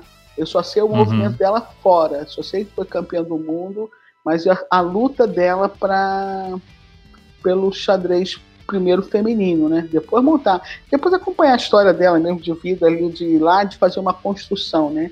De sair de um país ir para outro país, montar uma escolinha e, e se transformar no, na, história de sucesso que é, entendeu? E de Sim. ter ajudado a montar uma a dar um outro dá uma outra cara também ali pro xadrez americano. Ela acabou sendo uma parte, né? Abriu caminho para, para mim, ela abriu caminho pro, pro Kar, Kar, Kasparov, Karpov e todos os outros que foram para lá. Embora já, no, lá eles já tivessem muitos estrangeiros, muitos grandes mestres foram para lá depois lá da, da queda lá da, do regime. Então, abriu, União, né? uhum. da União Soviética, eles foram para lá, encheu de gente, né? Mas, uhum. é, ela, mas lá não era desse muro, mas quando ela foi para lá, depois que ela foi para lá, começou com esse projeto, aí começaram a aparecer outros tantos, né? Mas o projeto Sim. dela é de sucesso, então eu acho que ela é um exemplo, assim, sabe? Eu acho que ela é um, é um grande exemplo. Outra jogadora que eu acho que, que eu acho que a faz bastante diferença, fez bastante diferença, embora também não, não, não se fale tanto, né? é foi presidente da, da, Federação Americana, né? A Beatriz Marinello, né? Eu acho que é a primeira presidente é, de uma federação internacional, é mestre internacional uhum. chilena. Eu acho que para mim é uma referência e porque vice-presidente de uma federação internacional não é para poucos, né? Então acho que a história dela é, se fala pouco, né? Mas eu acho que tem uma importância bastante grande pro, principalmente para o xadrez feminino e para o xadrez social de uma maneira geral, né? E a outra coisa Bem. é que eu estava lá nos Estados Unidos, né? E ela era diretora do xadrez escolar. Então, eu estive nos Estados Unidos antes antes, né? Eu falei que a primeira vez que eu fui foi em 86 e estive depois também, quando a Beatriz já estava nos Estados Unidos e era antes coordenadora, mas depois diretora do, do é, diretora do de xadrez, né? Da federação. Então eu acompanhei os, o movimento que ela deu para o xadrez escolar de uma maneira geral, ou seja, de daquela coisa de, de fomentar em, em, todos os estados. Então ela viajava muito, enfim. Entendeu? Então é, acho que, que a força, acho que a força que os americanos têm hoje no, no xadrez de categoria, para mim passa muito pelo período em que ela era coordenadora, era diretora do xadrez escolar e também passa pelo período que ela foi é, pela presidência, porque ela deu força para que para o fomento de xadrez no nível escolar, xadrez de base, e deu fomento também para o xadrez feminino. Porque quando eu estive lá nos Estados Unidos, numa época ela estava lá, eu cheguei a jogar até um torneio feminino, nem tinha muito, joguei um torneio fechadinho assim em Nova York, sabe? Então eu vi, né? E era um dos sonhos dela, né? Ver que o xadrez feminino é, crescesse, né? Então ela, ela, deu, ela deu bastante apoio, né? Até mesmo uhum. quando a, foi a quando a Polga foi para os Estados Unidos, que ela era presidente, né? Então ela deu todo o suporte para que acontecesse, tá? Acontecesse muita coisa. E trabalha com um projeto social também. Então acho que é uma, é uma jogadora que é, que é super top, né? né? Bacana. Bacana. E a, claro, eu, eu vejo a. Eu sou fã das partidas, né? Eu vejo a. a e a Polga poderosíssima, né? Judite. É, a Judite. Né? Eu, eu acho que é referência no sentido de que a gente quer um dia chegar no nível dela e passar, né? Sim. É, então eu acho que. É, mas lógico, eu sempre vi como um projeto, né? Porque é, é, foi uma coisa que foi construída, né? Tem, tem uma família, tem tradição, mas que teve todo o caminho é, é, moldado para que aquilo acontecesse, né? E eu admiro porque é, para ela, né? Eu, imagine menina jogando torneios, torneios, só torneios com homens, e isso por causa de um projeto pai, porque é uma ideia Sim. que o pai tinha na cabeça, né? Entendeu? Ah, você só vai jogar e pronto. Ou seja, eu, para mim, ela, aí ela não teve oportunidade. Será que ela não, não, nunca quis jogar um torneio feminino e não pôde? Entendeu? Ou seja, ela foi privada de alguma coisa, né? Foi privada. Então, Sim. ou seja, mas para bem do xadrez feminino, de uma maneira geral, como categoria de xadrez feminino, então, hum, para mim não, não, não deu contribuição. Porque eu não sei porque ela nunca participou, entendeu? A participação dela, para mim, no sentido de mulher forte no xadrez, mulher mulher forte, mas não tem como falar assim, xadrez feminino. O xadrez feminino só vai me lembrar sempre a irmã dela. Certo. Como ela Todo nunca sentido. participou, um, para mim não. Eu penso nela, sabe como eu penso nela? Como eu penso em qualquer outro jogador. Sim. Entendeu? Então, pra mim é. Olha, ah tá, partidas bonitas, a mulher tá, tá, daí. Entendeu? Tá, que dá. Sim. Tá bom, tudo bem. Aí o teu pai resolveu que você só podia jogar. Tá bom, tá bom. Você é exceção da exceção na regra, não sei o quê. Entendeu? Então eu vejo só como exceção. Então, agora, depois de veinha, depois que abandonou, largou o xadrez, tá fazendo umas coisas bem legais né? Tá, tá, tá buscando, tá fomentando o xadrez, tá, usando a imagem, o nome dela para fomentar o xadrez. Mas você não tem como dizer, por exemplo, fico às vezes cabreira com algumas falas, que é o seguinte, tá, tá dizendo que xadrez, ela é, é que xadrez na escola é importante. Ela tá dizendo que xadrez na escola é importante. Mas qual é a Sim. autoridade que ela tem para dizer que xadrez na escola é importante? Agora você me diga. Ela nunca foi à escola. Sim. Entendeu? Ela nunca foi. Ela, ela deu aula numa escola, deu aula assim de ir lá, é, o diretor de escola, na turma, deu para criancinha? Não deu. Então, para mim, não. Ela sabe que é importante, por quê? Por estudos, por não sei o quê, por falar, porque PP é mais. Mas não por experiência, né? Mas não tem como. Então, eu acho que ela uhum. nunca vai poder dizer que é. Que é. Não tem como. Então eu não consigo, não consigo vê-la como ela dando regra, dizendo alguma coisa se ou ela dizer que o xadrez feminino precisa disso. Como assim xadrez feminino precisa disso? Se nunca jogou um torneio feminino. Eu não consigo ainda, sinceramente. Sim. Entendeu? Ela pode xadrez. É, para as mulheres. Não sei se consegue ver a diferença, tá? Sim, é, sim, pra, entendo. Né? Aí é, é, ah, seria, é legal ver mais mulheres jogando xadrez. Pô, eu, eu tô nessa também, que eu tô trabalhando para ver mais mulheres jogando xadrez num nível cada vez mais alto. Agora, um torneio feminino é um torneio feminino e, só, e tem as suas características. Porque eu me diverti muito com os brasileiros muito, e tem muitas amigas. Então faz, é como se fosse uma comunidade, né? Assim, um grupo. Sim. É isso só. Simples assim. É, por isso que eu, eu gosto do. Não tem o torneio dos juízes, torneio dos advogados, torneio dos médicos, torneios. Não tem tudo de categoria assim. Eu acho legal ter. É. Torneio de qualquer coisa, gente, tudo. Então, para mim, o feminino também é assim. É algo, é algo que é, é, é particular. É só quem joga é que sabe. Entendeu? Sim. Então, eu acho que eu, eu vou, prefiro ir por esse caminho, assim, né? Aí. Uhum. É, bom, pra, no mundo. Pra fechar a lista aí. Ah, pra fechar a lista, bom, eu não vou dizer que a. que a, a, a dona bonitinha, né? Alexandre, não vai botar a Alexandra Kosteniouk nessa lista. Não, não, não. Vai não, ter, não, né? Não, não. Eu prefiro colocar na, na lista, eu prefiro colocar a, a chinesa, sabe? Eu acho, eu vou botar a uhum. chinesa Rui Fam já representando todas as outras, né? Por uhum. quê? Porque ela tanto jogou torneios femininos quanto jogou no. Entendeu? Então, se tem alguém para representar, eu botaria a Rui Fã.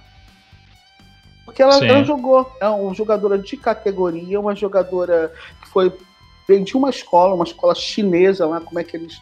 Vamos descobrir aí os segredos chineses para para formar tantos qual, jogadores. Qual que é a água que eles tomam lá? Então, em tão pouco tempo, né? É. Isso porque na minha primeira Olimpíada eu joguei com uma que era ali o Chilan. Poderosíssima, né? Uhum. Então, é, eu sei. Então, ela sim. Tá? E ela, jogadora de, de, categoria, jogadora que participou de torneios femininos, jogadora que foi top, poderosa, super GM. Então não é porque teve que jogar só com homens. Ela faz parte, ela é de uma escola que é de treinamento. Então a gente acho que a gente tem que pensar assim, treinamento. Né? E aí é, todos são bem-vindos, né? Todos sempre são bem-vindos. Então acho que ela é a jogadora aqui. E, é, e por cima porque ela. Eu, não, eu só não gosto dessa fala dela, é, que para mim é, também é machista, que tem que o torneio feminino, né?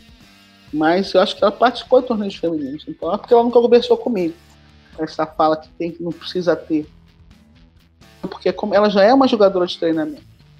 Ela desde cedo Sim. já vem de treinamento. Então ela de repente nem entende a, a, a importância social de, um, de, uma competição feminina. Eu acho que a gente tem que pensar também. Tá? E por isso que eu acho que tem que ter também o torneio masculino, assim, sabe? Não sabe a importância ali? E tudo misto e tudo. Enfim, eu acho que é, é por uhum. aí. Tem, tem espaço para tudo.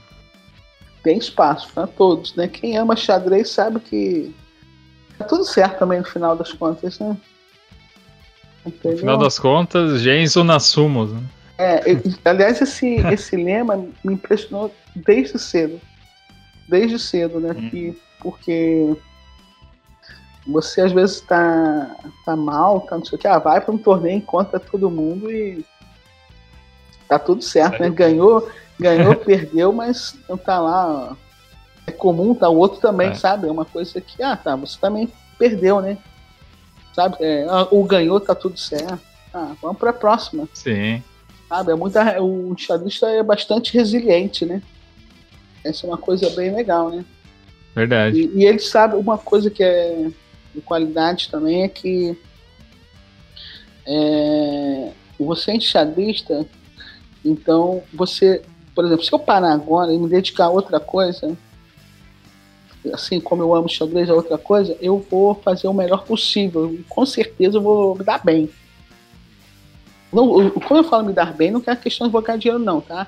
Eu sou que eu vou ser feliz naquilo. Eu posso parar e vou buscar, porque eu, vou, eu sei que para ter excelência eu tenho que fazer isso, isso, isso, isso. Então você acaba carregando tá? isso para outra área. Entendeu? Vai ser feliz, vai fazer o que gosta lá e de repente você vai se sustentar com aquilo, numa boa. O xadrez é capaz de fazer esse tipo de mudança, assim. E depois até parar. Não, eu não quero mais isso, eu volto e vou ficar nisso que me faz feliz essa tomada de decisão dele, sabe? Essa escolha. Eu acho que é mais fácil, né? Ah, tá, tá, bom, tá tudo bem. Tranquilo. Isso aí. É, é verdade. Muito bem, Regina. Eu agradeço muito por ter disponibilizado todo esse tempo aí para estar conversando conosco e falando sobre xadrez e sobre tua carreira e sobre tuas lutas e sobre tuas viagens e loucuras na Alemanha. E obrigado mesmo por, por, por ter por ter estado co comigo aqui e com quem está escutando a gente é. nesse momento também. E então abro aí espaço para ti, é, para você dar teu, teu último recado é. e te agradecer mais uma vez, tá, por pela disponibilidade de estar tá participando do podcast. Ah, olha, primeiro agradecer pelo convite. E, e, claro, te parabenizar por estar fazendo história. É, me desculpar aí porque eu não citei muitos nomes, né? É, aí vamos, vou dar um desconto que é por causa da idade. É, não, mas é, juro que a gente vai chegar assim aos 60, né? E eu sempre me coloco no, no lugar das. Eu era fã das jogadoras lá da Eunice, Norma, Sônia, Helenita, Hoffman. Né? Então eu via jogadores que eram bem mais velhas, né? É, e eu visitava, as visitava. E hoje eu sei, né, o que, que é a importância daquilo que eu fazia, né? Das visitas, é, do respeito, né? Então hoje eu e vejo que elas estavam lá, sabe? Então, quando eu me lembro delas né, jogando lá o Campeonato Brasileiro, né, eu fico muito feliz. Eu fico, por isso que eu fico feliz também de continuar participando. Então, muitas pessoas eu não citei o nome, né? Mas não vai faltar oportunidade, também espero. E agradeço a você de novo e, claro, eu vou ter que agradecer, acho que a cada pessoa que, que fez parte aí dessa minha trajetória, que eu não podendo dizer uma trajetória de sucesso, porque eu ainda espero muito sucesso na minha vida. É, é, acho que o vir para Blumenau foi um, um também foi uma escolha muito acertada minha.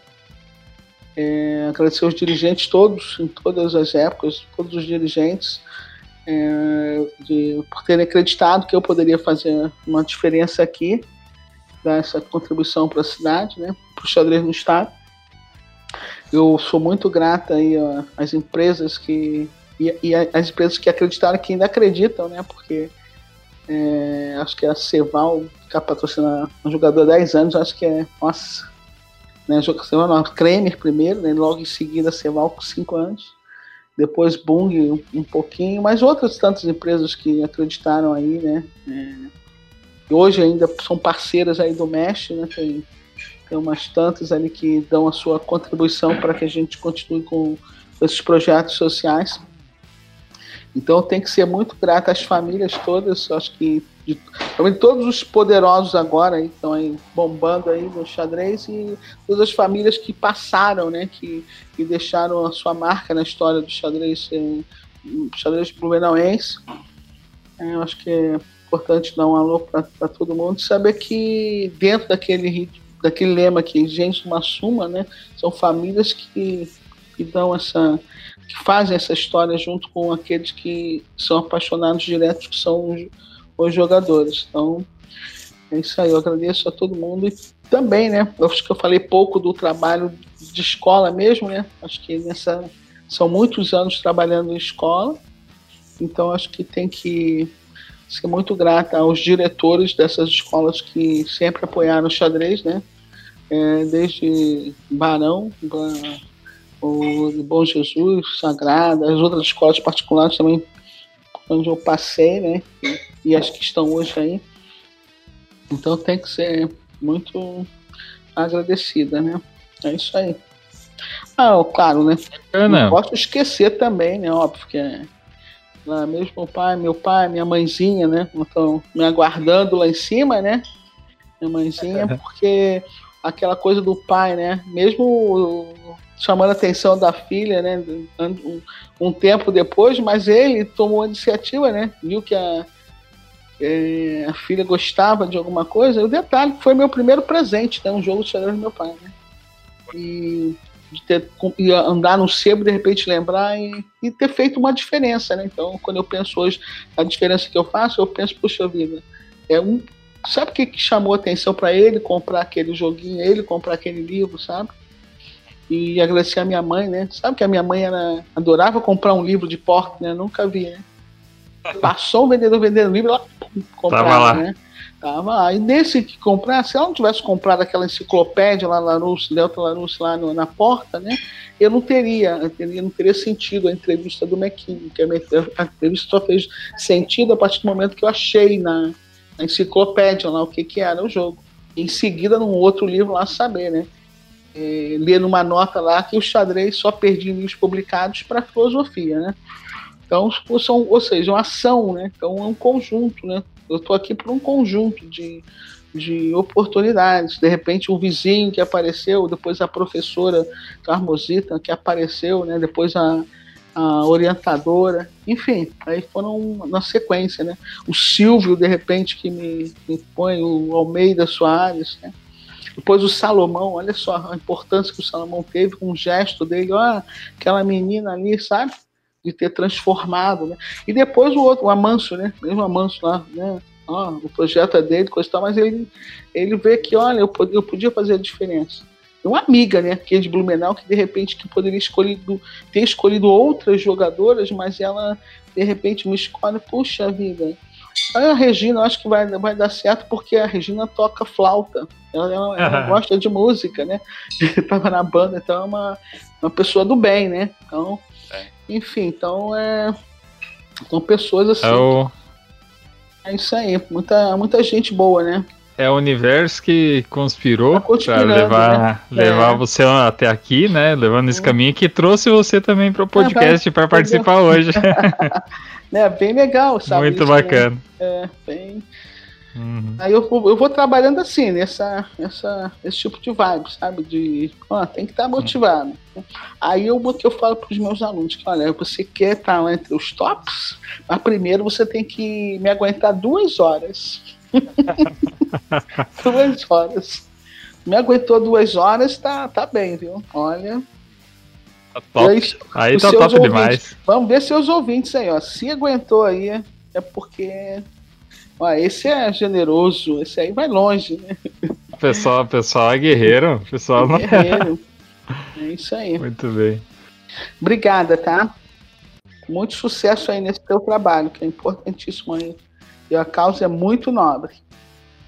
Obrigado, Regina. Obrigado você que chegou até aqui escutando o nosso podcast. Lembrando que em breve estaremos de volta com mais um episódio, com mais grandes histórias. E não esqueça, siga no Instagram, arroba Torre na Sétima Podcast. Um abraço a todos e até mais.